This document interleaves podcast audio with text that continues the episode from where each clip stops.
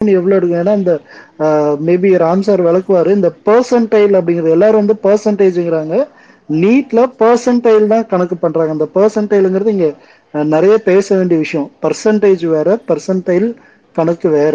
அது அது வேணா ராம் சார் சொல்லட்டும். சார் நீங்க பேசுங்க.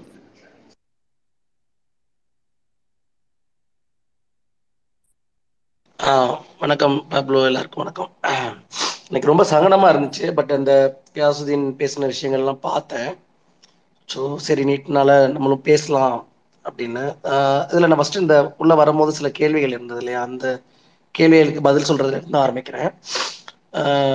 இப்போ ஏன் இந்த இந்த கோர்ஸ் இல்லைன்னா அவங்க ஏன் வந்து இவ்வளோ ப்ரெஷரைஸ் எடுத்துக்கிறாங்க? கோர்ஸை விட்டுட்டு அவங்க வேற ஏதாவது நல்ல ஃபீல்டில் போய் ஷைன் பண்ணலாமே அப்படிங்கிற கேள்வியிலேருந்தே இந்த விஷயத்த நம்ம ஆரம்பிச்சோம்னா தெளிவாக புரிஞ்சிடும் நீட்டுக்கு முன்னாடி நீட்டுக்கு பின்னாடி இப்படி ரெண்டாக பிரிச்சுக்கலாம். நீட்டுக்கு முன்னாடி வந்து ப்ளஸ் டூ மார்க் சரிங்களா? இப்போ ப்ளஸ் டூ மார்க்லயும் கட் ஆஃப்லாம் வந்து ரொம்ப கம்மிலாம் கிடையாது. ஓப்பன் கோட்டாவுக்கும் எஸ்சிக்கும் ஜஸ்ட் ஒரு ஒன் பாயிண்ட் ஃபைவ் மார்க்ஸ் வேணால் இப்போ டிஃப்ரென்ஸ் இருக்கலாம். ஃபார் எக்ஸாம்பிள் ஓப்பன் கோட்டாவில் வந்து அவங்க நைன்டி நைன் பாயிண்ட் நைன் இல்லை ninety nine point five cut off இருந்ததுன்னா பிசிக்கு நைன்டின் இருந்துச்சுன்னா எஸ்சிக்கு நைன்டி செவன் இருக்கும். மேக்ஸிமம் அவ்வளோதான் இருக்கும். அந்த மார்க்குக்கு மேலே இருக்கிற அத்தனை பேருக்கும் கிடைக்கும் அப்படின்னு எல்லாருக்கும் தெரியும். ஸோ ப்ளஸ் டூ படிக்க போகிற எல்லா குழந்தைகளுக்குமே அது வந்து ஃபிக்ஸ்டு நம்ம மினிமம் நைன்டி செவனுக்கு மேல் நைன்டி எயிட் மேலே எடுத்தால் தான் நம்மளுக்கு வந்து மெடிசன் கிடைக்கும் அப்படிங்கிறது. ப்ளஸ் டூ படிக்கும் போதே தே வில் ஃபிக் அவங்களுக்கு தெரிஞ்சிடும் மைண்டில் ஃபிக்ஸ் ஆயிடுவாங்க ஸோ எந்த டாப்பர் டாப்பர் மார்க் எடுத்துட்டோம்னா போயிடலாம். இல்லைன்னா ஓகே இல்லைன்னா நம்மளுக்கு அதர் ஃபீல்டு இருக்குது அதுலேருந்து அப்படியே வந்து அடுத்தடுத்த ஃபீல்டுக்கு வந்து நம்ம டிஃப்ரென்ஷியேட் பண்ணிக்கலாம் அப்படிங்கிற ஒரு ஃபிக்ஸ்டு ஐடியா வந்து எல்லா குழந்தைகளுக்கும் இருக்கும். ஸோ நம்ம ட்ரை பண்ணுவோம். கிடைக்கலன்னா பரவாயில்ல அடுத்த கோர்ஸ் போயிடலாம் அப்படிங்கிற அந்த அந்த மென்டாலிட்டி வந்து பிஃபோர் நீட் வந்து இருக்கும். நம்ம தமிழ்நாட்டோடைய மெத்தட் அதுதான். ஃபார் எக்ஸாம்பிள் இப்போ நீங்கள் ஃபஸ்ட் கோர்ஸ் ஃபஸ்ட்டு பேட்ச் இது எடுத்தீங்கன்னா பயோ மேட்ச் எடுத்தீங்கன்னா ஸோ ஓகே நான் பயாலஜி எடுக்கிறேன். பயாலஜியில் நான் ஒரு சென்டம் போடுறேன். ஃபிசிக்ஸ் கெமிஸ்ட்ரியில் ஒரு நைன் டென் எடுக்கிறேன்னா ஒன் நைன் டென் எடுக்கிறேன்னா ஓகே எனக்கு கிடைச்சிரும்னு சொல்லிட்டு நான் அதில் போயிடுவேன். நீங்கள் வந்து just like the plus two mark வச்சு நீங்கள் எதுவுமே பண்ண முடியாது. உங்களுக்கு அது ப்ளஸ் டூ மார்க்குங்கிறது யூஸ்லெஸ் ஜஸ்ட் பாஸ் பண்ணால் போதும். ப்ளஸ் டூ மார்க்கில் நீங்கள் ஐம்பது ஐம்பது மார்க் எடுத்தால் போதும். நூறு மார்க்லாம் எடுக்கணும்னு அவசியம் இல்லை. நூற்றி தொண்ணூத்தொம்பது மார்க் எடுக்கணும்னு அவசியமே இல்லை. நூற்றுக்கு ஐம்பது மார்க் எடுத்தால் போதும். எல்லா இதுலேயும் முப்பத்தஞ்சு மார்க் ஐ திங்க் முப்பத்தஞ்சு தான் பாஸ்ன்னு நினைக்கிறேன். அந்த மார்க் எடுத்தால் போதும். பாஸ் மார்க் எடுத்தால் போதும். ப்ளஸ் டூ மார்க்கு வந்து டோட்டலி யூஸ்லெஸ் நீங்கள் என்ன படித்தாலும் அப்போ என்ன ஆகும்னா தனியாக நீட்டுக்குன்னு தனியாக நீங்கள் ப்ரிப்பேர் பண்ண வேண்டியிருக்கு. இப்போலாம் வந்து நைன்த் டென்த்தில் இதே ஆரம்பிச்சிருக்காங்க. அட்லீஸ்ட் லெவன்த் டுவெல்த்தில் நீட் வந்து நீட் ப்ரிப்பரேஷனுங்கிறது இருக்குது ஸோ இந்த சிஸ்டம் எப்படி வந்து எல்லா இடத்துலையும் ஃபங்க்ஷன் ஆகுது அப்படின்னா நான் ப்ரைவேட் ஸ்கூல்ஸ் எல்லாத்தையுமே சொல்கிறேன் அது சிபிஎஸ்சி மெட்ரிகுலேஷன் எதுவாக இருக்கட்டும். அவங்க வந்து மார்னிங் ஒரு டூ ஹவர்ஸ் மட்டும்தான் ஸ்டேட் போர்டு ஆர் மெட்ரிக்கோ ஆர் சிபிஎஸ்சி நடத்துவாங்க. ஒரு twelve O கிளாக்லேருந்து it will be taken over by coaching institutes பன்னெண்டு மணிக்கு ஆரம்பிச்சாங்கன்னா ஈவினிங் ஃபைவ் சிக்ஸ் வரைக்கும் ஒன்லி கோச்சிங் இன்ஸ்டியூட்ஸ் தான் வந்து ஸ்கூலை ரன் பண்ணுறாங்க நான் இதை வந்து ஓப்பன் சேலஞ்சாக விடுறேன். நீங்கள் உங்கள் பிள்ளைங்க படிக்கிற ஸ்கூலாக இருக்கட்டும் இல்லை எந்த ஸ்கூலாக வேணா இருக்கட்டும் நீட்டுக்கு கோச்சிங் கொடுக்குற ஸ்கூல் எந்த ஸ்கூலாக இருக்கட்டும் நீங்கள் போய் பாருங்கள் இதான் நடக்கும். அங்கே ஸ்கூல் டீச்சர்ஸ்க்கு வேலையே கிடையாது. மார்னிங் வந்து ஒரு மேக்ஸிமம் லஞ்ச் வரைக்கும் அவங்க டேக் ஓவர் பண்ணிக்குவாங்க. அதே மாதிரி ஸ்கூலில் என்டர் ஆகும் போதே உங்களை வந்து பேட்ச் பிரிச்சிருவாங்க. பயோமேக்ஸாகவே இருந்தாலும் நீங்கள் நீட்டா நான் நீட்டா இது ரெண்டும் கேட்டுருவாங்க ஃபஸ்ட்டே ஸோ நீட் பேட்ச் அப்படிங்கிறது தனியாக இருக்கும். நான் நீட்டுங்கிறது தனியாக இருக்கும் நீட் பேட்ச்னா என்னன்னா அவங்களுக்கு நான் சொன்ன மெத்தட் ஸ்கூல் டீச்சிங் வந்து ரொம்ப கம்மியாக கொடுத்துட்டு full and full NEET coaching மட்டும் பண்ணுவாங்க. நான் நீட் பேட்ச்ன்னு இருக்கு பார்த்தீங்களா அவங்க தான் வந்து பழைய ட்ரெடிஷ்னல் மெத்தட் படி அவங்க நீட் கோச்சிங் இருக்காது. அவங்க ஸ்கூல் டீச்சிங் படி போவாங்க. அவங்களுக்கு தான் இந்த ஆப்ஷன்ஸ் இருக்கு. அதாவது அவங்களுக்கு மெடிசன் ஆப்ஷன்ஸே கிடையாது. நீட் எழுதலாம் பட் கிடைச்சாலும் கிடைச்சா ஜாயின் பண்ணலாம். இல்லைன்னா பரவாயில்லன்னு சொல்லிட்டு அவங்க இன்ஜினியரிங் போகலாம் பட் அந்த நீட் பேட்ச்னு சொல்லி போறாங்க இல்லையா? ஒன்லி நீட் கோச்சிங் சொல்லி வந்து ஸ்கூல்ல படிக்கிறவங்களுக்கு அவங்களுக்கு வேற எந்த ஆப்ஷனும் கிடையாது. Medicine is the only option அதுக்கப்புறம் பிடிஎஸ் அக்ரி இந்த மாதிரி தான் போக முடியும். அதாவது பிளஸ் டூ மார்க் வந்து அவங்க டிபெண்ட் பண்ணவும் முடியாது. ஏன்னா இங்க நீட்டுங்கிறது மெடிசனுக்கு மட்டும் மெடிசன் பிடிஎஸ்க்கு மட்டும்தான் இருக்கு. ஆஃப்டர் தட் நீங்க ப்ளஸ் டூ மார்க்குக்கு போகணும். ஸோ ஒரே நேரத்தில் நீங்க ரெண்டு விஷயங்கள் படிக்கணும். நீங்க வந்து நீங்க சொல்ற மாதிரி அதர் கோர்ஸ் ஜாயின் பண்ணணும்னா நீங்க வந்து ப்ளஸ் டூ ப்ளஸ் டூலேயும் நல்லா ஸ்கோர் பண்ணணும் இல்லை நீட்லேயும் நல்லா ஸ்கோர் பண்ணணும்? இல்லை ஒன்லி எம்பிபிஎஸ் மட்டும் வேணா நீட் ஸ்கோர் பண்ணா போதும். ஸோ இந்த மாதிரி ஒரு ஒரு டெசிஷன் அங்கேயே எடுக்க வேண்டியிருக்கிறதுனால அவங்க என்ன பண்ணிடுறாங்க? ஃபுல்லாக நீட் பேட்ச் நீட் பேட்ச்னு நீட்டில் ப்ரிப்பேர் பண்ணுறவங்களுக்கு அஸ் நீங்கள் சொன்ன மாதிரி எல்லாராலையும் அதை கிளியர் பண்ண முடியாதுங்கிறதையும் நான் அக்செப்ட் பண்ணிக்கிறேன். ஸோ இப்போ பேப்லோ சார் சொன்ன அந்த பெர்சன்டைல் அப்படின்னு வருது. நான் பேசுறது கேட்குது இல்லை? கேக்குது டாக்டர். பெர்சன்டைல்னு வருது. பெர்சன்டைல்னா ரொம்ப சிம்பிள் சார் பெர்சன்டேஜ் அப்படின்னா நீங்க நூத்துக்கு முப்பது பெர்சன்டேஜ்னா முப்பது மார்க் நூத்துக்கு முப்பது மார்க்குங்கிறது பெர்சன்டேஜ் பட் முப்பது பர்சன்ட் சாரி ஃபிஃப்டி பர்சன்டைல் அப்படின்னு என்ன பண்ணுவாங்கன்னா நீங்க ஒரு லட்சம் பேர் எக்ஸாம் எழுதுனாங்கன்னா ஐம்பதாயிரம் பேர் ஃபெயில் ஆட்டோமேட்டிக்கா எக்ஸாம் எழுதுறதுக்கு முன்னாடியே வி கேன் டிசைட் ஒரு லட்சம் பேர் எழுதுனாங்கன்னா ஐம்பதாயிரம் பேர் ஃபெயில் ஸோ ஃபிஃப்டி பர்சன்டைல் அப்படின்னு சொல்லும் போது இங்க ஒரு கோடி பேர் எழுதுனாங்கன்னா ஐம்பது லட்சம் பேர் ஃபெயில்னு ரிசல்ட்டை டிக்ளேர் பண்ணிட்டு தான் எக்ஸாமே எழுதுவாங்க. ஏன்னா ஃபர்ஸ்ட் மார்க்லேருந்து ஃபர்ஸ்ட் ஐம்பது லட்சம் பேர் தான் பர்சன்டைல் அது வருஷா வருஷம் வேரியேஷன் ஆகும். ஒவ்வொரு தடவையும் மாறும். ஃபார் எக்ஸாம்பிள் நான் பிசி கட் ஆஃப் வச்சு பேசுகிறேன் ரெண்டாயிரத்தி இருபதுல வந்து இருபத்தி பத்தொம்போதுல வந்து பிசி கட் ஆஃப் வந்து கவர்மெண்ட் காலேஜஸ்க்கு நானூற்றி எழுபத்தி அஞ்சு. ஸோ நானூற்றி எழுபத்தஞ்சு மார்க் எடுத்தால் கவர்மெண்ட் காலேஜில் கிடைச்சிரும். நீட்டில் நான் நானூற்றி எழுபத்தஞ்சு மார்க் எடுத்தால் செவன் டுவெண்ட்டிக்கு கவர்மெண்ட் காலேஜில் பிசி கிடைக்கும். ஓகே இது வந்து அப்போ என்ன பண்ணுவோம் ஒரு அந்த அந்த ரெண்டாயிரத்தி பத்தொம்போதில் உள்ள ஸ்டூடெண்ட் என்ன பண்ணுவாங்க? ஒருவேளை நானூற்றி எழுபத்தி நாலோ இல்லை நானூற்றி ஐம்பதோ எடுத்த பையனுக்கு ஒரு ஆசை வரும். இருபது மார்க் தரேன் நெக்ஸ்ட் டைம் நம்ம எடுத்துட்டோம்னா நம்ம வாங்கிடலாமேன்னு சொல்லிட்டு ரிப்பீட்டர் போவான். அவன் ரிப்பீட்டர் போகும்போது அடுத்த வருஷம் நானூற்றி எழுபத்தஞ்சு தாண்டி ஒரு ஐநூறு எடுக்கிறான்னு வச்சுக்கோங்களேன். பட் இங்கே தான் ப்ராப்ளம் வருது. ரெண்டாயிரத்தி இருபதுல பிசி கட் ஆஃப் ஐநூற்றி எழுபத்தி மூணு. அப்படியே தொண்ணூத்தஞ்சு மார்க் எழுந்துருச்சு ஸோ இவன் இவன் மல்லுக்கட்டி நானூற்றம்பதுலேருந்து ஐநூறுவா வந்திருப்பான். ஆனால் கட் ஆஃப் ஐநூற்றி எழுபத்தி மூணு ஆயிடுச்சு. ஐநூற்றி எழுபத்தி மூணுனா அந்த வருஷமும் நான் ஜாயின் பண்ண முடியாது கவர்மெண்ட் காலேஜில் ஸோ அடுத்த ரிப்பீட்டர் போகிறாங்க இப்போ அடுத்த வருஷம் அந்த ஐநூற்றி எழுபத்தி மூணுங்கிறது அறுநூறா மாறலாம் இல்லை ஐநூத்தி ஐம்பதா மாறலாம் திருப்பி நானூற்றம்பதா மாறலாம். ஸோ இந்த இன்ஸ் அன்சர்டனிட்டி இருக்கு இல்லையா? எந்த வருஷம் என்ன கட் ஆஃப் வருங்கிறத நம்மளால டிசைட் பண்ணவே முடியாது. ஒரு அப்ராக்சிமேட்டா அசியூம் பண்ணலாம். எக்ஸாம்பிள் சொல்லிடுறேன். ஸோ ஐநூற்றி எழுபத்தி மூணு கட் ஆஃப் இருந்தது. அது ரெண்டாயிரத்தி இருபதுல. ரெண்டாயிரத்தி இருபத்தொன்னு புது காலேஜ் ஸ்டார்ட் பண்ணதுனால டக்குன்னு வந்து குறைஞ்சிச்சு. கோவிட் சமயத்தில் குறைஞ்சு கிட்டத்தட்ட ஐநூற்றி இருபதுக்கு வந்தது.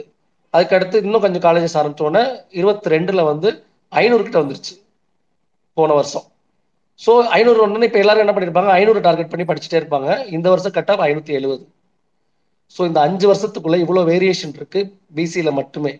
அப்போ நீங்கள் எந்த ஒரு ஒரு கேரண்டியும் கிடையாம நீங்கள் திருப்பி திருப்பி ப்ரிப்பேர் பண்ணும்போது அதுவும் உங்களுக்கு எந்த ஆப்ஷனுமே இல்லாமல் இது ஒன்று தான் உங்களுக்கு ஆப்ஷன் நீங்கள் ட்ரை பண்ணும்போது தட் கிவ்ஸ் இம்மென்ஸ் ப்ரெஷர் அந்த அளவுக்கு ஒரு ஸ்ட்ரெஸ்ஸை கொடுத்துட்டே இருக்கும் பிள்ளைங்களுக்கு. இதுதான் இங்கே உள்ள பெரிய பிரச்சனை. இதுதான் நம்ம யாரும் பேச விரும்புறதே இல்லை. அதாவது நீட்டை வந்து விளக்கு கொடுக்குறோம் வாங்குறோங்கிறதெல்லாம் தாண்டி அதை ஏன் விளக்கப்படணும்? அது வந்து ஏன் வந்து விளக்கப்படணுங்கிறதுக்கு மெயின் ரீசனே இதுதான். சும்மா எல்லாரும் சொல்லலாம் ஏன் டாக்டர் மட்டும் தான் படிக்கணுமா? மற்றதெல்லாம் படிக்கக்கூடாதா? அப்படின்னா தாராளமா அந்த கேள்விக்கான ஆப்ஷனே நம்ம கொடுக்கறது இல்லையே இங்க. நீங்க பயோமேக்ஸுங்கிற கோர்ஸை எடுத்தாலுமே அவங்க வந்து பிளஸ் டூவில் வந்து கிளாஸே கிடையாது அவங்களுக்கு. நேராக நீட் மட்டும்தான் ப்ரிப்பேர் பண்ண முடியும். இது ஒரு பக்கம். சரி அடுத்த ரெண்டாவது கேள்வி என்ன வருது? நீட் மூலமாக தானே குவாலிட்டியான டாக்டர்ஸ் நம்மளுக்கு வரணும் அப்படின்னு நினைக்கிறீங்க? கரெக்ட் ஓகே இப்போ நான் என்ன சொல்கிறேன் போன வருஷம் ஐநூறு மார்க் எடுத்தவன் குவாலிட்டி டாக்டர் இந்த வருஷம் ஐநூற்றி அறுபது எடுத்தவன் குவாலிட்டி டாக்டர் அதுக்கு முந்தின வருஷம் நானூற்றி ஐம்பது எடுத்தவன் குவாலிட்டி டாக்டர் இதில் என்ன இந்த மார்க் வந்து வருஷம் வருஷம் மாறும் பொழுது குவாலிட்டியான டாக்டர்ஸை எதை வச்சு டிசைட் பண்ணுறீங்கிற ஒரு கேள்வி வருது. இது நான் சொல்கிறது கவர்மெண்ட் காலேஜஸ் மட்டும். இப்போ அந்த பையன் சொன்ன அந்த வார்த்தை நீங்கள் ரொம்ப கவனமாக பாருங்கள் இதுல எலிஜிபிலிட்டி அந்த பெர்சன்டைல்ங்கிறது தொண்ணூத்தி மூணு இல்ல நூத்தி பத்து மார்க் தான். நூத்தி பத்து மார்க் எடுத்தா நீங்க நீட் பாஸ் இப்ப எல்லாரும் பேசுற நீட் வந்து பாஸ் பண்ணிட்டாங்க பாஸ் பண்ணிட்டாங்கல்ல பாஸ் பண்ணிட்டாங்களான்னு பேசுறது வந்து நூத்தி பத்து மார்க் மட்டும்தான். அந்த நூத்தி பத்து மார்க் எடுத்துட்டா நீங்க மெடிசன் ஜாயின் பண்ணலாமா? ஆனா தாராளமா ஜாயின் பண்ணலாம். டீம்டு யூனிவர்சிட்டி எல்லாத்துக்குமே கிட்டத்தட்ட வந்து இருபத்தஞ்சு லட்ச ரூபா வருஷத்துக்கு ஃபீஸ் கட்டுறது. ஆல்மோஸ்ட் வந்து ஒன் அண்ட் ஆஃப் க்ரோர்ஸ் ஒன்றரை கோடி ரூபா கட்டுறதுக்கு நீங்க ரெடியா இருந்தீங்கன்னா கவுன்சிலிங்கில் போய் நீங்கள் வந்து கவுன்சிலிங்லேயே போய் ப்ரைவேட் காலேஜஸை அஃபிஷியலாக கவர்மெண்ட் ஆசையோட லீகலாகவே நீங்கள் எடுக்கலாம். நூற்றி பத்து மார்க் எடுத்தவங்களோ நூற்றி நாற்பது மார்க் எடுத்தவங்களோ டீம்டு யூனிவர்சிட்டியில் டுவெண்ட்டி ஃபைவ் லேக்ஸ் கட்டி சேரலாம். சேம் டைம் ஒரு புவர் பீப்புள் ஐநூற்றி இப்போ இந்த வருஷம் கட் ஆஃப் ஐநூற்றி அறுபதுனா ஐநூற்றி ஐம்பது எடுத்தால் கூட அவனால் ஜாயின் பண்ண முடியாது. ஏன்னா அவனால் பத்து லட்ச ரூபா கட்டி ஒரு ப்ரைவேட் காலேஜில் சேர முடியாது. இதுதான் இதில் உள்ள அடிப்படை பிரச்சனை. ஆனால் ப்ளஸ் டூவில் வந்து இப்போ இந்த மாதிரி பிரச்சனை இல்லையானா டெஃபினட்டாக இல்லை. ஏன்னா நான் இப்போ நானே நான் எழுதும் போது ப்ளஸ் டூ இருந்தேன்னா என்ன பண்ணிருப்பேன்னா ஓகே இந்த மார்க் எடுத்தால் எனக்கு கிடைக்கும். இந்த மார்க் எடுக்கலன்னா ஓகே எனக்கு கிடைக்காது மெடிசன் கிடைக்காது நான் அடுத்த வேலையை பார்க்க போயிடுவேன். இப்போ அந்த மாதிரி பிரச்சனைகள் இல்லாதனால வருஷா வருஷம் ஒரு லாட்ரி மாதிரி இன்னொரு தடவை ட்ரை பண்ணி பார்க்கலாம் இன்னொரு தடவை ட்ரை பண்ணி பார்க்கலாங்கிறது எல்லாருமே அந்த பெயிட்டில் விழுகிறாங்க. அதில் தான் மாட்டிக்கிறாங்க எல்லா பிள்ளைங்களும் மாட்டுறாங்க பேரண்ட்ஸ்லாம் வந்து ப்ரெஷரைஸ் ஆகுறாங்க. ஏன்னா ஆசை இருக்கும் எல்லா பேரண்ட்ஸ்க்கும் நம்ம பிள்ளைங்களை டாக்டர் ஆக்கணும் அப்படிங்கிற ஆசை இருக்கும். இதெல்லாம் நான் இப்போ பேசுனது வந்து நீட்டுடைய பேஸ்லைன் பிரச்சனைகள். இதுக்கப்புறம் நிறைய விஷயங்கள் இருக்கு. சோசியல் காசஸ் இருக்கு. புவர் பீப்புள் ஏன் வர முடியலங்கிறக்கான காரணங்கள் இருக்கு. இன்னும் இன்னும் இன்னும் நிறைய பேசணும்னா ஒண்ணுமே இல்லை. இங்க இருக்கிற சோ எல்லாருடைய பயங்கர இன்டலெக்சுவல்ஸ் அத்தனை பேர்கிட்டே நான் வந்து ஒரு சவால் கூட விடுறேன். நீங்க உங்க பிள்ளைங்க வந்து நீட்டுக்கு வரும்போது அந்த அப்ளிகேஷனை நீங்க வித்தவுட் எனி கைடன்ஸ் உங்களுடைய அதுக்கு முன்னாடி உள்ள நீட் ஃபார்ம் ஃபில்அப் பண்ண அந்த டாக்டர்ஸ்லயோ இல்லை அவங்க பேரண்ட்ஸோடைய கைட்லைன்ஸ் இல்லாமல் அந்த அப்ளிகேஷனை நீங்க ஆன்லைன்ல ஃபில்அப் பண்ணிட்டீங்கன்னா நான் எல்லாருக்குமே சாக்லேட்ஸ் தர்றேன். அந்த அளவுக்கு ஒரு டஃபஸ்ட் விஷயம் அது. ஸோ இதெல்லாம் இதெல்லாம் வந்து இதுல பேக்ரவுண்ட்ல உள்ள விஷயம். இப்போ வந்து அடுத்து ஒரு எல்லாரும் சொல்ற வாதம் வந்து ரெண்டு நீட்டுக்கு அப்புறம் வந்து நிறைய ஸ்டூடெண்ட்ஸ் வந்து கவர்மெண்ட் காலேஜ் ஸ்கூல் ஸ்டூடெண்ட்ஸ் எல்லாம் வந்துட்டாங்க அப்படின்ட்டாங்கன்னு. கண்டிப்பா வந்திருக்காங்க. ஆனா அது எங்கே இருந்துன்னா செவன் பாயிண்ட் ஃபைவ் ரிசர்வேஷன்ல மட்டும்தான். இப்போ இவங்கள்ட்ட நீங்க ஒரே ஒரு கேள்வி தான் கேட்கணும்.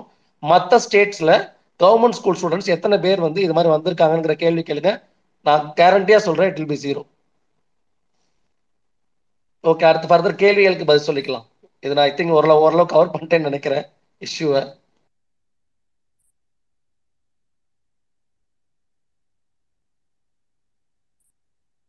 சைலண்ட் ஆயிட்டீங்க எதுவும்? ஹலோ இல்ல இல்ல கேட்டுட்டு இருந்தேன் சார் கரெக்டு தான் இப்போ ஒரு நிமிஷம். ரிக்வெஸ்ட் அக்செப்ட் பண்ணிட்டு வந்தேன் இல்ல இது இந்த இது மாத்தணும் அப்படின்னா நிச்சயமா சட்ட போராட்டமும் நடக்குது. ஒன்றிய அரசு மனசு வச்சாதான் முடியும். ஆனா அவங்க திரும்ப திரும்ப கிரியேட் பண்றது என்ன அப்படின்னா பாஸ் ஆயிட்டான் பாஸ் ஆயிட்டு வாங்கிட்டு போ. ஒரு பொண்ணு வந்து நூத்தி இருபது நூத்தி இருபத்தொரு மார்க் எடுத்து பாஸ் ஆச்சு. அண்ணாமலை போய் பார்த்துட்டு எல்லாம் கவனிச்சு அந்த அம்மா டாக்டர் ஆயிருக்குமான்னு கேட்டா நிச்சயமா ஆயிருக்கு வாய்ப்பு இல்லை. ஏன்னா அதோட ஃபீஸே வந்து கோடி ரூபாய் அந்த மாதிரி எல்லாம் கொடுக்கணும். அந்த பையன் சொல்ற இன்னொரு விஷயம் வந்து எல்லாரும் கவனிக்க வேண்டியதுங்க பணம் இருந்தா தானே ப படிக்க முடியும். பணம் இல்லாதவங்க வந்து படிக்கவே முடியாதுங்கிற ஒரு சுச்சுவேஷன் கொண்டு வராங்க பாத்தீங்களா? அந்த ஆதங்கம் இருக்குல்ல சார் அப்படின்னா எந்த அளவுக்கு பணம் தேவைப்படும்? நாட் only கோச்சிங் சென்டர் இந்த காலேஜ் ஜாயின் பண்றதுக்கு பணம் பாயிண்ட் வந்து அந்த பையன் சொன்னதுல வந்து எல்லாமே நார்த் இந்தியன்ஸ் இருக்காங்க. காலேஜஸ்ல மெடிக்கல் காலேஜ் அப்படின்னு ஒரு பாயிண்ட் சொல்லிருக்காங்க. அதை முடிஞ்சா அட்ரஸ் பண்ணுங்க சார் அது அது ஆக்சுவலாக வந்து அது ஒரு ஒரு பாயிண்ட் இருக்கு. பட் ஆனால் அது வந்து ஆக்சுவலாக கம்ப்ளீட்லி கரெக்ட் கிடையாது. கவர்மெண்ட் காலேஜஸில் அந்த ஆப்ஷன்ஸ் கிடையாது. கவர்மெண்ட் காலேஜில் ஃபிஃப்டீன் பர்சன்ட் தான் ஆல் இந்தியா ரிசர்வேஷன் அதில் நார்த் இந்தியன்ஸ் வருவாங்க. பாசிபிலிட்டி இருக்கு. பட் அந்த பையன் சொல்ல வந்த பாயிண்ட் என்னங்கிறது நான் அண்டர்ஸ்டாண்ட் பண்ணிட்டேன்னா இந்த டீம்டு யூனிவர்சிட்டி அந்த பையன் படிக்கிற அந்த அந்த செஷன் வந்து டீம்டு யூனிவர்சிட்டிஸ் அந்த கேட்டகரி ஏன்னா அவன் சொல்கிறான் நான் ஒன் சிக்ஸ்டி மார்க் தான் எடுத்தேன். எங்கள் அப்பா டுவெண்ட்டி ஃபைவ் லேக்ஸ் கட்டி ஃபீஸ் கொடுத்தாருன்னா டீம்டு யூனிவர்சிட்டின்னு சொல்லுவோம். டீம்டு யூனிவர்சிட்டின்னா ஃபார் எக்ஸாம்பிள் சென்னையில் வந்து போரூர் ராமச்சந்திரா பாண்டிச்சேரியில் இருக்கிற சில காலேஜஸ் இந்த மாதிரி எல்லா எல்லாம் ஆல் ஓவர் இந்தியா இருக்கிறாங்க. அதாவது தனியாக அவங்க ஒரு யூனிவர்சிட்டி விநாய மிஷன் சேலம் இவங்கெல்லாம் அவங்க ஓன் யூனிவர்சிட்டி அவங்க காலேஜ் வச்சுருப்பாங்க. இந்த டீம்டு யூனிவர்சிட்டி எல்லாம் எந்த கண்ட்ரோலில் வருதுன்னா கவுன்சிலிங் வந்து ஆல் இந்தியா கவுன்சிலிங்கில் வருது. ஆக்சுவலாக வந்து தமிழ்நாட்டிலே தமிழ்நாட்டிலேயே வந்து ஒரு பத்துக்கு மேலே டீம்டு யூனிவர்சிட்டி காலேஜஸ் இருக்குது இது எல்லாம் வந்து நம்ம ஆல் இந்தியாவுடைய கவுன்சிலிங்கில் வரும். அந்த ஆல் இந்தியா கவுன்சிலிங் பார்த்தீங்கன்னா அது மேனேஜ்மெண்ட் கோட்டான்னு கம்ப்ளீட்டாக வரும். அதில் என்ன இதுன்னா செக் ஆக்சுவலாக அப்படின்னா அது வந்து டோட்டலாக ஆல் இந்தியா ஃபுல்லாக யார் வேணாலும் காம்பீட் பண்ணலாம். அதாவது தமிழ்நாட்டில் இருக்கிற பத்து யூனிவர்சிட்டிஸுக்கும் ஆல் ஓவர் இந்தியா யார் வேணாலும் வரலாம். அதே மாதிரி ஆல் ஓவர் இந்தியா இருக்கிற எல்லா யூனிவர்சிட்டிஸ்க்கும் நம்மளும் போகலாம். இது வந்து டீம்டு யூனிவர்சிட்டி இதில் கவர்மெண்ட் ஃபிக்ஸ் பண்ண அஃபிஷியல் ஃபீஸே வந்து twenty lakhs per year so அதுக்கு மேலே அவங்க ஹாஸ்டல் ஃபீஸ் அதெல்லாம் சேர்த்து டுவெண்ட்டி ஃபைவ்லேருந்து தேர்ட்டி லேக்ஸ் பெர் இயர் வாங்குவாங்க. ஆல்மோஸ்ட் ஃபைவ் இயர்ஸ்க்கு ஒன் பாயிண்ட் ஃபைவ் க்ரோர்ஸ் வந்து ஒயிட் மணி கம்ப்ளீட் ஒயிட் மணியாகவே போகும். இந்த இந்த டீம்டு யூனிவர்சிட்டியில் தான் வந்து நிறைய நார்த் இந்தியன்ஸ் தமிழ்நாட்டில் வந்து ஜாயின் பண்ணுறாங்க ஏன்னா இங்கே உள்ள எஜுகேஷன் சிஸ்டம் நல்லா இருக்கும் கிளினிக்கல் மெட்டீரியல்ஸ் நல்லா இருக்குங்கிறதுக்காக இங்கே ஜாயின் பண்ணுறாங்க அனதர் இம்பார்ட்டன்ட் வந்து டீம்டு யூனிவர்சிட்டியில் தெர் இஸ் நோ ரிசர்வேஷன் ஆக்சுவலாக it's completely management quota completely எல்லாமே வந்து ஓப்பன் ஆக்சுவலாக ஐ திங்க் எஸ்சிஸ்க்கு மட்டும் ரிசர்வேஷன் இருக்குன்னு நினைக்கிறேன். I not sure about that but அந்த டீம்டு யூனிவர்சிட்டியில் வந்து நம்மளுடைய இந்த சிக்ஸ் நைன் பர்சன்ட் ரிசர்வேஷன் வந்து will not be applicable so அதனால வந்து இப்போ தமிழ்நாட்டில் இருக்கிற எஸ்ஆர்எம்சியில் வந்து நூ- நூறு சீட்டையுமே வந்து நார்த் இந்தியன்ஸ் எடுக்கிறதுக்கு வாய்ப்பு இருக்கு அந்த டீம்டு யூனிவர்சிட்டியில் இப்போ மார்க் வந்து அவங்க பெட்டரா இருந்து அவங்க ஃபர்ஸ்ட் முன்னாடியே கவுன்சிலிங்ல கொடுத்துருந்தாங்கன்னா தேர் பாசிபிள் ஸோ அதுதான் அந்த பையன் மீன் பண்ணுறான் பட் கவர்மெண்ட் காலேஜஸ்ல அந்த மாதிரி நார்த் இந்தியன்ஸ் வந்து ஃபிஃப்டீன் பர்சன்ட் மேலே மேலே வர முடியாது. அதில் மாற்றம் கிடையாது. ஸோ இப்போ நீட்ல வந்து என்ன சார் மாறி இருக்கு அப்படின்னு கேட்குற ஒரு மூணு முக்கியமான விஷயங்கள் நான் சொல்லிடுறேன். இவங்க என்ன சொல்றாங்க? குவாலிட்டி டாக்டர்ஸை வந்து நீட்டு கொடுக்குது அப்படின்னா டெஃபினட்டாக கிடையாது. ஏன்னா நீங்கள் ஒன் சிக்ஸ்டி மார்க்ஸ் இருந்து டுவெண்ட்டி ஃபைவ் லேக்ஸ் பே பண்ணுறதா இருந்தால் நீங்கள் நீட்டு ஜாயின் பண்ணலாம். ஸோ அந்த வாதம் அடிபட்டு போகுது. ரெண்டாவது கேபிட்டேஷன் ஃபீஸ் இல்லை அப்படிங்கிறது. எஸ் கேபிட்டேஷன் ஃபீஸ் கிடையாது. நீட்டுக்கு முன்னாடி பார்த்தீங்கன்னா மேனேஜ்மெண்ட் கோட்டாவில் கேபிட்டேஷன் ஃபீஸ்னு ஒரு ஐம்பது லட்ச ரூபா வாங்குவாங்க. பட் வருஷத்துக்கு ஃபீஸ் வந்து அஞ்சு லட்ச ரூபா இருக்கும். ஸோ கனெக்ட் பண்ணி பார்த்தீங்கன்னா எல்லாம் ஒன்று தான் இந்த ஐம்பது லட்சத்தை அப்படியே டோட்டலாக வந்து ஃபீஸாக டிஸ்ட்ரிபியூட் பண்ணிட்டோம்னா பெர் இயர் இப்போ தேர்ட்டி லேக்ஸ் அஃபிஷியலாகவே வாங்குறாங்க எல்லா காலேஜ்லையும் so almost one point five C அந்த ஃபீஸில் எந்த மாற்றமும் இப்போ வரல. இன்னும் சொல்ல போனால் லீகலாக ப்ரைவேட் காலேஜஸ்க்கு பிளாக் மணி வந்து ஒயிட் மணியாக மாற்றி கொடுக்கறது தான் நீட் பண்ணியிருக்கு இதுதான் வந்து ரெண்டாவது விஷயம்.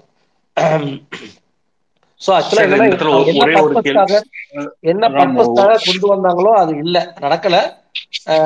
இந்த இடத்துல ஒரே ஒரு கேள்வி மட்டும் கேட்டுக்கிறேன். இவங்க சொன்னாங்க இல்லையா ரங்க ரங்கராஜ் பாண்டே இது மாதிரி ஆளுகள் எல்லாம் வந்து நீட்னால வந்து கேப்டேஷன் பிரைவேட் காலேஜ்ல இருக்க கேப்டேஷன் எல்லாம் ஒளிஞ்சிருந்தாங்க. அது இல்லைன்னு சொல்லி நீங்களே இப்ப சொல்லிட்டீங்க. அப்போ நீட் வந்து கவர்மெண்ட் காலேஜஸ்க்கு இல்லாம பண்ணலாம்ல? அது மாதிரி ஏதாச்சும் வாய்ப்பு இருக்கா? ஆக்சுவலா இப்போ வந்து நம்மளுடைய கோரிக்கை எப்படி இருக்கணும்னா நீங்க மேனேஜ்மெண்ட் கோட்டா டீம்டு யூனிவர்சிட்டிக்கெல்லாம் நீங்க நீட் வச்சுக்கோங்க. டசன் மேட்டர் அது பிரச்சனையே கிடையாது. ஏன்னா அது வந்து அது வந்து ஒரு இவங்களை அஃபெக்ட் பண்ணாது. பட் கவர்மெண்ட் காலேஜஸ்க்கு அந்த நீட் ப்ரொசீஜரை வந்து கட் பண்ணலாம். ஏன்னா ஒரு ரூரல் ஒரு ரூரலில் வந்து ஒரு வில்லேஜில் உட்காந்து ப்ளஸ் டூ மார்க்கை மட்டுமே ப்ளஸ் டூ நல்லா உட்காந்து படித்தா வாங்கிடலாம் அப்படின்னு நினைக்கிற அந்த ஆப்பர்ச்சுனிட்டிஸ் வந்து க்ளோஸ் ஆயிடுச்சு. Almost but seven point five ரிசர்வேஷனில் வந்து we are sending people but அதுலேயும் ஒரு ப்ராப்ளம் இருக்குது ஆறாவதுலேருந்து கவர்மெண்ட் ஸ்கூலில் படிச்சிருக்கணும். அவங்க மட்டும்தான் அதில் வர முடியும். அதே சமயம் வில்லேஜ்லேயே உட்காந்து ஒரு சின்ன ப்ரைவேட் ஸ்கூலில் படித்தவங்களுக்கு அது அது எலிஜிபிள் கிடையாது. ஸோ அதுதான் இதில் உள்ள பிரச்சனை. அந்த செவன் பாயிண்ட் ஃபைவ் இருக்கிறதுனால அது வந்து ஒரு டெம்பரரி ரிலீஃப் ஈவன் நீங்கள் வந்து ப்ளஸ் டூ மார்க் வச்சிருந்தாலுமே நீங்கள் செவன் பாயிண்ட் ஃபைவ் கண்டினியூ பண்ண போறீங்க. ஸோ இன்னும் கொஞ்சம் எக்ஸ்ட்ரா தான் ஸ்டூடெண்ட்ஸ் வர போகிறாங்க காமன்லேயும் வருவாங்க செவன் பாயிண்ட் ஃபைவ் வருவாங்க. பட் இப்போ அந்த ஆப்ஷன் ஆப்ஷன்ஸ் கிடையாது.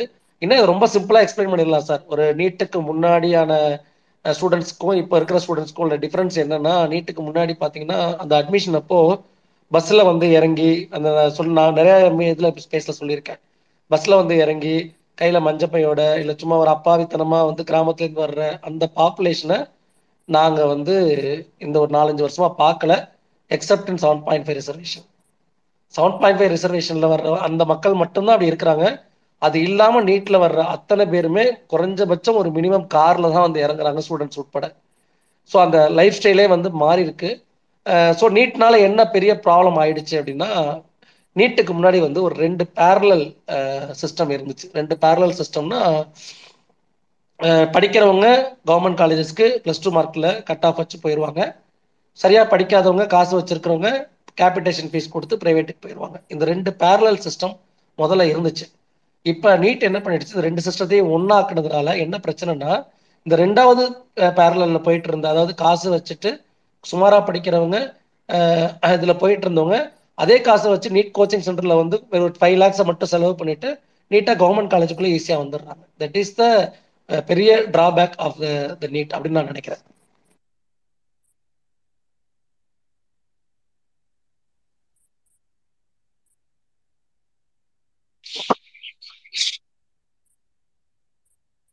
சார் பேசிடுங்க. சார் இப்போ சார் இந்த நீட்டை வந்து பிஜேபி டெல்லி கையில் வச்சிருக்கான். இதை வந்து நீக்க மாட்டேங்கிறான். தமிழ்நாடு அரசு போராடுது நீக்க சொல்லுது. இப்போ இதுக்கு என்னதான் வழின்னு சொல்றீங்க? திமுக அரசு போராடுது தமிழ்நாடு அரசு போராடுது. நிற்குங்க எங்களுக்கு நீட் வேணான்னு.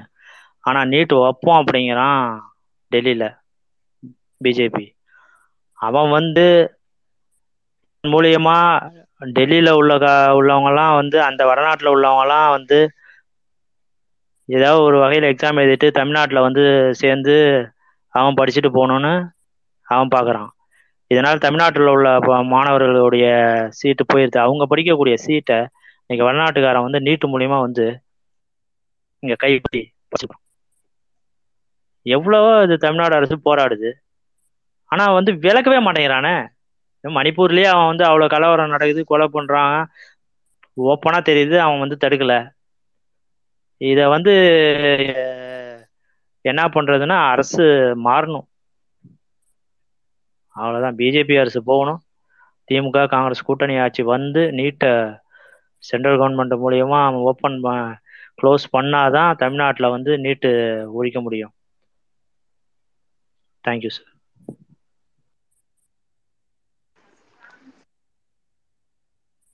சொல்லுங்க டெட் சாட்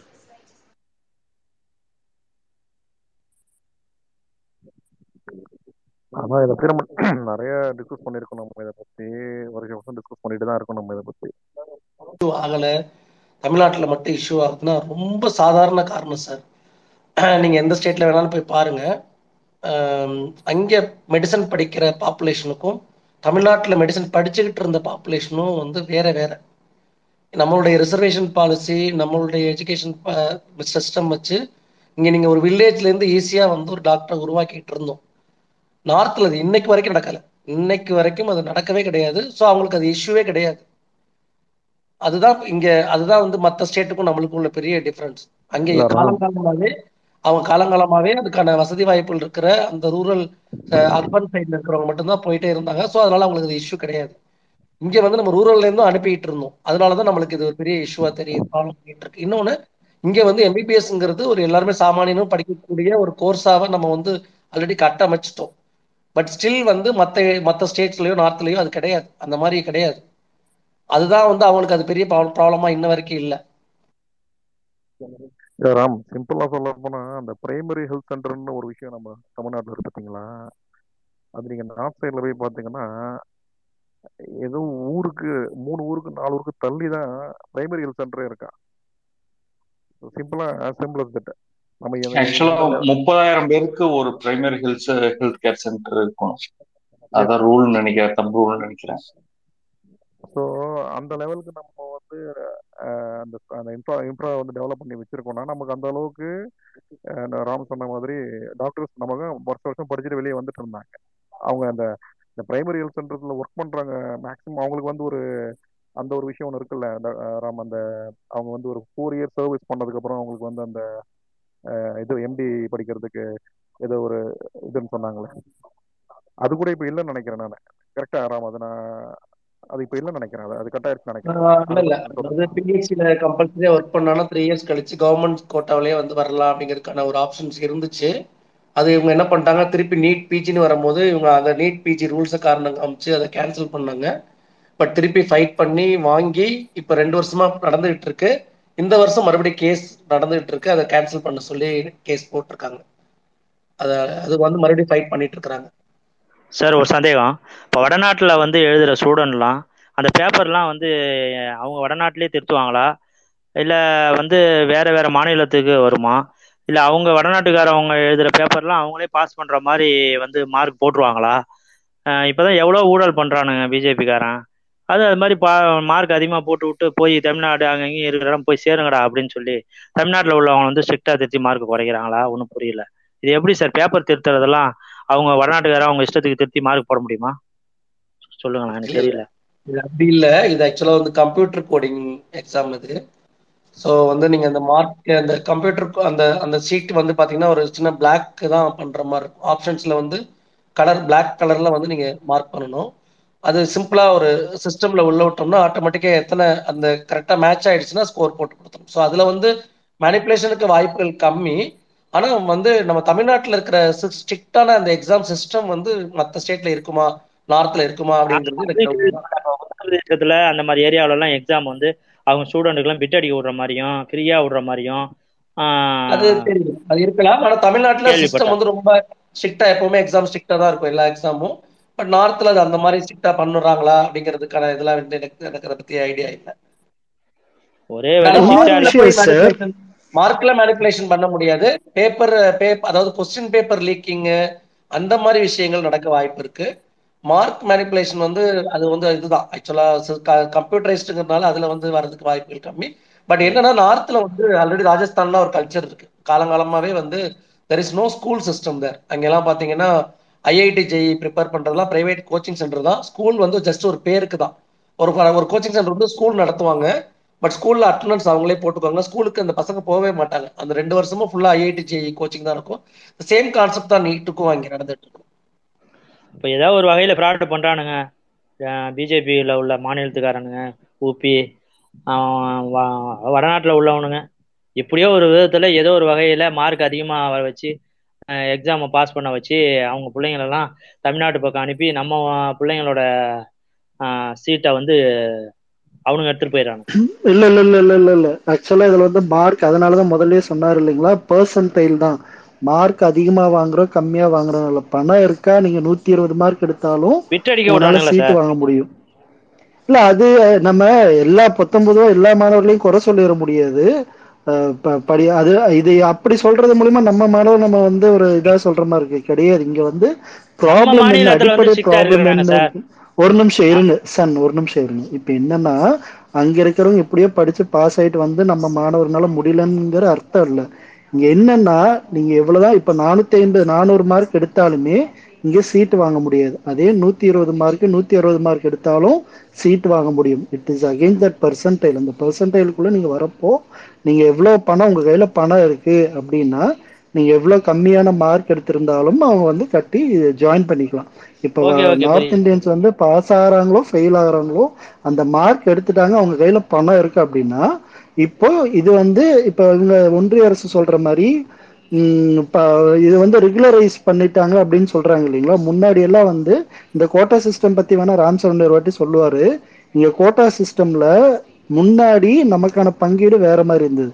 இப்போ முழுமையா அதை வந்து லீகலைஸ் பண்ணிட்டாங்க. நீ வந்து ஒரு கோடி ரூபாய் முன்னாடி மேனேஜ்மெண்ட் கோட்டால திருட்டுத்தனமா கொடுத்து நீ சேர்ந்துட்டு இருந்தீங்கன்னா இப்ப அப்படி கிடையாது. நூத்தி நூத்தி அறுபது மார்க் நூத்தி இருபது மார்க் ஜஸ்ட் அதுல அந்த என்ட்ரி லெவல்ல நீ வாங்கிட்டீனாலே உங்க கையில ஒன்றரை கோடி இருக்கு. ரெண்டு கோடி இருக்குன்னா அந்த ரெண்டு கோடியை கட்டி அந்த மேனேஜ்மெண்ட் கோட்டா வாங்கிக்கலாம். முன்னாடி அப்படி வாங்க முடியாது. நம்ம அந்த குறிப்பிட்ட ஒரு எவ்வளோ எவ்வளவு பர்சன்டேஜ்னு தெரில சார். வேணா நீங்க அதை சொல்லிருங்கன்னா அந்த பர்சன்டேஜ்க்குள்ள மேனேஜ்மெண்ட் கோட்டாக்குள்ள இருக்க மட்டும்தான் போக முடியும். இப்ப அப்படி கிடையாது. ஸோ பணம் இருக்கிறவன் படிக்கலாம் இங்க நீட்ல பாஸ் ஃபெயிலுங்கிறதே கிடையாது. இந்த ரிப்போர்ட்டர்ஸும் ரொம்ப தப்பான கேள்வி கேட்டுட்டு இருக்காங்க நீட்ல பாஸ் ஆயிட்டாரா ஃபெயில் ஆயிட்டாரா அது பாஸ் ஃபெயிலே கிடையாது. நீட்ல அந்த பர்சன்டைல எவ்வளோ மார்க்குக்குள்ள வந்திருக்கீங்க? அவர் சொன்ன மாதிரி இந்த வருஷம் இப்போ ஐநூத்தி எழுபது கட் ஆஃப் மார்க் இருக்கு அப்படின்னா அந்த ஐநூத்தி எழுபதுக்கு மேல நீங்க வாங்கி இருந்தீங்க அப்படின்னா நீ உங்களுக்கு ஏதோ ஒரு கவர்மெண்ட் கோட்டால கிடைக்கிறதுக்கு வாய்ப்பு இருக்கு. இப்ப ஐநூத்தி எழுபது கீழே ஐநூத்தி அறுபத்தொன்பது எடுத்தாலும் உங்களுக்கு கிடைக்காது. அப்போ உங்க கையில எவ்வளவு பணம் இருக்கோ அந்த பணத்துக்கு ஏத்த மாதிரி நீங்க போய் காலேஜில் கட்டி ஜாயின் பண்ணிக்கலாம். மெரிட்ல நீட்ல வந்து எழுதி நான் வந்து மெரிட்ல வந்துட்டேன் பணம் இல்லாம அப்படின்னு கவர்மெண்ட்ல எல்லாம் அதுதான். அந்த பர்சன்டைல் சொன்னார் இல்லைங்களா? அந்த பர்சன்டைல் வந்து ரொம்ப ரொம்ப முக்கியம். அது வந்து இன்னும் பல பேருக்கு போய் சேரல. பர்சன்டைல் மாறிட்டே இருக்கும். பர்சன்டைல் அப்படின்னா ஒரு அவர் சொன்ன மாதிரி இப்போ ஒரு நூறு பேர் எழுதுறாங்க. அந்த நூறு பேர் எழுதின மார்க்கை வச்சு ஒரு பர்சன்டைல் கால்குலேட் பண்ணி கொண்டு வருவாங்க.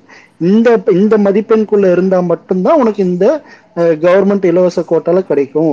இதுக்கு கீழே போச்சுன்னா கிடைக்காது அப்படிங்கிறது மாறி மாறி வரும்.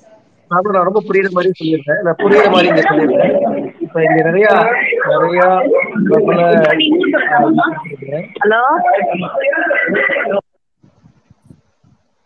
சொல்லுங்க சார். மியூட் பண்ணிட்டேன் மியூட் பண்ணிட்டு அவரை மியூட் பண்ணிட்டேன். ஆக்சுவலா வந்து இங்க இருக்கிற நிறைய ஐடி சார் சார் அதுக்கு முன்னாடி நான் தெளிவா சொல்லிடுறேன். ஏன் இந்த விளக்கம்னா நிறைய பேர் வந்து திரும்ப திரும்ப அவன் பாஸ் ஆயிட்டான் அவன் ஃபெயில் ஆயிட்டான். இந்த மாதிரி வந்து எல்லாரும் அந்த பாயிண்ட்லயே போறாங்க. அந்த பெர்சன்டேஜ் வாங்கிட்டாங்க அப்படின்னு. அந்த பெர்சன்டேலுங்கிற விஷயம் இன்னும் அதிகப்படியா போய் சேரணும்னு நினைக்கிறேன். இங்க நிறைய பேருக்கு அந்த பர்சன்டைல் எப்படி கால்குலேட் பண்றாங்க? ஏன் அப்படி ஒவ்வொரு வருஷமும் ஏன் ரெண்டாவது நீங்க இந்த ரிப்பீட்டை சொன்னீங்க இல்லையா? எல்லாரும் என்ன நினைச்சுக்கிறாங்க அப்படின்னா அவன் ஃபெயில் ஆயிட்டான். அந்த ஃபெயில் ஆயிட்டங்கிட்ட அடுத்த வருஷம் மறுபடியும் எழுதுறான். அப்படிங்கிற மாதிரி ஒரு புரிதல் தான் பொதுவாகவே இருக்கு. எங்க வீட்லயுமே அப்படி இருந்துச்சு. ஆனா இவன் உங்களுக்கு தெரியல சிவா ஒய்ஃப் வந்து ரெண்டாவது எழுத போறப்போ விலைக்கு சொல்றப்பதான் கொஞ்சம் புரிய கொஞ்சமாவது எனக்கு புரிஞ்சுது. அந்த பர்சன்டைலுங்கிறது ரொம்ப தெளிவாகவே சொல்லுங்க சார் அது பேசுறதே இல்லை. இல்ல இல்ல அதை நான் வந்து இன்னும் கொஞ்சம் எளிமையாக எளிமையா சொல்றேன். இப்ப ஆக்சுவலா இந்த நம்ம இப்ப இங்க இருக்கிற நிறைய பேர் நம்ம நல்ல பாப்புலர் ஐடிஸ் எல்லாருமே இங்க இருக்கிற ரொம்ப வழக்கமா அதை பத்தி பேசுற அத்தனை பேருமே இருக்கிறோம். எல்லாருமே நல்ல நல்ல பொசிஷன்ல இருக்கிறோம். மேபி டாக்டர்ஸ் எல்லாமே வந்து ஐடி ஃபீல்டில் ஆடிட்டரிங் இந்த மாதிரி நிறைய ஃபீல்டில் இருக்கீங்க எல்லாருமே. ஸோ ரொம்ப சிம்பிளாக சொல்லணும்னா இப்போ நீங்கள் எல்லாருமே இந்த வருஷம் நீட்டு நீங்கள் எழுதி உங்களுக்கு இப்போ நீங்கள் சப்போஸ் ஐடி ஃபீல்டில் இருக்கீங்க ஃபிசிக்ஸ்லாம் நல்லா வரும் அப்படின்னா அந்த சின்ன ப்ளஸ் டூவில் உள்ள சிபிஎஸ்சி புக்கை மட்டும் படிச்சுட்டு போயிட்டு நீங்கள் நீட் எழுதலாம். மினிமம் ஒரு ஒன் டென் ஸ்கோர் பண்ணிடலாம் ரொம்ப easy one ten one twenty score பண்ணிடலாம் இப்போ உங்களுக்கு இப்போ உங்களால் வந்து உங்களை மைய கையில் வந்து ஒரு ஒன் ஒன் ஒன் சி கையில் மணி இருக்குன்னா நீங்கள் நெக்ஸ்ட் இயர் டாக்டர் ஆகலாம். இங்கே இருக்கிற அத்தனை பேருக்குமே சொல்கிறேன் அதுதான் நீட்டுடைய பெரிய விஷயம். ஸோ நீங்கள் நீங்கள் வந்து இன்னைக்கு ப்ளஸ் டூ முடித்து ஒரு சராசரி ரூரல் சைட்லேருந்து வரக்கூடிய ஒரு ஸ்டூடெண்டோடைய காம்படிட்டர் இந்த நீட் படி. உங்கள்கிட்ட ஒன் ஒன் சி இருக்குது நீங்கள் ப்ளஸ் டூ ஏன்னா நீங்கள் இப்போ படிக்கிறதுக்கும் ப்ளஸ் டூவில் ஒரு ஸ்டூடெண்ட் ஸ்டூடெண்ட் படிக்க அந்த புக்கை எடுத்து படிக்கிறதுக்கும் உள்ள வித்தியாசம் இருக்கு இல்லையா? நம்ம நிறையா இன்ஜினியரிங்லாம் முடிச்சுட்டு எல்லாத்தையும் முடிச்சு அந்த பே பேசிக் மேத்தமெட்டிக்ஸ்லாம் தாண்டி வந்துட்டோம். எவ்வளோ விஷயங்கள் கால்குலேட் பண்ணி பண்ணுற அளவுக்கு வந்துட்டோம். ஸோ நம்ம வந்து ஒரு ஃபிசிக்ஸ் படிக்கிறதோ கெமிஸ்ட்ரி படிக்கிறதோ பயாலஜி படிக்கிறதோ இப்போ அந்த புக்கை எடுத்து படிக்கிறது நம்மளுக்கு ரொம்ப ஈஸி ஒரு சிக்ஸ் மந்த்ஸ் படிச்சோம்னாலே நம்ம ஒரு பேசிக் மார்க் ஒன் டென் மார்க்ஸுங்கிறது ஒன்றும் பெரிய விஷயம் இல்லை. கொஸ்டின்ஸ் வைஸ் பார்த்தீங்கன்னா முப்பது கொஸ்டின் ஆன்சர் பண்ணால் போதும். நூற்றி எண்பதில் முப்பது கொஸ்டின் ஆன்சர் பண்ணால் போதும். இப்போ தகவலுக்காக சொல்கிறேன் ஃபிசிக்ஸில் மட்டுமே நாற்பத்தஞ்சு கொஸ்டின் இருக்குது ஸோ நீங்கள் வேறு எதையுமே படிக்காமல் நல்லா தெரிஞ்ச ஃபிசிக்ஸையோ நீங்கள் நாற்பத்தஞ்சு கொஸ்டின் மட்டும் ஆன்சர் பண்ணி முப்பது கொஸ்டின் நீங்கள் பா எடுத்துட்டிங்கன்னா நீங்கள் எலிஜிபிள் ஃபார் நீட் இப்போ. இன்னைக்கு நீங்கள் எலிஜிபிள் ஃபார் நீட்னா அந்த ஒன்ஸையும் வச்சுட்டு நீங்கள் முதல்ல டீம்டு யூனிவர்சிட்டியில் டைரக்ட் கவுன்சிலிங்கில் நீங்கள் ஃபஸ்ட் ரவுண்டில் இல்லைனாலும் செகண்ட் ரவுண்டில் போய் நீங்கள் ஜாயின் பண்ணலாம். இப்போ கூட டாக்டர் ஆகலாம். இதுதான் அதில் உள்ள ஒரு பெரிய ப்ராப்ளம் ஸோ அதாவது ஒரு சமமற்ற ஒரு ஒரு இதில் வந்து எல்லாரையும் ஓட விடுறாங்க. அதில் வந்து இன்னைக்கு ப்ளஸ் டூ முடிச்சு வில்லேஜில் இருக்கவனும் ஓடணும். இன்னைக்கு வந்து ப்ளஸ் டூ முடிச்சு சிபிஎஸ்சியில் படிச்சவனும் ஓடணும். இன்னைக்கு ப்ளஸ் டூ முடிச்சு மெட்ராஸில் இருக்கணும் ஓடணும். பெங்களூர்ல இருக்கணும் ஓடணும். ஒரே மாதிரி பேட்டர்னில் ஓடணும். அதுதான் இங்கே பெரிய பிரச்சனையாக இருக்குது பட் நம்மளுக்கு ப்ளஸ் டூவில் அப்படி கிடையாது. அவங்கவுங்க அந்த ப்ளஸ் டூ சிலபஸ்ங்கிறது ஒரே மாதிரி சிலபஸ் யார் வேணாலும் கிராமத்துலேருந்து எழுதலாம் இதில் கவர் நகரத்துலேருந்து எழுதலாம். அவனால் நல்லா படிக்க முடிஞ்சு இது ரீப்ளேஸ் பண்ண முடிஞ்சுன்னா ஒரு நைன் நைன் மார்க் எடுத்தான்னா அவன் வந்து உள்ளே வந்துடுவான் அந்த அவர் ஈக்குவல் சொல்லுவாங்க இல்லையா ஒரு ஈக்குவல் தளம் அது இப்போ இல்லைங்கிறது தான் இதில் உள்ள பெரிய பிரச்சனை. நீங்கள் சொன்ன பெர்சன்டைல் பற்றி நான் சொல்லிடுறேன். பெர்சன்டைல்ங்கிறது ஒன்றும் இல்லை. நூறு பேர் இப்போ இங்கே இருக்கிற ஸ்பேஸில் ஒரு ஐம்பது பேர் இருக்கிறோம். நம்ம ஐம்பது பேர் நீட் எழுதுகிறோம் அப்படின்னா நீட் எழுதுறதுக்கு முன்னாடியே சொல்லிடலாம். இதில் உள்ள இருபத்தஞ்சு பேர் கண்டிப்பாக ஃபெயில் ஆயிடுவாங்க தட் மீன்ஸ் என்ன அர்த்தம்னா பேப்லோ வந்து நூறு மார்க்கில் நூ நூறு மார்க் எடுத்துடுறாரு. நான் தொண்ணூற்றி எட்டு மார்க் எடுத்திருக்கிறேன். சிவா ஒரு எழுபத்தஞ்சு மார்க் எடுக்கிறாருன்னா இப்படியே ஃபர்ஸ்ட்லேருந்து ஐம்பதாவது மார்க் இருபத்தஞ்சு பேர் எத்தனாவது லாஸ்ட் மார்க் எடுக்கிறாங்களோ அதோடு தான் கட் ஆஃப் அந்த கட் ஆஃப் வந்து பத்தா இருக்கலாம் பதினஞ்சா இருக்கலாம் முப்பதாக இருக்கலாம் எதுவாக வேணாலும் இருக்கலாம். ஸோ வருஷா வருஷம் அது மாறிக்கிட்டே இருக்கும். அந்த அன்சர்டனிட்டிமாங்க இல்லையா? நீங்கள் ப்ரெடிக்டே பண்ண முடியாது. ஓரளவு ப்ரெடிக்ட் பண்ணலாம். ஓ இந்த இந்த இந்த அளவுக்கு மார்க் எடுத்து இன்னும் சொல்ல இப்போ கரண்ட் சுச்சுவேஷன் படி நீங்கள் பிசிஐ இருந்தால் அறுநூறுக்கு மேலே எடுத்தீங்கன்னா நீங்கள் வந்து மெடிசன் கவர்மெண்ட் காலேஜில் கிடைக்கும் அப்படிங்கிறது வேணால் நம்ம சொல்லலாம். பட் அந்த அறுநூறு எடுக்கணுங்கிறதுக்கு சாதாரணமாக நீங்கள் ஒரு ப்ளஸ் டூ புக்கை மட்டும் வச்சு படித்து வாய்ப்பே கிடையாது. மினிமம் நீங்கள் வந்து ஒரு ஒன் இயர் கோச்சிங் சென்டரில் படிச்சிருக்கணும். அது வந்து அந்த கோச்சிங் சென்டர் தனியாக போய் படிக்கலாம் இல்லை ஸ்கூலோட அட்டாச்சாக இருக்கலாம். அது மாதிரி இருந்தால் மட்டும்தான் முடியும். அதோடைய மினிமம் ஃபீஸ் வந்து டூ டு த்ரீ லேக்ஸ் அப்படிங்கிறதா இதில் உள்ள கசப்பான உண்மை.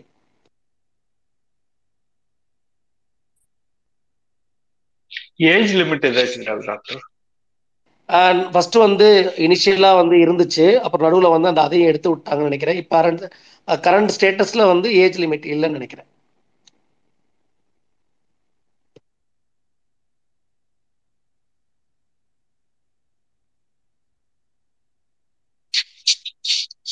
டாக்டர் சார் பேசுறது கேக்குதா?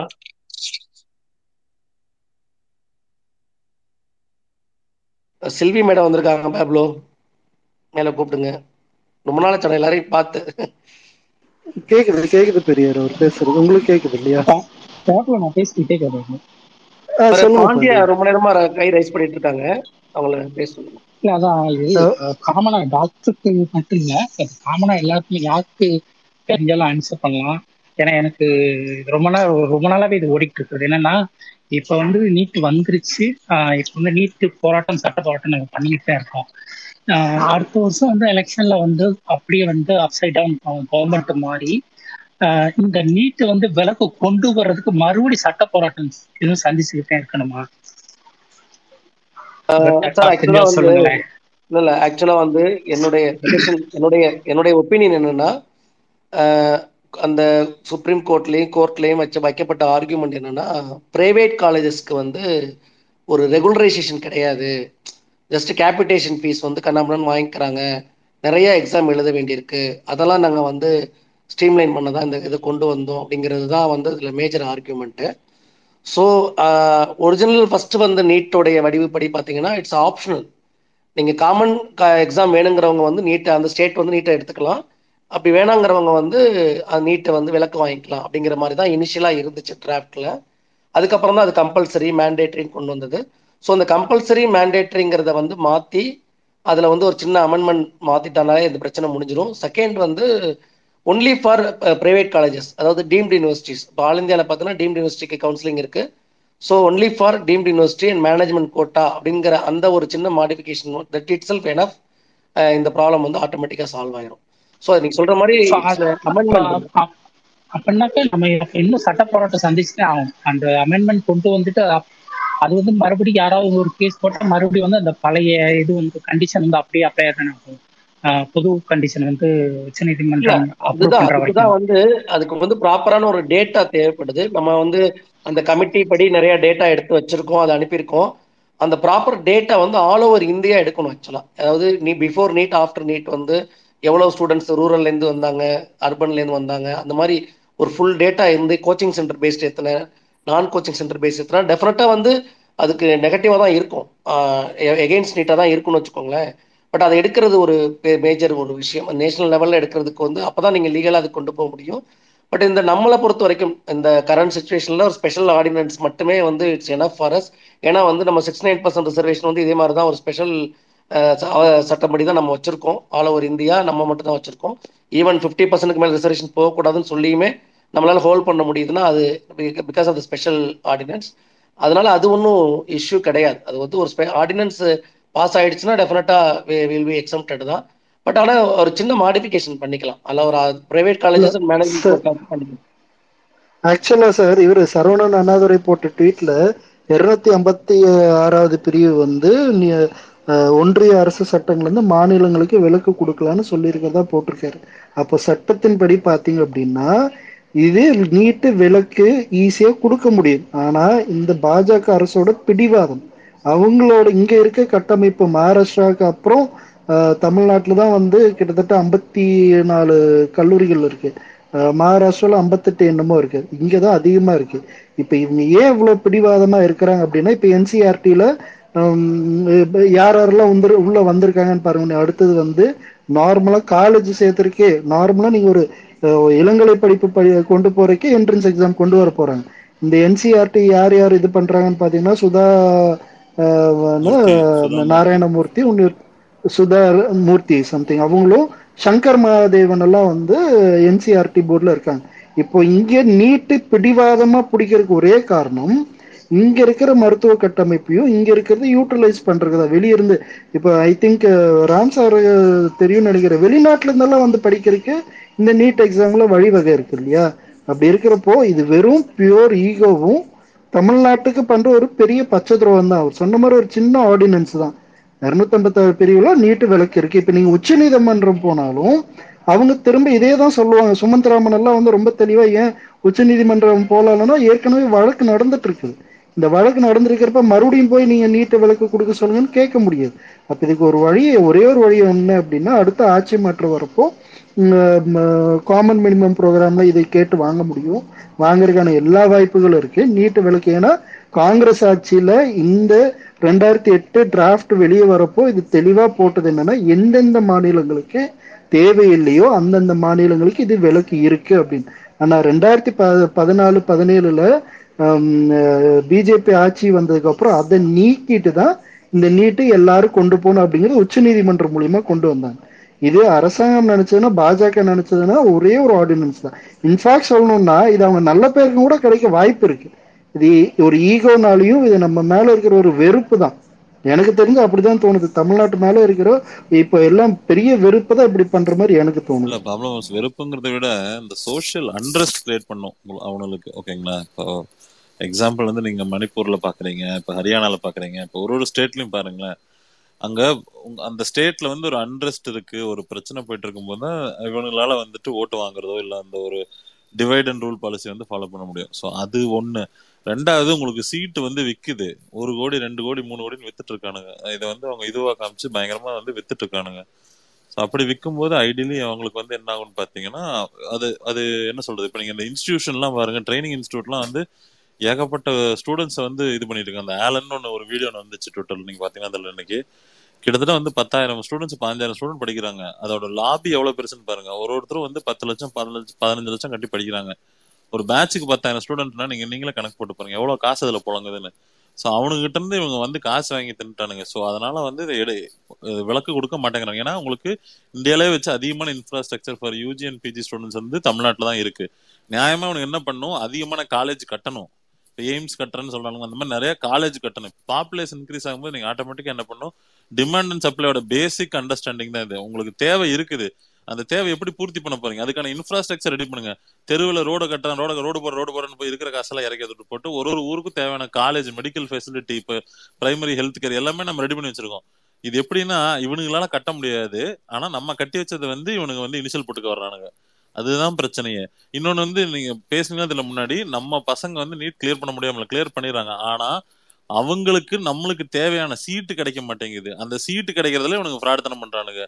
இன்னொன்னு பணம் கட்டி தான் படிக்கணும். அதாவது இவனுக்கு என்ன சொல்றானுங்க? குவாலிட்டி நீட்டுனா குவாலிட்டி நீட்டுனா அவங்களுக்கு வந்து இத்தனை நாள் குவாலிட்டியே இல்லை எஜுகேஷன் இன்னைக்கு தான் எஜுகேஷன் குவாலிட்டி வரப்போகுது. ஆஹா ஓஹோன்னு ஓட சுட்டானுங்க ஆனா இவனுங்க பண்றது பூராமே வந்து காசை வாங்கி தின்னு போட்டு ஏப் மூட்டு போட்டு இருக்கிறவனுங்க எல்லாத்தையும் வந்து நம்ம பசங்க படிக்க முடியாது. அதாவது க- அந்த பையன் பேசுறது கேட்டா அப்படி என்ன சொல்றது நெஞ்செல்லாம் கொ- கொதிக்குது.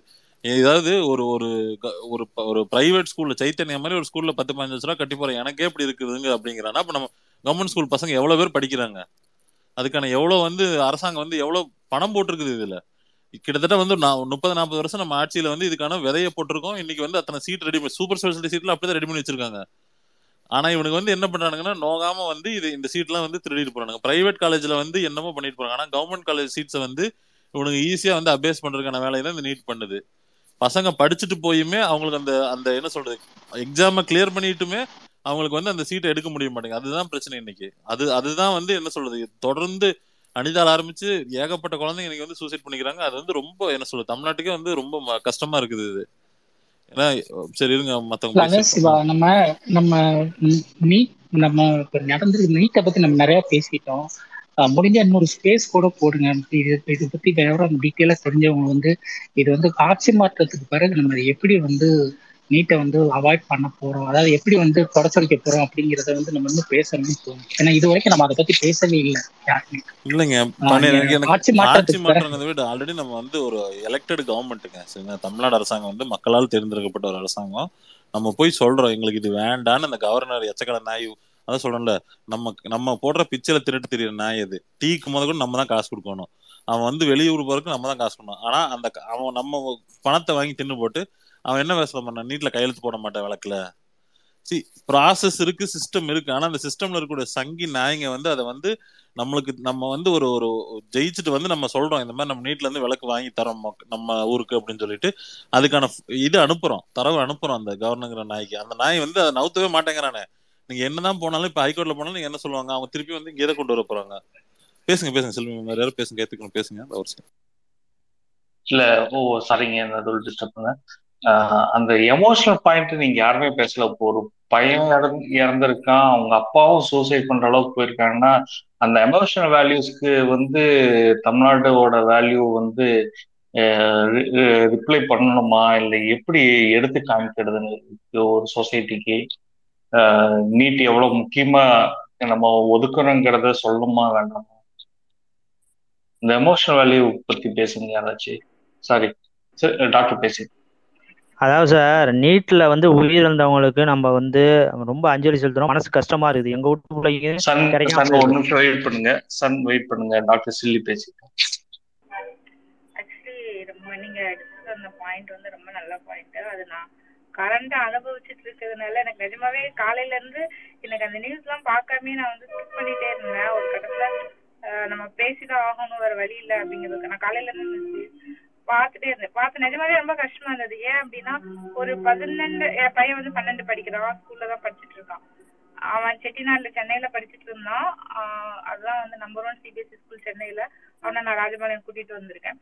அந்த ஷிஃப்டிங்கே வந்து பசங்களை வந்து ஒரு சைக்கலாஜிக்கா அஃபெக்ட் பண்ணும் தோணுச்சு. இருந்தாலும் ஓகே ஃபைன் அப்படின்னு. பட் எங்கேயுமே அவங்களால வந்து அந்த பன்னெண்டு அப்படிங்கிற ஒரு ஸ்ட்ரெஸ் இருக்குல்ல அது ஃபேமிலியில ஃபுல்லாவே தான் அஃபெக்ட் பண்ணுது. ரெண்டு நாளா அவன் வந்து எந்திக்கவே கிடையாது. தூங்கிட்டே இருக்கான். ஏன்டா அப்படி தூங்கிட்டு அதாவது அதாவது இந்த வயசுல வந்து அப்படி தூங்க வேண்டிய அவசியமே கிடையாது. எனக்கு ஒரு மாதிரி பக்கு பக்குங்குது. ஏன் வந்து இவன் தூங்குறான்? இவனுக்கு என்ன பிரச்சனை? என்ன பிரச்சனை? அப்புறமா பொறுமையா உட்காந்து பேசி பேசி பேசி இல்ல போன இதுல வந்து நான் வந்து தியரியில கொஞ்சம் மார்க் கம்மியாயிருக்கேன் மார்க் போனா போட்டு தம்பி. ஒன்றும் பிரச்சனை இல்லை. நம்ம அதை பத்தி தான் யோசிக்கல. பட் நீங்க என்னதான் நம்ம வெளியே இருந்து சொன்னாலும் நம்ம என்னதான் நீங்க கவுன்சிலிங் கொடுத்தாலும் என்னதான் சொன்னாலும் அந்த ஒரு பசங்களோட மைண்ட் செட் இருக்குல்ல அந்த நேரத்து மைண்ட் செட் இருக்குல்ல. அந்த ஒரு இந்த ஒரு அடலசன் பீரியட்ல அவங்க ஒரு உளவியலா அடி வாங்குறாங்கல்ல.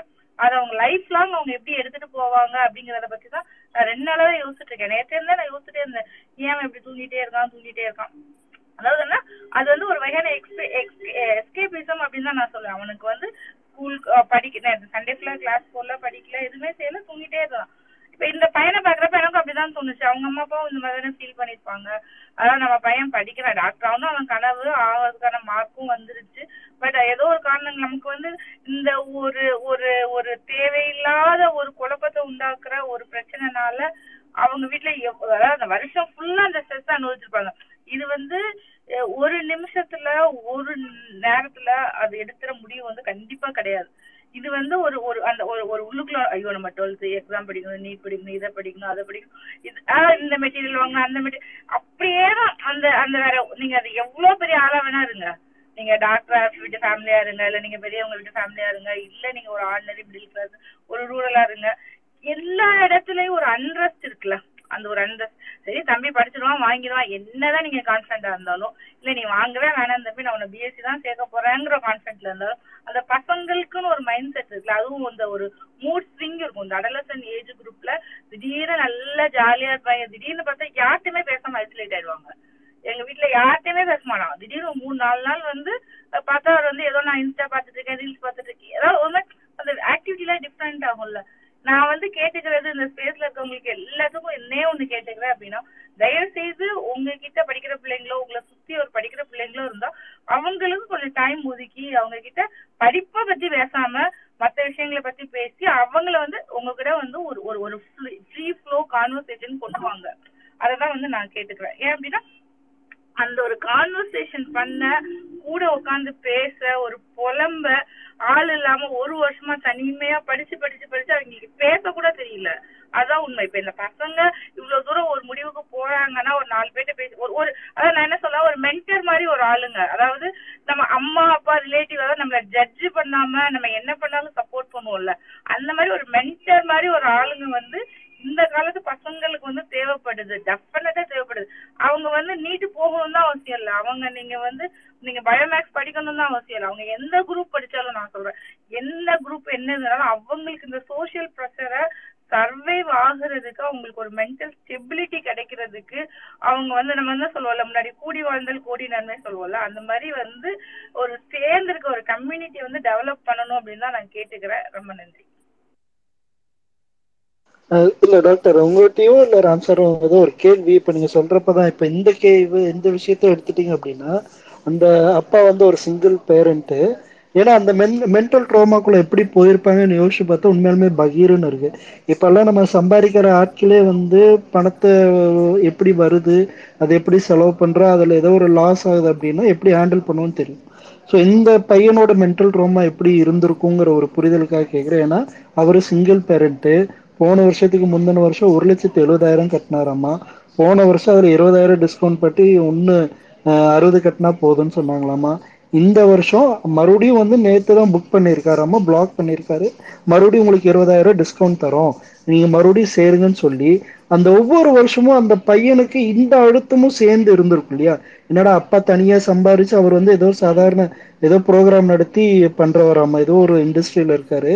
சாதாரண ஒரு வேலை செய்யறவர் இந்த மாதிரி எத்தனையோ பேர் இந்த நீட்டு கோச்சிங்கா பணம் கட்டுறாங்க. அதுலயே டிஸ்கவுண்ட் எல்லாம் கொடுத்து இந்த அந்த பையனுக்கு வந்து உன்னையும் ஒரு படிச்சு முடிச்சு ஒரு வேலை சம்பாதிக்கிறது விஷயமே எப்படின்னு தெரியாது. நமக்கெல்லாம் இப்ப தெரியும். ஒரு சம்பாதிக்கிறோம்னா பணம் எப்படி வருது அதை ஹேண்டில் பண்ண தெரியும். ஆனா தன்னோட அப்பா சம்பாரிச்சு பணத்தை கட்டுறாரு. அது முடியல அப்படிங்கிறப்போ அந்த மென்டல் ரோம எந்த அளவுக்கு இருந்திருக்கு நீங்க சொல்றதெல்லாம் மென்டார் வந்து அட்லீஸ்ட் ஒரு மிடில் கிளாஸ்ல ஒரு அப்பர் மிடில் கிளாஸ்ல இருக்கிறவங்களுக்கு ஒரு வாய்ப்புகள் வாய்ப்புகள் இருக்கா இருக்கு? சான்சஸ் இருக்கு. யாரோ ஒருத்தர் படிச்சவங்க முன்னாடி இருக்கவங்க சொல்லலாம். இன்ஃபேக்ட் எங்க வீட்லயுமே அப்படியெல்லாம் ட்ரை பண்ணோம். இல்ல ஆக்சுவலா அது ஆஸ் அ டாக்டர்ஸ் நீங்க சொல்றீங்க இந்த சொசைட்டில அப்படி ஒரு வாய்ப்பு இருக்குமா அப்படின்னா கஷ்டம். பட் ஆனா இந்த மாதிரி எத்தனையோ படிக்கிற மாணவர்களோட அந்த மென்டல் ட்ரோமா எந்த அளவுக்கு இருக்கும்? அது அப்படின்னு வந்து ஒரு ஒரு அததான் நான் திரும்ப திரும்ப சொல்ல வரேன் அவங்களோட உளவியல் அந்த மன அழுத்தம் இருக்குல்ல. அந்த மன அழுத்தத்தை போக்குறதுக்கு எப்படி போக்குறது அப்படிங்கிறது தான் வந்து ஒரு பெரிய இதா இருக்கு. ஏன்னா அவங்களுக்கு எல்லா பக்கமுமே ப்ரெஷர் வருது. ஒண்ணு கூட படிக்கிற பசங்க கூட இருக்கிறது நமக்கு எக்ஸாம் ரிசல்ட் ஃபேமிலி ஃப்ரெண்ட்ஸ் ரொம்ப ரொம்ப அதெல்லாம் சொல்லல. ஈவன் நீங்க சொன்ன அதே கதையை தான் வந்து நான் அனுபவிச்சிருக்கேன். ஏன் அப்படின்னா நைன்த்ல வந்து எங் அவங்க ஸ்கூல்ல வந்து ஃபிஜி வந்து இன்டகிரேட்டட் ஸோ நீங்க ஸ்கூல் ஃபீஸோட ஃபிஜிக்கு ஃபீஸ் கட்டுங்க அப்படின்னாங்க. சரி ஓகேன்னு கட்டியாச்சு. ஒரு மூணு மாசத்துலயே இவனால அவங்க வந்து கோப்போ பண்ண முடியல. நான் ஃபிஜிலாம் போல. நான் வெளில வரேன் நீங்க என்ன வெளியே அனுப்புங்கன்னு. அவங்க வெளியே அனுப்பல. அவங்க நாங்க டென்த்ல தான் திருப்பி வெளியே அனுப்புனாங்க. நான் வெட்டியா ரெண்டு வருஷம் ஃபீஸ் கட்டினேன். என்னால அந்த நேரத்துல வந்து ஒண்ணுமே பண்ண முடியல. சரி ஓகே. வழியில வந்துல அப்புறம் டென்த் நான் இங்க ஷிப் பண்றேன். ஷிப் பண்ண நேரத்துல வந்து இல்ல எனக்கு ஆன்லைன்ல ஆகாஸ் புக் பண்ணி கொடுங்க அப்படின்னா. ஆன்லைன்ல ஆகாஸ் புக் பண்ணதும் வீணா போச்சு. ஏன்னா அவங்க நீங்க என்ன வேணா அவங்க நினைச்சுக்கலாம். என்ன வேணா பணம் கொடுத்தா கூட அவங்க குடுக்குற கோச்சிங் அது இது நம்ம பசங்களுக்கு கண்டிப்பா புரிய போறது இல்ல ஏன்னா அவங்க அவங்க நடத்துறது ஃபுல்லா வந்து நார்த் இந்தியன்ஸ் ஒரு தெலுங்கு டீச்சர்ஸ் இந்த மாதிரி வசந்த்ல இந்த மாதிரி ஒரு இதுல பண்றாங்க. நீங்க எவ்வளோ ஒரு இங்கிலீஷ் லெவல்வர்ஸா இருந்தாலும் நீங்க எவ்வளோ பெரிய ஆளா இருந்தாலும் கண்டிப்பா அந்த கோச்சிங் எடுத்துதான் நாங்க வந்து வர அப்படிங்கிறது வந்துட்டு ரெண்டாவது பட்சம் தான் அதுல இருந்து வெளியே வந்துச்சு. நான் இண்டிவிஜுவலாவே படிச்சுக்கிறேன் இவங்க ஒன்றும் பெருசாலாம் சொல்லி தரல. நீங்க விட்டுருங்க அப்படின்னு. அதுக்கு நிஜமானா திருப்பி திருப்பி அந்த கால்ஸ் வரும்ல. நாங்க பெஜூஸ்ல இருந்து பேசுறோம் நாங்க ஆகாஷ்ல இருந்து பேசுறோம் நாங்க ஃபிஜில இருந்து பேசுறோம். ஒரு கட்டத்துல வந்து நான் என் அம்மாவே இல்லடா அப்படிங்கிற ரேஞ்சுக்கு வந்து பதில் சொல்ல பிறகுதான் இங்க வந்து கட் பண்ணவே ஆரம்பிச்சாங்க. அவங்க கொடுக்குற டார்ச்சர் அவங்க கூட மென்டல் இந்த பசங்க புரிஞ்சுக்கிறது. என் பையனே கேட்பான் ஏமா உங்களுக்கு நான் நிறைய செலவு விழுத்து வச்சேன் வச்சிட்டேன்லம்மா கஷ்டமா இருக்கலாமா இல்ல தம்பி பரவாயில்ல நீ படி. ஏன்னா ஒரு கட்டத்துல நம்ம தான் போராடிட்டு இருக்கோம். பட் இதுதான் அப்படி சூழல் அப்படிங்கிறப்ப நம்ம வந்து ஏதாச்சும் ட்ரை பண்ணுவோம் அப்படின்னு தான் நமக்கு தோணும். இங்க நான் இங்க ராஜபாளையத்துக்கு வந்த பிறகு இங்க உள்ள நான் பசங்களை பாக்குறேன். இங்க உள்ள பசங்க லைக் நார்மல் மிடில் கிளாஸ் நம்ம ரூரல் பசங்க அவங்க கிட்டத்தட்ட இப்ப ஒரு வருஷம் ரெண்டாவது வருஷம் மூணாவது வருஷம் எல்லாம் உட்காந்து கோச்சிங் கிளாஸ்ல படிச்சிட்டு இருக்காங்க கேரளா அகாடமில திருநெல்வேலியில. சோ அவங்க எல்லாம் வந்து ரொம்ப லோ அதாவது கஷ்ட- ரொம்ப கஷ்டப்பட்டு தான் அவங்க சரி இந்த ஃபர்ஸ்ட் ஃபர்ஸ்ட் ரிப்பீட்டர்ல அவனுக்கு வராது அடுத்த வருஷம் நம்ம படிச்சிருவோம் எப்படியாச்சும் படிச்சிருவோம். இவ்வளவு தூரம் இதுலயே அவங்க ஏகே ராஜன் கமிட்டிலயுமே அதான் அவங்க மென்ஷன் பண்ணியிருந்தாங்க. நீங்க டைரக்டா பன்னெண்டுல முடிச்சு அந்த வருஷமே சீட் வாங்குறது முப்பது பர்சன்ட் பேர் தான். எழுவத்தோரு சதவிகிதத்தை வந்து ரிப்பீட்டர்ஸ் வந்து கிராப் பண்ணிக்கிறாங்க. ஸோ ரிப்பீட்டர்ஸ்க்கு நீங்க செலவு பண்ண வேண்டிய தொகை அந்த ஒரு வருஷம் உட்காந்து பிடிக்கிறதுக்கு ரெண்டு வருஷம் உட்காந்து பிடிக்க வேண்டியது செலவு பண்ண வேண்டிய தொகை வந்து ரொம்ப அதிகமா இருக்கு. அஞ்சுல இருந்து ஆறு லட்சம் வரைக்கும் செலவு பண்ண வேண்டியிருக்கு. அதனால நீட்டை பேன் பண்ணுங்கிறதா ஏகே ராஜன் கமிட்டியோட முக்கியமான கோரிக்கை. ஏஜே ராஜன் கமிட்டி வந்து இதை எப்படி கேன்சல் பண்ணா ரெண்டு ரெக்கமெண்டேஷன் கொடுத்துருந்தாங்க. ஒரு ரெக்கமெண்டேஷன் என்ன அப்படின்னா யூனிஃபார்ம் சிலபஸ் நீங்க எப்படி வந்து ஒன் இந்தியா ஒன் இதுன்னு சொல்ற மாதிரி எல்லாத்துக்கும் யூனிஃபார்ம் சிலபஸ் கொண்டு வாங்க. எல்லாத்துக்கும் யூனிஃபார்மா எக்ஸாம் வைங்க. நீங்க யூனிஃபார்மா ஸ்கோர் பண்ணுங்க. பிளஸ் டூ ரிசல்ட்டை பேஸ் பண்ணி நீங்க ரிப்போர்ட் கொடுங்க. ரெண்டாவது வந்து எல்லா டீம் யூனிவர்சிட்டியும் கவர்மெண்ட் வந்து அண்டர்டேக் எடுங்க. அவங்களுக்கு ஒரே மாதிரி எக்ஸாம் ஒரே மாதிரி இது.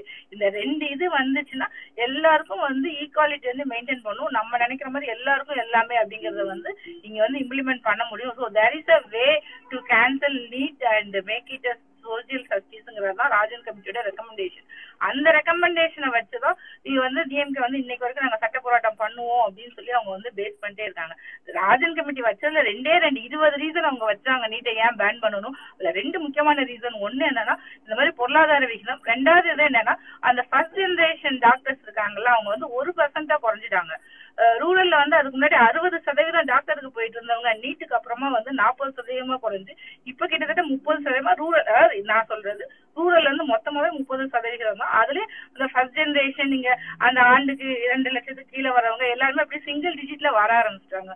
சோ இது கம்ப்ளீட்டா வந்து நம்மளோட திராவிட கொள்கைக்கு வந்து எதிரானது. அதனால நீங்க வந்து நீட்டை வந்து பேன் பண்ணியே ஆகணும். அவங்க ரிப்போர்ட் வாங்கி அதை எப்படி பேன் பண்ணணுங்கிறதுக்கான எல்லா வழிமுறையும் செஞ்சு நீ கையெழுத்து கிளம்புனா அங்க கையெழுத்து போட மாட்டேன்னு உட்கார வச்சுட்டு இருக்காங்க பட் இந்த ஒரு இது வந்து இந்த இன்சூரன்ஸ் வந்து தமிழ்நாட்டுல இன்னைக்கு பன்னெண்டாம் படிக்கிற எல்லா அம்மா அப்பாவுக்கும் இந்த ஸ்ட்ரெஸ் வந்து நிஜமாவே கடத்தப்பட்டிருக்கும். இந்த வருஷம் இந்த இன்சிடென்ட்ல இருந்து எப்படி வெளியில வர்றது அப்படிங்கறது தான் வந்து ஒரு பெரிய சவால் நமக்கு முன்னாடி நான் அதை திரும்ப திரும்ப சொல்லிட்டே இருக்கேன் ஒரு மென்டல் ஒரு மன அழுத்தம் மன அழுத்தம் இந்த பசங்களை வந்து எப்படியாச்சும் வந்து ப்ரொடெக்ட் பண்ணி ஒரு நார்மலா கொண்டு வந்து அடுத்த வருஷம் எக்ஸாம்க்கு வர வரைக்கும் நான் எப்படி கொண்டு வர போறேன் அப்படிங்கறத வச்சு எனக்கு இப்பயே பயம் தான் இருக்கு சோ இதுக்கு மேல எனக்கு நிஜமாவே பேச முடியல ரொம்ப நன்றி வாய்ப்பு கரெக்ட் கரெக்ட் நான் ஏன்னா அந்த எமோஷனல் பார்ட் கேட்டேன்னா என் வீட்டுல இப்போ பக்கத்து வீட்டு பையன் வந்து டூ இயர்ஸா பண்ணிட்டு இருக்கான். இந்த சண்டே அதாவது நேத்து வந்து அவன் காலையில பார்த்தேன். இந்த வருஷம் போயிடலாம்ல தம்பி அப்படின்னு சும்மா ஜாலியாக தான் பேசினேன். ஆனா அவன் வந்து ஒரு வேர்டு என்கிட்ட சொன்னான். என்ன சொன்னா எங்க அப்பா நினைச்ச மாதிரி ஆயிரம் அங்கிள் அப்படின்னா என்ன டாக்டர் தான் ஆக போறேன் அப்படின்னா. இல்ல உருப்படாம போயிடும்னு எங்க அப்பா சொன்னாரு. அது மாதிரி ஆயிரும்னா அங்கிள் அப்படின்னா. எனக்கு அது வந்து நைட்டு நேற்று ஃபுல்லா இருந்துச்சு. நேத்து நைட் இந்த இன்சிடென்ட் காலையில அவங்க அப்பாங்கும் போது இது அதனாலதான் எமோஷன் எமோஷன் பத்தி சொல்லுங்க அப்படின்னு சொல்லி கேட்டது. ஆஹ் இன்னைக்கு காலையில அவங்க அப்பா கூப்பிட்டு கேட்டேன் தயவு செய்து அவனை அப்படியெல்லாம் பேசாதீங்க அப்படின்னு சொல்லிட்டு பேசிட்டு இருந்தேன். கண்டிப்பா. இதுல நான் ஒரு பாயிண்ட் சொல்லிடுறேன். சிலி மேடம் சொன்ன மாதிரி இதை வந்து இந்த மன அழுத்தம் இருக்கு இல்லையா? அது நாட் ஓன்லி குழந்தைங்களுக்கு மட்டும் கிடையாது. நீங்க அது ஒரு பெரிய பாயிண்ட் ஏன்னா இப்போ மேடம் வந்து இப்போ பையன் ப்ளஸ் டூ படிக்கிறான். இப்போ நான் என்னோட பொண்ணு ப்ளஸ் டூ அந்த நீட் ஃபேஸை தாண்டி விட்டுட்டேன். ஆல்மோஸ்ட் டூ இயர்ஸ் வந்து இந்த நீட்டுடைய நீட்டுங்கிறத விட்டுருங்க. நீட் மட்டுமே இல்லை. ஒரு ப்ளஸ் டூ அந்த ஃபேஸ் இருக்கு இல்லையா? அந்த ஃபேஸில் வந்து அந்த பிள்ளைங்கள அதை கடத்தி கொண்டு போய் ஒரு ப்ராப்பர் கோர்ஸில் சேர்க்கறதுக்கு அது எம்பிபிஎஸ்ஸாக இருக்கட்டும் இன்ஜினியரிங்காக இருக்கட்டும் வாட் எவர் மேபி அந்த டூ இயர்ஸ் இருக்கு இல்லையா? அந்த டூ இயர்ஸில் வந்து அந்த பேரண்ட்ஸுக்கே அது அவ்வளோ பெரிய இம்மன்ஸ் ப்ரெஷர் அது ஆக்சுவலாக அது எப்போ புரியும் அப்படின்னா இங்கே இருக்கிறவங்களுடைய குழந்தைகள் வந்து கரெக்டாக அந்த ப்ளஸ் டூ ப்ளஸ் டூ வரும்போது பர்டிகுலராக அவங்க வந்து மெடிசன் சேர்க்கணும் நீட்டுக்கு ப்ரிப்பேர் பண்ணணும் அப்படின்னு வரும்போது தான் அந்த ரியல் ப்ரெஷர் வந்து ஃபீல் ஆகும். நாட் ஓன்லி நீட் எழுதுகிற வரைக்கும் கிடையாது.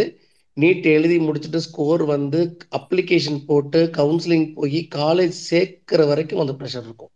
அந்த ஒரு சிக்ஸ் மந்த்ஸ் வந்து அந்த ஸ்ட்ரெஸ் வந்து டெஃபினட்டாக என்னால் ஃபேஸ் பண்ண முடியல அஸ் எ டாக்டர் நான் வந்து பயங்க ஒரு பேஷண்ட்ஸுக்கு ஆல்மோஸ்ட் டுவெண்ட்டி இயர்ஸாக நம்ம வந்து கேர் எடுத்து கொடுத்துட்ருக்குறோம். அவ்வளோ கவுன்சிலிங் கொடுக்குறோம். என்னால் அந்த சிக்ஸ் மந்த்ஸ் ஃபேஸ் பண்ண முடியல. ரீசன் என்னன்னா நீங்கள் சொன்ன அந்த எமோஷனல் பார்ட் என்னன்னா நம்ம வந்து நம்ம ஹெல்த்துக்கு என்ன ரீசன் என்ன ப்ராப்ளம் வந்தாலும் வி கேன் ஹேண்டில் ஈவன் நம்ம பேரண்ட்ஸுக்கு ஏதாவதுனா கூட ஏஜ் ஆயிடுச்சு அப்படின்னு நம்ம அக்செப்ட் பண்ணிக்குவோம். பட் குழந்தைங்க ஒரு சின்னதாக ஒரு உடம்பு முடியாமல் ஒரு சின்ன ஒரு டல் ஆயிட்டாங்கன்னா நம்ம உட உடஞ்சி போயிடுவோம் அது கிட்டத்தட்ட கண்ணு முன்னாடி நடக்கும் உங்க முன்னாடி. உங்க முன்னாடி உங்க குழந்தை வந்து உடஞ்சி போய் உட்காரும். சாதாரண ஒரு ஒரு ஒரு எக்ஸாம் ஒரு ஒரு டெஸ்ட்டுக்கும் உடைவாங்க. அதுலேருந்து திருப்பி திருப்பி அவங்களை நீங்கள் வந்து மேலே ஏற்றி கொண்டு வந்துகிட்டே இருக்கணும். பக்கத்துலேயே இருந்து நீங்கள் ஒவ்வொரு தடவையும் செய்யணும். அப்போ அவங்க வந்து உங்கள் பக்கத்தில் இருந்தாங்கன்னா அந்த பிரச்சனை இருக்காது. ஒருவேளை நீங்கள் ஹாஸ்டலில் விட்டுருந்தீங்க வேற ஊரில் இருந்தீங்கன்னா எதையோ வீக்லி ஒன்ஸ் அவங்க கால் பண்ணும் போதோ அவங்க ஃபோன் பண்ணும் போதோ அவங்க பேசுகிற வார்த்தைகள் அந்த அந்த இது இருக்கு இல்லையா? அது வந்து ஒரு பெரிய லெவல் ஸ்ட்ரெஸ் வந்து பேரண்ட்ஸுக்கு இது வந்து டெஸ்ட் லைக் தட்லாம் நீங்கள் நம்ம கடந்து போயிட முடியாது. இதை ஏன் நான் வந்து நீட்டை வந்து அவ்வளோ விஷயம் நான் ஸ்ட்ராங்காக சொன்னோம் அப்படின்னா இப்போ ப்ளஸ் டூலேயும் இந்த ப்ரெஷர் கண்டிப்பாக இருக்குது ஆனால் அதில் ஒரு வித்தியாசம் இருக்குது மென் நம்மளுக்கு நம்மளுக்கு சைக்காலஜி எப்படின்னா ஆல்ரெடி வந்து நம்ம மென்டலாக ப்ரிப்பேர் ஆகிட்டோம்னா நான் அதை வந்து அடாப்ட் பண்ணிக்குவோம். ஓகே இந்த ஸ்கோர் வந்தால் நமக்கு கிடைக்கும். இந்த ஸ்கோர் வரலன்னா ஓகே பரவாயில்ல. நம்மளுக்கு இதாகிடுச்சு சரி நம்ம அல்டர்னேட் ஆப்ஷன்ஸ்க்கு போயிடுவோங்கிற மென்டாலிட்டி வந்து நம்ம ப்ரிப்பேர் ஆயிருவோம் பட் நீட்டில் வந்து அது கிடையாது. உங்களுக்கு வந்து அது ஒரு இது மாதிரி தான் ஒரு ஜாக்பாட் மாதிரி ஒரு ரம்மி மாதிரி. நீங்கள் வந்து இன்னும் கொஞ்சம் இன்னொரு அடுத்த கேம் விளையாண்டோம்னா இன்னும் கொஞ்சம் நம்ம சம்பாதிச்சிடலாம். இல்லை அடுத்த கேம் விளையாண்டா சம்பாதிச்சிடலாம் கிட்டத்தட்ட அதே மெத்தட் தான் அடுத்த வருஷம் எழுதுனா நம்ம ட்ரை பண்ணுவோம். இன்னும் ஒரு வருஷம் எழுதுனா ட்ரை பண்ணலாம். அப்படிங்கிற அந்த ஆசை இருக்கு பார்த்தீங்களா அது எல்லாருக்கும் இருக்கும். அது நூறு மார்க் எடுத்தவங்களுக்கு இருக்கும் ஐநூறு மார்க் எடுத்தவங்களுக்கு இருக்கும் அறுநூறு மார்க் எடுத்தவங்களுக்கு இருக்கும். ஸோ அப்படி இருக்கும் பொழுது அந்த ஒரு வருஷமே அந்த ப்ரெஷர் இருக்கும் பொழுது ரெண்டாவது வருஷம்னா கண்டிப்பாக வந்து ஒரு அநியாயத்துக்கான மென்டல் சப்போர்ட் தேவைப்படுது பிள்ளைங்களுக்கு. ஈவன் பேரண்ட்ஸ்க்கு நான் வந்து இதை ஏன் நான் வந்து ரொம்ப ஸ்ட்ராங்காக சொல்கிறேன் அப்படின்னா ஒரு நீட் ஆரம்பித்த காலங்கள்லேருந்து நாங்கள் அதில் வந்து அதுக்கு ஹெல்ப் பண்ணுறதுக்காக அட்லீஸ்ட் கொஞ்சம் பேரண்ட்ஸுக்கு இவங்களுக்காக ஹெல்ப் பண்ணுறதுக்காக ஸ்டேட் லெவல்லே ஒரு வாட்ஸ்அப் குரூப் கிரியேட் பண்ணோம்.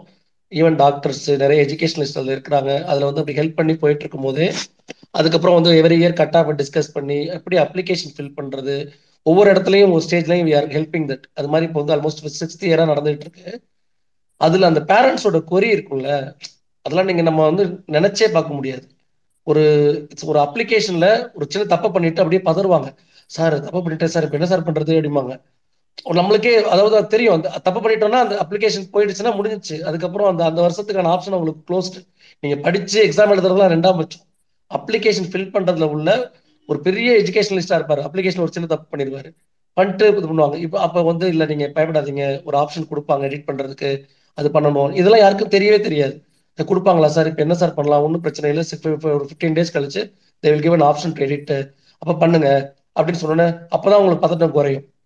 எனக்கு தெரிஞ்ச ஒரு அம்மா வந்து ஒரு குழந்தை வந்து என்னோட பொண்ணுடைய ஃப்ரெண்டு ஃபர்ஸ்ட் வருஷம் அவங்க ரெண்டு பேரும் ஒரே மாதிரி ஒரே மாதிரி பிடிப்பாங்க. ஸ்கூல்ல வந்து ஆல்மோஸ்ட் இவங்க இவங்க டாப் ஒன்றுன்னா அவங்க ரெண்டு இப்படி இருந்தாங்க அந்த ப்ளஸ் டூவில் அதுக்கப்புறம் நான் எனக்கு என்னோட என்னோட ஃபைனான்சியல்ஸ் பெட்டரா இருக்கிறதுனால நான் ஒரு இன்னொரு ஸ்கூலில் அவங்கள மாற்றி ப்ளஸ் ஒன் ப்ளஸ் டூ படிக்க வச்சேன். டென்த்தில் அவங்க ரெண்டு பேரும் டாப் டூ அந்த ரெண்டாவது பொண்ணுக்கு ஃபைனான்சியலி வீக் அவங்க வந்து இங்கே இதே ஊரில் படித்தாங்க செகண்ட் டைம் பார்த்தீங்கன்னா அவங்க நீட் எழுதும் போது என் பொண்ணு ஒரு நல்ல ஸ்கோர் எடுத்தாங்க. இவங்க ஓரளவு கம்மியான ஸ்கோர் எடுத்தாங்க. அந்த வருஷம் அவங்களுக்கு கிடைக்கல. ஆனால் ப்ரைவேட் காலேஜஸ் வர்ற மாதிரி இருந்துச்சு. நான் அவங்க பேரண்ட்ஸ்ட்டு பேசினேன். அவர் அவங்க சொன்னார் இல்லை சார் அந்த அளவுக்கு எனக்கு அஃபோர்ட் பண்ண முடியாது. ஆனால் அவ ரெண்டாவது ப்ரிப்பேர் பண்ணுறேன்னு சொல்கிறாங்க சார் ஒன்று நான் சொன்னேன் அப்போ அவங்களுக்கு கோச்சிங் கிளாஸ்க்கு அஃபோர்ட் பண்ண முடியுமான்னு.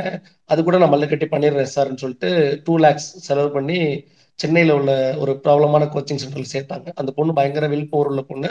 She joined and second year NEET எழுதுறாங்க. ஜஸ்ட் யோசிச்சு பாருங்க அந்த பொண்ணோட படநிலைமை யோசிச்சு பாருங்க. அவங்களுடைய கோ ஃப்ரெண்டு சேம் ஸ்கோர் எடுத்த ப்ளஸ் டென்த்தில் சேம் ஸ்கோர் எடுத்த என் பொண்ணு மெடிசன் ஜாயின் பண்ணிடுச்சு.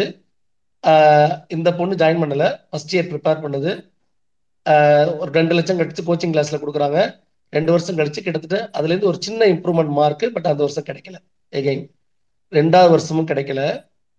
அதுக்கப்புறம் ஒரு பேரண்ட்ஸ் அவர்கிட்ட நான் அந்த ரெண்டாவது வருஷம் அப்ளிகேஷன் பண்ணும்போது அந்த அம்மா சொல்றாங்க. ஒரு அப்ளிகேஷனை வந்து ஒரு நெட் சென்டர்ல போய் போடுறாங்க. நெட் சென்டர் ஒரு தப்பு பண்ணிட்டாரு அப்ளிகேஷன்ல அவங்க அந்த அம்மா என்கிட்ட வந்து ஒரே அழுக. அவங்க குழந்தையோட அம்மா வந்து என்கிட்ட வந்து என்ன சார் பண்றதுன்னா ஒன்றும் இல்லை பார்த்துக்கலாம் நான் டேட் வரும்போது நீங்க வந்து அப்ளிகேஷன் நம்பர் மட்டும் வாங்கிட்டு வாங்க. நானே வந்து எடிட் பண்றேன். பண்ணி பண்ணிடலாம்னு சொல்லிட்டு second time first time application போட்டோம்.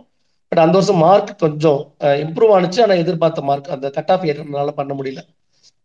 அப்புறம் என்ன பண்ணலாம் அப்படின்னு அவங்க வந்து இங்க அவங்க கொஞ்சம் ஃபெட்டப் ஆயிட்டாங்க. அந்த பொண்ணு கொஞ்சம் வில் பவரோட இல்ல நான் வந்து இந்த வருஷம் நீங்க பணம் கட்ட வேணாம். ஆல்ரெடி இருக்கிற மெட்டீரியல்ஸ் வச்சு நான் திருப்பி ப்ரிப்பேர் பண்றேன்னு தேர்ட் இயர் ரொம்ப புவர் பீப்புள் அது வந்து அவ்வளோ பெரிய ஸ்ட்ரெஸ்ஸை எடுத்து நான் பேசிட்டே இருப்பேன் அதுகிட்ட. என்னம்மா நீ பண்ணிடுவியா ஹேண்டில் பண்ணிட முடியலாம் பார்த்துக்கலாம்ல எனக்கு எதா இருந்தாலும் பேசு என்கிட்ட பேசுன்னு சொல்லிட்டா அது அப்பப்போ பேசும். ஆனால் அது ஒவ்வொரு தடவையும் அந்த சைக்கலாஜிக்கலாக பிரேக் ஆகும். இல்லை பரவாயில்ல பார்த்துக்கலாம் ட்ரை பண்ணுன்னு சொல்லிட்டு தேர்ட் இயரில் she scored six hundred marks and now join in MMC இது வந்து இதுக்கு வந்து பின்னாடி பார்த்தீங்கன்னா அவ்வளோ பேருடைய சப்போர்ட் இருக்குது அவ்வளோ பேருக்கு ஹெல்ப் பண்ணியிருக்கோம் அந்த பேரண்ட்ஸுக்கு அந்த பேரண்ட்ஸ் எல்லாம் அவர் அவ்வளோ அவ்வளோ உடஞ்சு உடஞ்சே என்கிட்ட பேசுவார் சார் அந்த பொண்ணு என் பொண்ணு கஷ்டப்படுறதுனால பார்க்க முடியல சார் என்பார் ஒன்றும் இல்லை விடுங்க அது வில் பவர் இருக்கு நான் அசஸ் பண்ணிட்டேன் பார்க்கலாம். பட் இதே சான்ஸ் வந்து எத்தனை பிள்ளைங்களால பண்ண முடியும் அப்படின்னு யோசிச்சு பார்த்தோன்னா அது அவ்வளோ பெரிய ப்ரெஷர் நான் தான் சொல்ல இது வந்து எப்போ உங்களால ஃபீல் பண்ண முடியும்னா அவ- இங்க அவங்களோட குழந்தைகள் வந்து ஒரு பிளஸ் ஒன் பிளஸ் டூ போய் நீட்டுக்குன்னு ப்ரிப்பேர் பண்ணும்போது மட்டும்தான் அந்த ப்ரெஷரை ஃபேஸ் பண்ண முடியும். இங்க இருக்கிற பொலிட்டீஷியன்ஸ் ட்வீட் பண்ற கிண்டல் பண்ற பொலிட்டீஷியன்ஸ் எந்த ஒரு uh, பாலிடிக்ஸா பொலிட்டிஷியனாக இருக்கட்டும் எந்த ஒரு ட்விட்டர் ட்விட்டரேட்டா இருக்கட்டும் அவங்க என்ன ஒரு ஐடியாலஜியா இருக்கட்டும் அவங்க குழந்தைங்க அந்த ப்ளஸ் டூ வரும்போது இந்த நீட் அங்கே இருந்ததுன்னா அன்னைக்கு கண்டிப்பாக அவங்க ஃபீல் பண்ணுவாங்க. அது எனக்கு நல்லா தெரியும். ஏன்னா அது ரொம்ப ஸ்ட்ராங்காக சொல்கிறேன்னா எங்கள் நாங்கள் எங்கள் குரூப் காலேஜுக்கான ஒரு வாட்ஸ்அப் குரூப் இருக்குது அதில் வந்து நான் இனிஷியலாக ரொம்ப நீட்டுக்கு எதிராக எடுத்து பேசும்போது நிறைய பேர் வந்து என்னை எழுத்து பேசியிருக்காங்க. நீங்கள் வந்து சும்மா அதெல்லாம் வந்து ஒரு குவாலிட்டி ஒரு இடத்துல கொண்டு வந்தால் ஆகணும் ஆய்வு ஏன்னா அப்போ எல்லாருமே பிள்ளைங்கள்லாம் வந்து சிக்ஸ்த்து செவன்த்து படிச்சுக்கிட்டு இருந்த பிள்ளைங்க. இப்போ இந்த இந்த இந்த ரெண்டு வருஷமா தான் அவங்க பிள்ளைங்களாம் இப்போ ப்ளஸ் டூ வர்றாங்க. எவ்ரிபடி சஃபரிங் எல்லாரும் புலம்புறாங்க. நீங்கள் அன்னைக்கு சொல்லும் போது கேட்கல ஒரு எயிட் எயித்து படிச்சுருக்கும் போது நம்ம சொன்னது இப்போ கேட்கல இப்போ என்னால் பார்க்க முடியல. இந்த பிள்ளைங்க கஷ்டப்படுறது பார்க்க முடியல அப்படின்னு எல்லா பேரண்ட்ஸ் ஃபீல் பண்ணுறாங்க so that is the major point நீங்கள் வந்து அது இது அரசியல்லாம் தாண்டி அந்த குழந்தைங்களுக்கு ஒரு எக்ஸ்ட்ராவாக ஒரு ஸ்ட்ரெஸ்ஃபுல்லான ஒரு எக்ஸாம் கண்டிப்பாக வேணுமா அப்படிங்கிறது தான் இதில் உள்ள மேஜர் கொஸ்டின் இப்ப நீங்க இதுல கேள்விகள் என்ன வருது அப்படின்னா அப்ப பிளஸ் டூ நிறுத்திடலாமா? பிளஸ் டூவே வந்து பாதி பேர் போய் ஃபெயில் ஆகுறாங்க. அதுக்காக பிளஸ் டூ நிறுத்தலாமா? நான் அப்படி கிடையாது ஆக்சுவலா ஒரு எக்ஸாம் கொடுத்துருக்கீங்க. இல்லைன்னா நான் இன்னொன்று ஐடியா சொல்றேன். பேசாம பிளஸ் டூவே கேன்சல் பண்ணிருங்க ஒன்லி நீட்டு தான். எல்லாத்துக்குமே நீட்டுங்கிற ஒரே எக்ஸாம் வைங்க. நீங்க மெடிசன்ல ஆரம்பிச்சு ஈவன் ஆர்ட்ஸ் வரைக்கும் அந்த எக்ஸாம்ல நல்ல மார்க் எடுத்தவங்க மெடிசன் போகட்டும் அடுத்த மார்க் எடுத்தவங்க இன்ஜினியரிங் போகட்டும் அடுத்த மார்க் எடுத்தவங்க போகட்டும்னு சொல்லிட்டு மொத்த கோர்ஸுக்கும் ஒரே எக்ஸாம் வைங்க. தட் வில் பி ஐடியல் அதுக்கு ஒரு பிரச்சனையுமே கிடையாது. ஏன்னா வந்து நூறு மார்க் இல்ல ராம் சார் நீங்க அப்படி சொன்னீங்கன்னா அப்ப மறுபடியும் அந்த பெர்சன்டைலுங்கிற ஒரு ப்ராப்ளம் வருது இல்ல அதுவுமே வந்து ஒரு தகுதி நீக்கம்ங்கிற ஒரு பர்சன்டேஜ் எடுத்து நான் சொல்றது வந்து அதுல வந்து பர்சன்டேஜ் எடுத்துட்டு நீங்க கடைசி மார்க் வரைக்கும் ஏதோ ஒரு கோர்ஸ் அவன் ஜாயின் பண்றதுக்கான ஆப்ஷனை கொடுத்தீங்கன்னா மட் அப்பதான் சைக்கலாஜிக்கலா அந்த ஸ்ட்ரெஸ் இருக்காது. ஓகே நல்ல மார்க் எடுத்தா அது போயிடும் செகண்ட் மார்க் எடுத்தா இதுல போயிடும் ஏன்னா பிளஸ் டூல அந்த ஆப்ஷன் நமக்கு இருந்துச்சு. கிட்டத்தட்ட அந்த மாதிரி ஒரு ஆப்பர்ச்சுனிட்டி கொண்டு வந்தா மட்டும்தான் சால்வ் பண்ண முடியும். அதர்வைஸ் சும்மா உட்காந்துக்கிட்டு இந்த இது வந்து சும்மா பிள்ளைங்க வந்து quality doctor quality doctor quality doctor ஒரு பேச்சு வந்துட்டே இருந்துச்சு. திருப்பி திருப்பி. ரெண்டு விஷயம் பேசினாங்க. நீட்டு கொண்டு வரும்போது ஒன் நேஷன் ஒன் எக்ஸாம் அப்படிங்கிறது. ரெண்டாவது குவாலிட்டி டாக்டர் கொண்டு வருவோம் அப்படிங்கிறது. ரெண்டுமே இல்லைங்கிறதுக்கான அவங்களே வந்து ஒரு ரிவர்ஸ் கியர் போட்டிருக்காங்கிறதுக்கு எக்ஸாம்பிள் சொல்றேன். ஒன் நேஷன் ஒன் எக்ஸாம் கொண்டு வரும்போது இந்த எய்ம்ஸ் அண்ட் ஜிப்மர்லாம் அதுல வரல. அதுக்கப்புறம் நீட்ல கொண்டு வந்தாங்க. இப்ப திருப்பியே வந்து எய்ம்ஸ் அண்ட் ஜிப்மரை வந்து பிஜியில் சொன்னா இனிஷியேட்டிவ் எடுத்துட்டு போயிட்டாங்க தனியா பிரைவேட்டா so one nation one exam கிடையாது ஆல்மோஸ்ட் ரெண்டாவது குவாலிட்டி டாக்டர் வந்து இது மூலமா தான் கொண்டு வருவோம்னாங்க. இப்ப பாத்தீங்கன்னா குவாலிட்டி டாக்டர் வந்து கொண்டு வரணும்னா நாங்க வந்து பிரைவேட் காலேஜஸ்லாம் ரெகுலரைஸ் பண்ண போறோம்னு சொல்லிட்டு எம்பிபிஎஸ் முடிச்ச உடனே நெக்ஸ்ட்னு ஒன்று கொண்டு வர போறாங்க நெக்ஸ்ட் இயர்லேருந்து நீட் மாதிரி அது ஒரு நெக்ஸ்ட் அதாவது ஆல் ஓவர் இந்தியா ஒரே டைப் ஆஃப் எக்ஸாம் எம்பிபிஎஸ் முடிச்ச உடனே ஏன்னா நாங்கள் குவாலிட்டி டாக்டர் கொண்டு வர போறோம்னு. எனக்கு புரியல. அதாவது எவ்வளோ காலம் அந்த பிள்ளைங்களை வந்து கண்டினியூஸாக ஸ்ட்ரெஸ்லேயே வச்சிருப்போம். நீங்கள் டென்த்து முடிக்கணும் பப்ளிக் எக்ஸாம் முடிச்சு ப்ளஸ் டூ முடிக்கணும் நீட் எழுதணும் அப்புறம் மெடிசன் ஜாயின் பண்ணா அந்த அஞ்சு வருஷமும் அவ்வளோ கோர்ஸை படிக்கணும். அஞ்சு வருஷம் கழிச்சு ஒரு நேஷனலைஸ் எக்ஸாம் எழுதணும் அப்புறம் பிஜி எக்ஸாம் அவங்க லைஃப்ல அந்த ஒரு ஒரு விஷயத்த மட்டும்தான் பண்ணிட்டு இருப்பாங்க. எல்லாருமே உங்களுடைய அதாவது மெடிசன் ஜாயின் பண்ணணும்னு நினைக்கிற எல்லா பிள்ளைங்களும் அவங்களுடைய இளமை காலத்தை ஃபுல்லா தொலைச்சிட்டு தான் வர்றாங்க அப்படிங்கிறது தான் நடக்கிற ஒரு பேத்தட்டிக்கான சுச்சுவேஷன்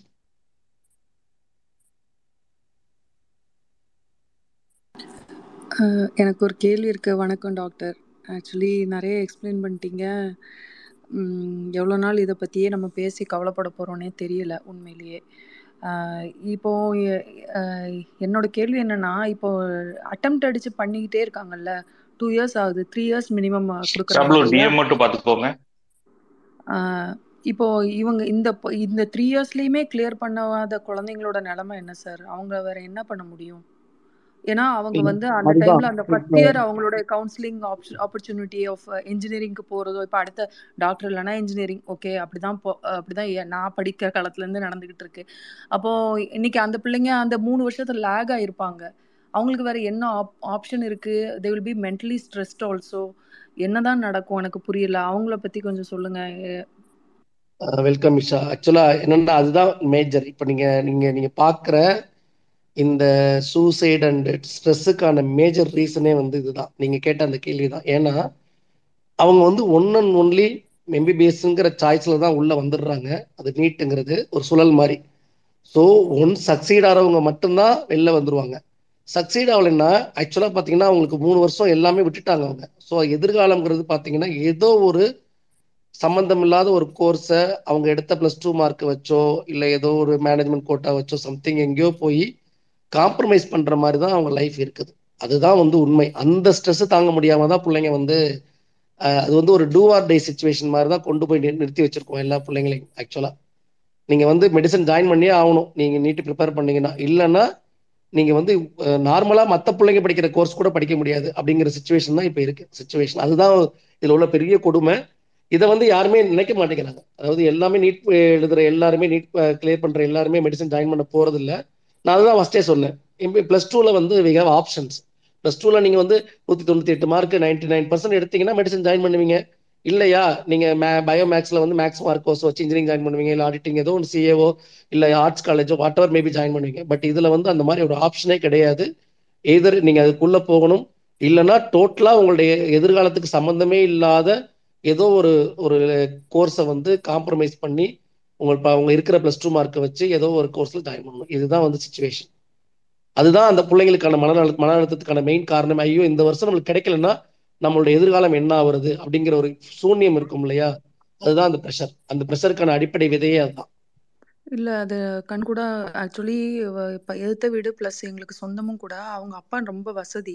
அந்த பையன் ஒரு ஓரளவுக்கு ஃபைவ் செவன்ட்டி ஏதோ எடுத்திருக்கான். பிசியில் அவங்களுக்கு கிடைக்கும்னு சொல்கிறாங்க பிசி கோட்டால ஏதோ ஹண்ட்ரட் அண்ட் சம்திங் ரேங்க் ஆமா.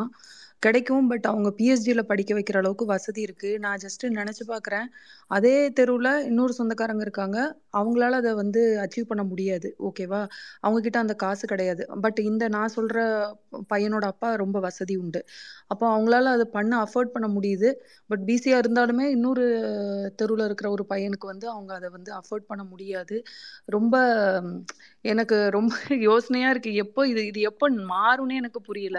நம்மளால வந்து இது எப்போ சால்வ் பண்ணி ஒரு இதுக்கு கொண்டு வர முடியும் அப்படின்னு ரொம்ப கேள்விக்குறியா இருக்கு. டாக்டர் பேசிக்கிட்டே தான் இருக்கோமே தவிர என்ன பண்ணணும்னு சத்தியமா புரியல.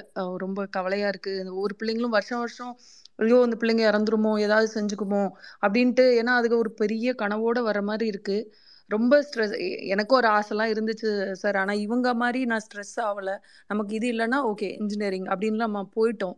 நமக்கு அந்த அளவுக்கெல்லாம் வந்து படிக்க வைக்கிறதுக்கு தெம்பும் கிடையாது. வீட்டில் அவ்வளோ கெப்பாசிட்டி இருந்தோன்னா நம்மளும் ஏதோ மேனேஜ்மெண்ட் கோட்டர்லாம் போயிருக்கலாம். அப்படி ஒரு கெப்பாசிட்டி இல்லை. ஆனால் நீங்கள் சொல்கிறபடி பார்த்தோன்னா நூற்றி சொச்ச மார்க் எடுத்தால் என்கிட்ட கெப்பாசிட்டி இருக்குது அப்படின்னா நான் போய் என் பிள்ளைய டீம்டு யூனிவர்சிட்டியில் சேர்த்துட்டு அப்படியே டாக்டர் ஆக்கிடுவேன் அப்படிங்கிற மாதிரி இருக்கு. அது சொன்னாக்கல சில்வி மேம் கரெக்டாக ஒரு பாயிண்ட் சொன்னாங்க. திராவிட கொள்கைக்கே அப்படியே டோட்டலி ஆப்போசிட்டாக இருக்கு இது. இப்போ நம்மளுடைய மெயின் ப்ளஸ்ஸே நம்மளுடைய ஸ்டேட்டில் அந்த சோஷியோ எக்கனாமிக் கேப் ரொம்ப கம்மி. ரூரல் ஏரியாலேருந்து நிறைய பேர் நிறைய இடத்துக்கு நம்ம இன்னைக்கு ரீச் ஆயிருக்கோம். ஒரு ஒரு ஆவரேஜ் எக்கனாமிக் இதில் வந்திருந்தவங்க கூட நான் இன்னைக்கு பல பல கம்பெனிகளில் போய் நல்லா சம்பாதிச்சு பெரிய லெவலில் இருக்கோம். ஆனால் இன்னைக்கு இது மூலமாக இவங்க வந்து அகைன் ஒரு எலைட் கேட்டகரியை மட்டும் ஃபில்டர் பண்ணி எப்படி பல வருஷத்துக்கு முன்னாடி ஒரு ஜாதி மட்டும் படிக்கலான் இருந்துச்சோ அவங்கள மட்டும் ஃபில்டர் பண்ணி ஏதோ உள்ள அனுப்புற மாதிரியே ஒரு ஃபீல் ஆகுது. இப்போ நீங்க சொல்ற நெக்ஸ்ட் அதுக்கு அடுத்த ஒரு பெரிய பாறாங்கல்லாம் இருக்கு. எப்போ ஏற்கனவே டாக்டர் படிப்பு ரொம்ப கஷ்டம். அஞ்சு வருஷம் முடிச்சுட்டு நீங்க அதுக்கு ஆயிரம் எம்டி அது இதெல்லாம் படிச்சு நீங்க வந்து அப்போ ஸ்பெஷலைசேஷன் பண்ணாதான் ஒரு ஒர்த்துனே சொல்லுவாங்க. இது போக இந்த நெக்ஸ்ட் இதெல்லாம் வந்து எப்பதான் படிச்சு முடிப்பாங்க? எப்பதான் அவங்க வந்து அதோடைய ஃப்ரூட்டை ஏர்ன் பண்ணுவாங்க? அப்படிங்கிற மாதிரி இருக்கு. ஹலோ கேக்குதா? ஆ கேக்குது. பேசுங்க இப்போ வந்து நீங்க எல்லாம் சொன்னாங்க. நான் எல்லாத்துக்கும் ஏத்துக்கிறேன். ஆனா இப்போ இந்த கோச்சிங் கிளாஸ் இருக்குல்ல நான் வந்து என் ஸ்கூல்ல படிக்கும் போதே என்னோட வந்து கோச்சிங் கிளாஸ் பாத்தீங்கன்னா அவங்க வந்து எப்படி அந்த கொஸ்டின் டேக்கிள் பண்றது எப்படி சொல்லி தராங்கன்னா இந்த கொஸ்டின்ல எப்படி சொல்றது ஒரு நாலு ஆப்ஷன் இருக்குன்னா அந்த நாலு ஆப்ஷன்ல ஒண்ணுத்த கேன்சல் பண்ணுங்க. ஒன்னு ஒண்ணு கேன்சல் பண்ணிட்டு வந்து பாருங்க. இதுல வந்து எது உங்களுக்கு சரின்னு தோணுதோ அதை பண்ணுங்கன்றாங்க. அவங்க வந்து அந்த கொஸ்டினை வந்து படிச்சு அவங்க திறமையால கொண்டு வரதில்ல. அவங்க வந்து எப்படி கொண்டு வராங்கன்னா ஓகே டேக்கிள் பண்றாங்க. அது வந்து எப்படி நம்ம கொண்டு போறது? நம்ம படிச்ச ஒரு நாலேஜ் வச்சு அவங்க கொண்டு போறது கிடையாது. வெறும் அந்த ஏதோ ஒரு எப்படி சொல்றது ஒரு லக்குன்ற மாதிரி அவங்க வந்து என்ன சொல்றாங்கன்னா எல்லா கொஸ்டின் அட்டன் பண்ணுங்க. உங்களுக்கு எந்த இது சரியா படுறதை மட்டும் எடுங்க. மற்றதெல்லாம் விட்டுருங்க. நீங்க நெகட்டிவ் மார்க் பார்க்காதீங்க. அதை வந்து கண்டுக்காதீங்க. நீங்க உங்க இஷ்டத்துக்கு நீங்க போடுங்க. அந்த இடத்துல எவ்வளவு மார்க் வருதோ அதை வச்சு நம்ம பாத்துக்கலாம்னு சொல்லிட்டு தான் என் ஸ்கூல்ல எனக்கு சொல்லி கொடுத்தாங்க. நான் வந்து நான் வந்து நீட்டுக்கு நான் பே பண்ண கிடையாது. ஆனா என் ஸ்கூல்ல வந்து அப்படிதான் சொல்லி கொடுத்தாங்க. ஆனா நான் படிச்சது வந்து ஒரு சிபிஎஸ்சி ஸ்கூலு அந்த ஸ்கூல்ல வந்து சைட் பை சைட் நீட்டுக்கும் ஐஐடிக்கும் கோச்சிங் கொடுத்தாங்க. ஆனா இப்படி இருக்கிற சிஸ்டம்ல எனக்கு பாத்தீங்கன்னா எனக்கு ஒரு எஸ்சி ஃப்ரெண்ட் ஒருத்தங்க இருந்தாங்க. அவங்க வந்து அவங்க அப்பா வந்து ஏதோ கவர்மெண்ட் முனிசிபல்ல வேலை செஞ்சாங்க.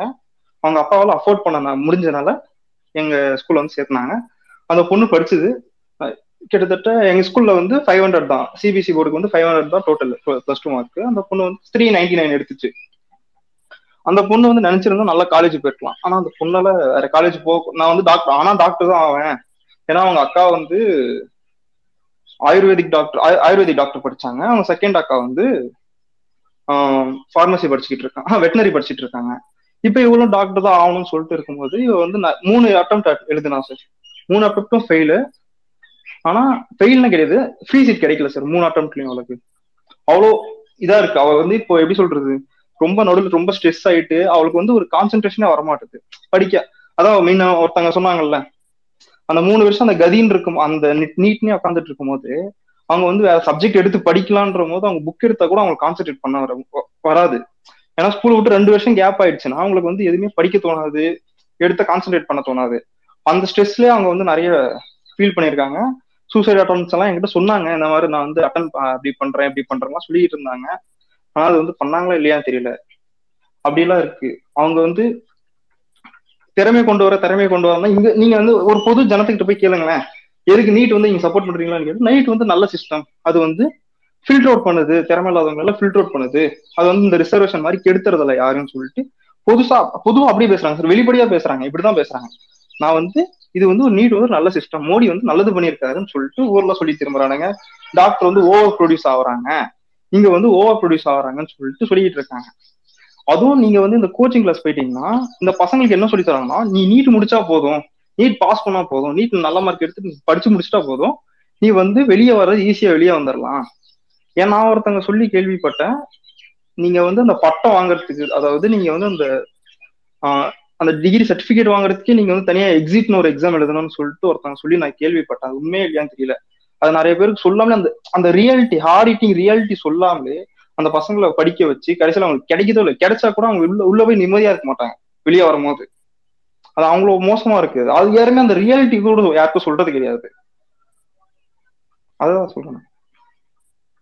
ஒரு டாட்ல நீங்க சொன்னீங்கல்ல தம்பி இந்த மல்டிபிள் சாய்ஸ் கொஸ்டின்ல எப்பவுமே அப்படி ஒரு பேட்டர்ன் வைப்பாங்க சரிங்களா? எல்லா காம்படிட்டிவ் எக்ஸாம்லயும் நமக்கு டைரக்டா நம்மள வந்து அச்சி அப்ரோச் பண்ண முடியலன்னா நம்ம நெகேட் பண்ணி ஓகே இதெல்லாம் ஃபில்டர் அவுட் பண்ணிடுவோம் but end of the day அஞ்சு சாய்ஸ்லயோ நாலு சாய்ஸ்லயோ still you will have two choices அந்த ரெண்டு சாய்ஸ்ல நீங்க திறமையா எடுக்கிறது தான் உங்களுடைய அங்கதான் நீங்க அப்ளை பண்ணுவீங்க கரெக்டா அதுலயே அவங்க சாய்ஸ் விட்டு நீ பண்ணு உன் இஷ்டத்துக்கு எதையாவது ஒண்ணு பண்ணு எல்லாத்தையும் அட்டன் பண்ணிரு.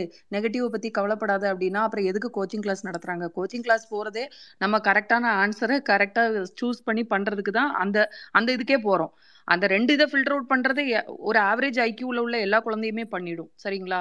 கடைசியில அந்த இருக்கிற ரெண்டு சாய்ஸ்ல நம்ம கரெக்டா சூஸ் பண்றதுல இப்போ அதுல ஒரு மார்க் போவோம் ஹாஃப் அ மார்க் போவோம். அதுலயே உங்களுக்கும் இன்னொருத்தனுக்கும் அடுத்த மார்க்குக்கும் நடுவுல ப- பத்தாயிரம் பேர் மேல போயிருவான். எப்படி இது எப்படி அவங்க அப்படி உங்க ஸ்கூல்ல அப்படி சொல்லி கொடுத்தாங்கன்னு எனக்கே ரொம்ப ஆச்சரியமா இருக்கு. இதுக்கு வந்து கிளா கிளாஸே நடத்த வேண்டாமே நீங்களே புக் எடுத்து படிச்சுக்கலாம்.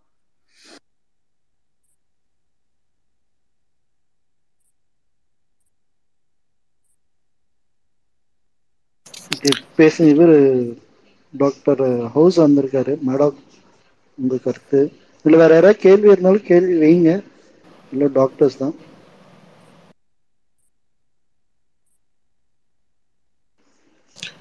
பேசுங்க லட்சுமிக்கா பேசுங்க. சபரீஷ் நீங்களா? பேசுங்க. இப்போ ஒன் நைன்டி டூ மார்க் எடுத்தால் எவ்வளோ கிடைக்கும்? எந்த ப்ரைவேட் காலேஜஸ் கிடைக்குமா? தெரிஞ்ச ஒரு கசின் எடுத்திருக்காரு. ஹலோ இப்போ இந்த நீட்ல ஒன் நைன்டி டூ மார்க்ஸ் எடுத்தா கிடைக்குமான்னு கேக்குறீங்க இல்லையா? இல்ல அதுதான். இப்ப அதுல வந்து அந்த பெர்சன்டைல் அதுதான் இவ்வளவு நேரம் விளக்கமா சொல்லிட்டு இருந்தாங்க. அந்த பெர்சன்டைல்ல உங்களுக்கு மார்க் எடுத்திருக்கீங்கன்னா உங்களால ஃபினான்ஷியல் கேப்பபிலிட்டி இருந்ததுன்னா நீங்க நூத்தி இருபது எடுத்தா கூட அந்த பெர்சன்டைல்குள்ள இருந்ததுன்னா உங்களால சீட் வாங்கிட முடியும். ஓகேங்களா நீங்க வந்து பிரைவேட் காலேஜில் உங்ககிட்ட ஃபினான்ஷியலா நீங்க கேப்பபிளா இருக்கு உங்களால முடியும் அப்படின்னா நீங்க அதை பணம் கட்டு கட்டி எவ்வளோ ஐம்பது லட்சமோ ஒரு கோடியோ கட்டி அந்த சீட்டை நீங்க வாங்கிட முடியும். அது எலிஜிபிலிட்டி கிரைட்டீரியா கிடையாது. இப்போ ஐநூத்தி எழுபது மார்க் இந்த வருஷத்தோட கட் ஆஃப் இந்த ஐநூத்தி எழுபதுக்கு மேல போறப்ப தான் உங்களுக்கு கவர்மெண்ட் கோட்டால சீட் கிடைக்காது. இந்த ஃப்ரீ சீட்ஸ் எல்லாம் வந்து அப்பதான் கிடைக்கும். இன்னொரு விஷயமும் இருக்கு. ராம் சார் எங்க ராம் சார் இல்ல மேடம் நீங்க தெரிஞ்சா சொல்லுங்க இந்த நீட்ல இப்ப இந்த ஒன் மார்க் ஒன் நைன்டி டூக்கு நான் சொல்லிடுறேன். இந்த வருஷம் எலிஜிபிலிட்டி வந்து ஒன் டென் தான் ஒன் ஃபிஃப்டின்னு வச்சுக்கோங்களேன். ஸோ நீங்க வந்து அஸ் பர் த அந்த சோகால்டு எல்லாரும் சொல்ற மாதிரி நீங்க நீட் எலிஜிபிள் ஆயிட்டாரு அவர். அந்த கன்சர்ன் டாக்டர் பர்சன் வந்து நூத்தி நீட் எலிஜிபிள் ஆயிட்டாரு. பட் அவருக்கு சீட்டு கிடைக்குமா கிடைக்காதாங்கிறது எப்ப தெரியும் அப்படின்னா நீங்க கண்டிப்பா தமிழ்நாட்டில் உள்ள கவர்மெண்ட் காலேஜஸ் ஹண்ட்ரட் பர்சன்ட் கிடைக்காது. தமிழ்நாட்டில் கவர்மெண்ட் கோட்டாவில் உள்ள பிரைவேட் காலேஜஸ் ஹண்ட்ரட் பர்சன்ட் கிடைக்காது. மேனேஜ்மெண்ட் கோட்டா கிடைக்கலாம். எங்கே கிடைக்கலாம் அப்படின்னா டீம்டு யூனிவர்சிட்டியில் ஆல் இந்தியாவில் நீங்கள் கவுன்சிலிங்கில் நீங்கள் சாய்ஸ் போட்டிருந்தீங்க அப்படின்னா உங்களுக்கு மேலே இருக்கிற ஒரு இப்போ உதாரணமா ஒரு ஆயிரம் சீட் இருக்கு அப்படின்னா உங்களுக்கு மேல இருக்கிற ஆயிரம் பேர்ல ஆயிரம் பேர் வந்து அந்த இருபத்தஞ்சு லட்ச ரூபா கட்டுறதுக்கு அஃபோர்டபிலிட்டி இல்லை அப்படின்னா உங்களால இருபத்தஞ்சு லட்சம் கட்ட முடியும்னா உங்களுக்கு அந்த சீட் கிடைக்கும். அதுதான் இந்த சிஸ்டத்துடைய நாம்ஸ் ஆக்சுவலா அதே மாதிரி தமிழ்நாடு மேனேஜ்மெண்ட் கோட்டால நீங்க அப்ளை பண்ணிட்டு உங்களுக்கு மேல இருக்கிற மார்க் எடுக்கிறவங்க வந்து அந்த பணத்தை கட்ட முடியாம இருந்து உங்களால கட்ட முடிஞ்சா உங்களுக்கு கிடைக்கும். இதுதான் நீங்க கேட்ட கேள்வி ஸோ அப்போ கவுன்சிலிங் அப்படின்னு வந்துச்சுன்னா மெரிட்டோரியஸ்ல கிடைக்கிறது சான்சஸே இல்லை ஒன்லி மேனேஜ்மெண்ட் கோட்டா அப்படின்னு எடுத்துக்கலாமா? இந்த மார்க்குக்கு மேனேஜ்மெண்ட் கோட்டாவே டவுட் தான். ஆனா அது வந்து கடைசியா வாய்ப்பு இருக்கு. மெரிட் மெரிட்டே கிடையாது. இது மெரிட்டுங்கிறது அவங்க சொல்ல வரதே இந்த கவுன்சிலிங்ல வந்து இந்த மார்க்கே வந்து ஃபார் எக்ஸாம்பிள் நீங்க ஒரு பத்தாயிரமாவது ரேங்க்ல இருக்கீங்கன்னு வச்சுக்கோங்களேன். ஆயிரம் சீட் இருக்கு அப்படின்னா உங்களுக்கு மேல இருக்கிற தொள்ளாயிரம் ஒன்பதாயிரம் பேர் வந்து பணம் கட்டுறதுக்கு முடியல அப்படின்னா இருபத்தஞ்சு லட்ச ரூபா பணம் உங்களால கட்ட முடியும்னா உங்களுக்கு கிடைக்கும் அப்படிங்கிறது அதுல உள்ள கான்செப்ட் அதுதான் அவங்க மெரிட்டுங்கிறாங்க அந்த மார்க்ல வந்து நீங்க கட் ஆஃப்ல வந்து நீங்க இருக்கீங்க எலிஜிபிள் ஆயிட்டீங்க. அவங்களால வந்து அந்த ஃபீஸ் அஃபோர்ட் பண்ண முடியுது. உங்களுக்கு மேல உள்ளவங்களால அந்த ஃபீஸ் அஃபோர்ட் பண்ண முடியல. அதனால வந்து நீங்க மெரிட் அதான் கணக்கு. Okay okay. ஹலோ. வாங்க மேடம்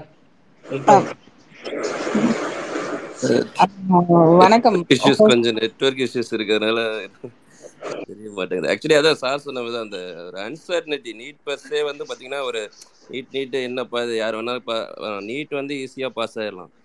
பட் என்னன்னா அந்த ரேங்க் நம்ம அதுக்கான மார்க் வந்து அந்த சீட் எடுக்கிறதுக்கான மார்க் வந்து நமக்கு வந்து வராது. அது அந்த எடுத்தாலுமே இப்போ இந்த இந்த வருஷம் நூற்றி தொண்ணூற்றி ரெண்டு எடுத்துட்டு அதே மாதிரி அது அடுத்த வருஷமும் அதுக்கு அதே சீட்டு கிடைக்குமான்னா கிடைக்காது. அதான் வந்து அந்த அந்த அன்சர்டனிட்டி தான் நீட் ப்ளஸ் இன்னொன்று என்னென்னா இந்த நம்ம எல்லா ஒன் நேஷன் ஒன் எக்ஸாம் சொல்கிறது எல்லா இடத்துலையும் ஒரே மாதிரி எக்ஸாம் நடத்துமா நடத்துவாங்கன்னா அந்த கிடையாது. கண்டிப்பாக கிடையாது. நம்ம தமிழ்நாட்டில் இருக்கிற மாதிரி சென்டர்ஸில் வந்து அவ்வளோ ஸ்ட்ரிக்டாக நடத்துகிற மாதிரி நார்த் இந்தியா மேலே போக போக எல்லா இடத்துலையும் அதே மாதிரி நடத்துவாங்கன்னா கிடையாது. நான் எனக்கு என் என் கூட ஒரு ஃப்ரெண்டு வந்து இப்போ நீட் பிஜிக்கு எழுதுனவங்க தமிழ்நாட்டில் எழுதுனவங்களுக்கும் வெளியில் ஏதோ ஒரு புயல்னால எங்கேயோ வெளில சென்டர் டிஃப்ரெண்ட்டாக இங்கே தூக்கி போட்டாங்க.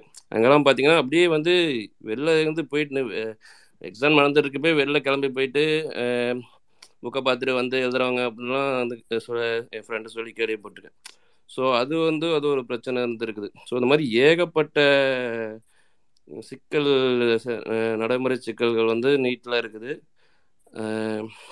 அதுவும் அதுவும் ஒன்று அது ரீசன் முக்கியமாக வந்து பார்த்தீங்கன்னா இந்த சிலபஸ் தான். அது கிட்டத்தட்ட வந்து பார்த்தீங்கன்னா இப்போ ஈவன் போஸ்ட் எம்பிபிஎஸ்ஸே வந்து பார்த்தீங்கன்னா ஒரே சிலபஸ் தான். அதுக்கே வந்து எக்ஸாம்ஸ் வந்து டிஃப்ரெண்ட் எக்ஸாம்ஸ்க்கு டிஃப்ரெண்ட் டைப்ஸாக வந்து நம்ம ப்ரிப்பேர் ஆகணும்.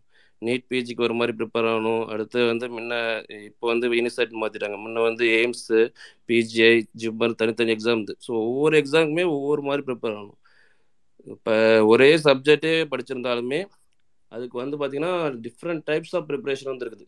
எப்படின்னா ஃபர்ஸ்ட் ஆறு மாதம் இப்படி ப்ரிப்பேர் பண்ணும் அடுத்த மூணு மாதம் இதெல்லாம் பண்ணும் அடுத்த கடைசி ஒரு ஒரு வருஷம் ஒரு மாதத்துல இதெல்லாம் பண்ணும் லாஸ்ட் ஒன் வீக்கில் ஸோ இதெல்லாம் வந்து சிஸ்டமேட்டிக்காக நம்ம வந்து படிக்கிறது எப்படி படிக்கணும்னா அதுக்கு டிப்பிக்கலாக கோச்சிங் ஈவன் வந்து போஸ்ட் எம்பிபிஎஸ் எல்லாருமே ஒரே சப்ஜெக்ட் தான் ஒரே இது முடிச்சிருந்தாலுமே ஏன் வந்து இவ்வளோ கஷ்டமாக இருக்குது எவ்வளோ இதாக இருக்குன்னா அதுக்கு கண்டிப்பாக கோச்சிங் தேவைப்படும். அது அது வந்து எல்லாருக்குமே வந்து எல்லா இது வாய்ப்பு வந்து இப்போ நம்ம வந்து இப்போ எனக்கு வந்து முடிச்சுட்டு நான் வந்து ஒரு ரூமில் வந்து ஒரு ஏசி போட்டுட்டு எனக்கு வந்து அப் டேட் வந்து வெப்சைட் வந்து அக்சஸ் பண்ணுறது இருக்குது மேரோ இருக்குது அந்த இருக்கிறதுக்கும் ஒன்றுமே இல்லாமல் அவங்க வீட்டில் வந்து வீட்டு வேலை பார்த்துக்கிட்டு அப்பா கூலி வேலைக்கு போயிட்டு எந்த அசஸ் இல்லாமல் இருக்குது இதுதான் வந்து இந்த ஒரு பார்ஷியாலிட்டி இன்னி இன்இக்வாலிட்டி தான் வந்து நம்ம வந்து வேணாம்னு சொல்கிறோம் ஸோ இது வந்து என்னோட கருத்து. யாராவது பேசுறதுனா பேசுங்க. ஓகே ஓகே டாக்டர் சொல்லுங்க லட்சம் கை சொல்லுங்க. ஆஹ் அதுதான். நான் என்ன கேட்க வந்தேன்னா இப்ப இந்த நீட்ல வர சிலபஸ்க்கும் மெடிசன் படிக்கிறதுக்கும் எவ்வளோ தூரம் ரிலேட் அப்படி ரிலேட் பண்ணிக்க முடியுது அதுல இது படிச்சு இது கிளியர் பண்ணாதான் இதுல எலிஜிபிள் ஆனாதான் நம்ம மெடிசன் படிக்க முடியும். அப்படின்றதுக்கு எந்த அளவுக்கு இந்த சிலபஸ் மேட்ச் ஆகுது? மெடிசன் சிலபஸோட எதுக்கு இது தேவைப்படுது? ஹண்ட்ரட் பர்சன்ட் சம்மந்தமே இல்லை. வாங்க லெக்ஸ் எப்படி இருக்கீங்க?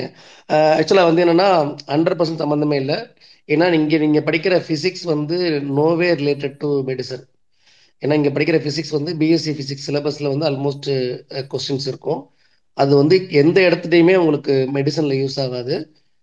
பயாலஜி மே மேபி பயாலஜியில் வந்து இப்போ இந்த இப்போ இருக்கிற ப்ளஸ் டூ அண்ட் என்சிஆர்டி சிலபஸில் கொஞ்சம் uh, பேசிக் அனாட்டமி வந்து நிறைய இருக்குது அது பயாலஜிலையும் ஃபுல் பயாலஜி கிடையாது.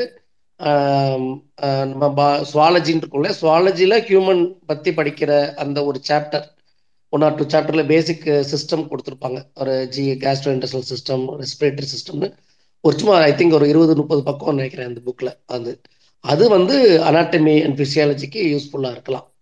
அவ்வளோதான் அது ரிலேட்டட் மற்றபடி இங்கே நீங்கள் படிக்கிற கெமிஸ்ட்ரியோ ஃபிசிக்ஸோ பயாலஜியோ பாட்டனியோ சுவால மற்ற சுவாலஜியோ எதுவுமே வந்து மெடிசனுக்கு சம்மந்தமே இல்லாத சப்ஜெக்ட்ஸ் இது அது ஸோ ப்ளஸ் டூவில் வந்து நீங்கள் அதே படித்த அதே புக்கு தான் இதுவும்.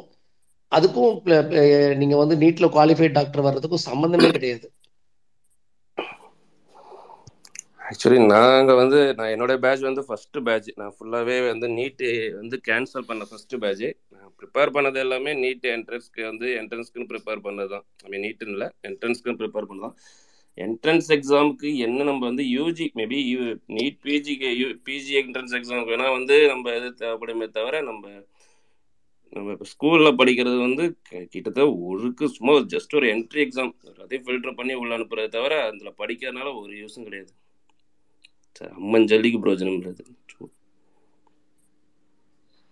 இல்ல ஒரே ஒரு ஒரு சிலபஸ் அதான் தேவையில்லை. அது எதுக்கு அது? சும்மா வந்து உள்ள வந்து என்ட்ரி போறதுக்கு வந்து ஏதாவது ஒன்று ஈவன் நம்ம இதுல தனி இதுல ஒன்று தனின்னு வைக்கிறதுக்கு ஒரே எக்ஸாம் வச்சிடலாம். நம்ம இப்போ அது நம்ம கவர்மெண்ட்ல வந்து வைக்கிறதுக்கும் அதுக்கும் என்ன ஒன்றும் பெரிய டிஃப்ரென்ஸ் இல்லைங்களே நம்ம வந்து வந்து எக்ஸிக்யூட்டிவ் மெமரி தனியா வந்து ஸ்கில் ஃபங்க்ஷன் அப்படி இப்படின்னு அந்த மாதிரிலாம் ஒன்றும் கிடையாது. வீட்ல வந்து இது படிச்சிருந்தா என்ட்ரன்ஸ்ல முடிச்சு இது படிச்சிருந்தா தான் அப்படி வந்து புதுசா கிழிக்க போறாங்க. அவனா ஒன்று சொல்லிடுறாங்க தகுதி தரம் அது அது என்னன்னு எனக்கு இன்ன வரைக்கும் தெரியல. ஏன்னா இங்கே என் கூட என் பேட்ச்ல வந்து ஃபர்ஸ்ட் என்ட்ரன்ஸ் வந்து கேன்சல் பண்ணோடனே என் கூட வந்து கிட்டத்தட்ட வந்து பாதி பாதி வந்து ப்ரீவியஸாக வந்து கவர்மெண்ட் ஸ்கூலில் முடித்தவங்க ஆல்ரெடி ப்ரீவியஸாக டீச்சர் ட்ரைனிங் முடிச்சவங்க வேறு பிஎஸ்சி அந்த மாதிரி முடித்தவங்க அவங்க தான் வந்து அவங்க வந்து பாதி பாதி வந்தாங்க.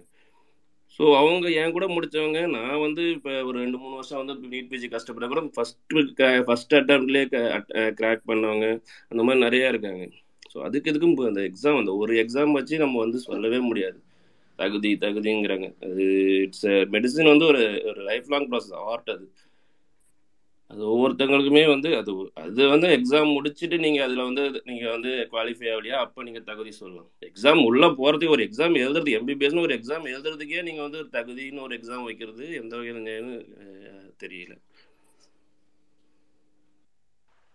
இங்க தமிழ்நாட்டுல மொத்தம் எத்தனை சீட்டுங்க யூஜி அண்ட் பிஜி அது வந்தேன் அரௌண்ட் டுவெல் தௌசண்ட் பிளஸ் இருக்குங்க. Around twelve twenty five thousand thousand plus நினைக்கிறேங்க. பிரைவேட் காலேஜஸ் சேர்த்து. இல்ல இல்ல சேர்த்து டுவெல் தௌசண்ட் பிளஸ் தான். பிரைவேட் காலேஜஸ் சேர்த்து டுவெல் தௌசண்ட் ப்ளஸ்ஸா எல்லாம் எல்லாம் எல்லாம்.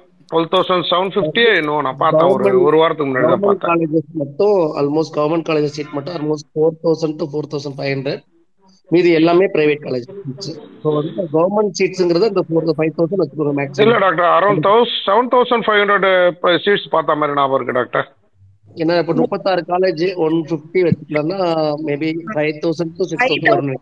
டுவெண்ட்டி ஃபைவ் வந்து கவர்மெண்ட் சீட் இருக்கிறதாவும் சிக்ஸ் தௌசண்ட் சீட்ஸ் வந்து பிரைவேட் இருக்கிறதாவும் ப படிச்சேண்ணா நேத்து பார்த்தேன் இதுல எவ்வளவு சீட்ஸ் இருக்குன்னு. அதுல ஒரு ஃபிஃப்டீன் பர்சன்டேஜ் வந்து நம்ம எதுக்கு வெளியே கொடுக்கணும் எனக்கு அதுவும் புரியல. ஃபிஃப்டீன் பர்சன்டேஜ் தான் ஒரு சில ஸ்டேட்ல மொத்த காலேஜே கூட இருக்கலாம். அவங்களுக்கு நம்மளுடைய ரிசோர்ஸை யூஸ் பண்றதுக்கு நீதிமன்ற பயங்கரவாதம். வேற எதுவும் இல்ல தோழர். நீதிமன்ற பயங்கரவாதம். அவன் உச்சிக்குடிமை உச்சக்குடிமை மன்றம் பண்ண வேலை தான் இந்த இது எல்லாமே நமக்கு இவ்வளவு பெரிய பாதிப்பு. அனாமத்தா தூக்கி பதினஞ்சு பர்சன்ட் சீட்டை நம்ம தூக்கி கொடுக்க வேண்டிய சூழல் அதுதான்.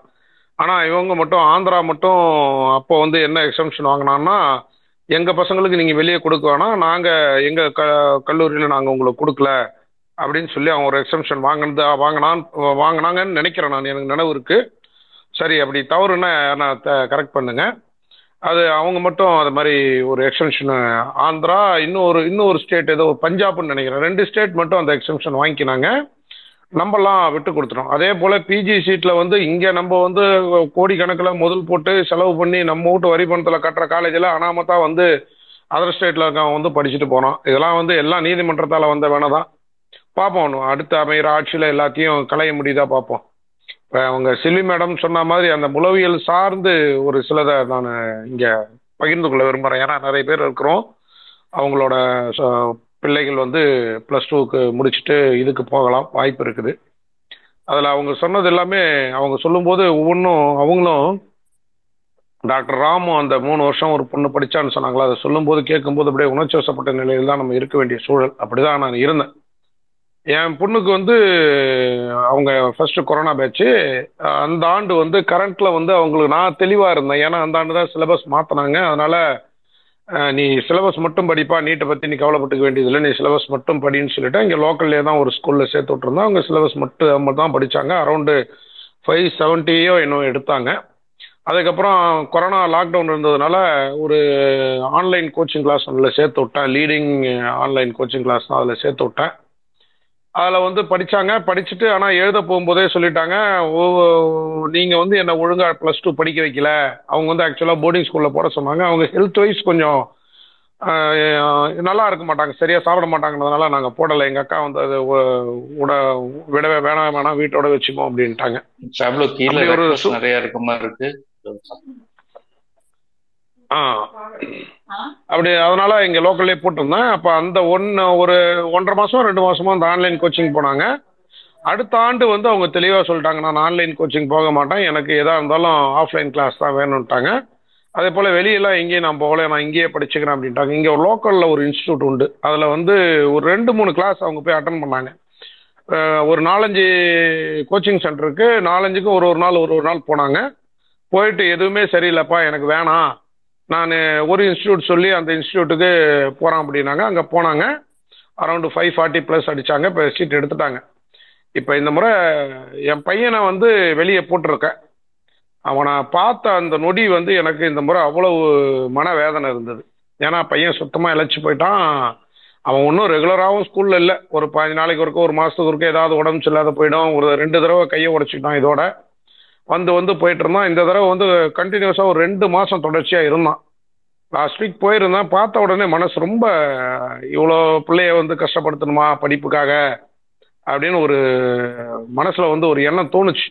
அதை வந்து இன்னைக்கு டாக்டர் செல்வி மேடம் வந்து சொல்லும்போது வந்து அப்படியே ரொம்ப டச்சிங்காக இருக்குது. நான் இன்னைக்கு வந்து இந்த வாரம் பேசும்போது தெளிவாக சொல்லிடுவேன். உன்னால் முடிஞ்ச அளவுக்கு படி. அதுக்கு மேலே ஒன்றும் ரொம்ப ஒரி பண்ணுறான் ஸ்ட்ரெஸ் ஆகுது. அவனுக்கு தெரியுது நம்மளுக்கு. தலையில் முடியெல்லாம் கொட்டி போச்சு. அவன் அவ்வளோலாம் ரொம்ப கேர் கேர் எடுத்து படித்த பையன் இல்லை சின்ன வயசுலேருந்தே ரொம்ப விளையாட்டுத்தனமாக இருப்பான். நம்ம இதை வந்து சைக்காலஜிக்கலாக தான் அணுகணும். நான் இவ்வளவு நாள் கொஞ்சம் ரஃப்பாக தான் ஹேண்டில் பண்ணிட்டு இருந்தேன். இந்த முறையில இருந்து தான் வந்து அவங்ககிட்ட இந்த முறை போனப்போ தான் ரொம்ப சாஃப்டாக எதை பற்றியும் கவலைப்படாத அப்படின்னு சொல்லிட்டு வந்தேன். ஏன்னா அவனோட உடம்பு வந்து அவ்வளோ இழைச்சி போயிருந்தான் சாப்பாடு வந்து நல்லா சாப்பிடுவான். சித்தார்த் இருந்தா பேசிட்டுன்னு சித்தார்த் இல்ல நான் பேசுறது கேட்கலையா கேக்குதுங்க கேக்குதுங்க. அவங்க ஹேண்ட் ரைஸ் பண்ணிட்டு இருக்காரு. ஓஹோ. சரி சரி ஓகே நீங்க அவருக்கு பேச நம்ம பின்னாடி பேசிக்கலாம் ஒன்றும் பிரச்சனை இல்லை. பேசலாமா? பேசுங்க பேசுங்க. சரி எனக்கு டாக்டர் இருக்காங்களா இதுல இந்த குரூப்ல இருக்காங்க இருக்காங்க. இருக்காங்க இருக்காங்க. ரெண்டு மூணு பேர் இருக்காங்க. இல்லைனாலும் வர சொல்லுங்க. பேசு ஒரு என்னுடைய ஃபேமிலி சைடில் இந்த மாதிரி ஒரு சூசைட் இருந்தது. அதுக்கு அது சார்ந்து ரிசர்ச் பண்ணிகிட்டு இருந்தேன். அதில் வந்து அந்த ஸ்ட்ரேட்டியம் லெவல்னு ஒன்று இருக்குல்ல. அது வந்து அது அது அந்த ஒரு த்ரெஷோல் லெவலில் தாண்டினா தான் அந்த அட்டம்ப்ட்டுக்கே தோணுன்றாங்க. அது ஒரு ஒரு போர்ஷன் ஐ மீன் அந்த ஸ்டேடியம் லெவலுன்றது ஒரு போர்ஷன் அது மாதிரி டெஸ்ட் எடுக்கலாமா? முன்னாடியே முன்கூட்டியே குழந்தைங்களுக்கு இந்த மாதிரி ஏன்னா it is ten times stressful நம்ம படித்த காலத்தோட இப்போ இருக்கிறது ரொம்ப ரொம்ப ஸ்ட்ரெஸ்ஃபுல் பேரண்ட்ஸுக்கும் ஸ்ட்ரெஸ்ஃபுல் இவங்களுக்கும் ஸ்ட்ரெஸ்ஃபுல் ஸோ இந்த மாதிரி முன்கூட்டியே ஏதாவது டெஸ்ட் எடுக்க முடியுமான்னு ஒரு தோணுச்சு. அதான் கேட்டேன். தேங்க்ஸ்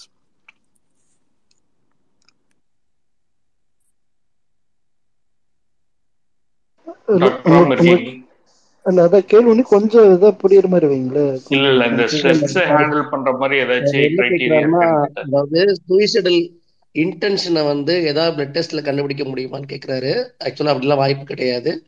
பட் அசஸ் பண்ணிடலாம். உங்களால வந்து ஒரு உங்க உங்க சுத்தி இருக்கிற யாரா இருந்தாலும் சரி இல்ல குழந்தையா இருந்தாலும் சரி அவங்க ஒரு நார்மலா நீங்க நார்மல்னு ஒரு சாரி டாக்டர் மைக் ரொட்டேஷன் பண்றீங்களா பேப்லோ கீழே மைக் ரிக்வெஸ்ட் நிறைய இருக்கு.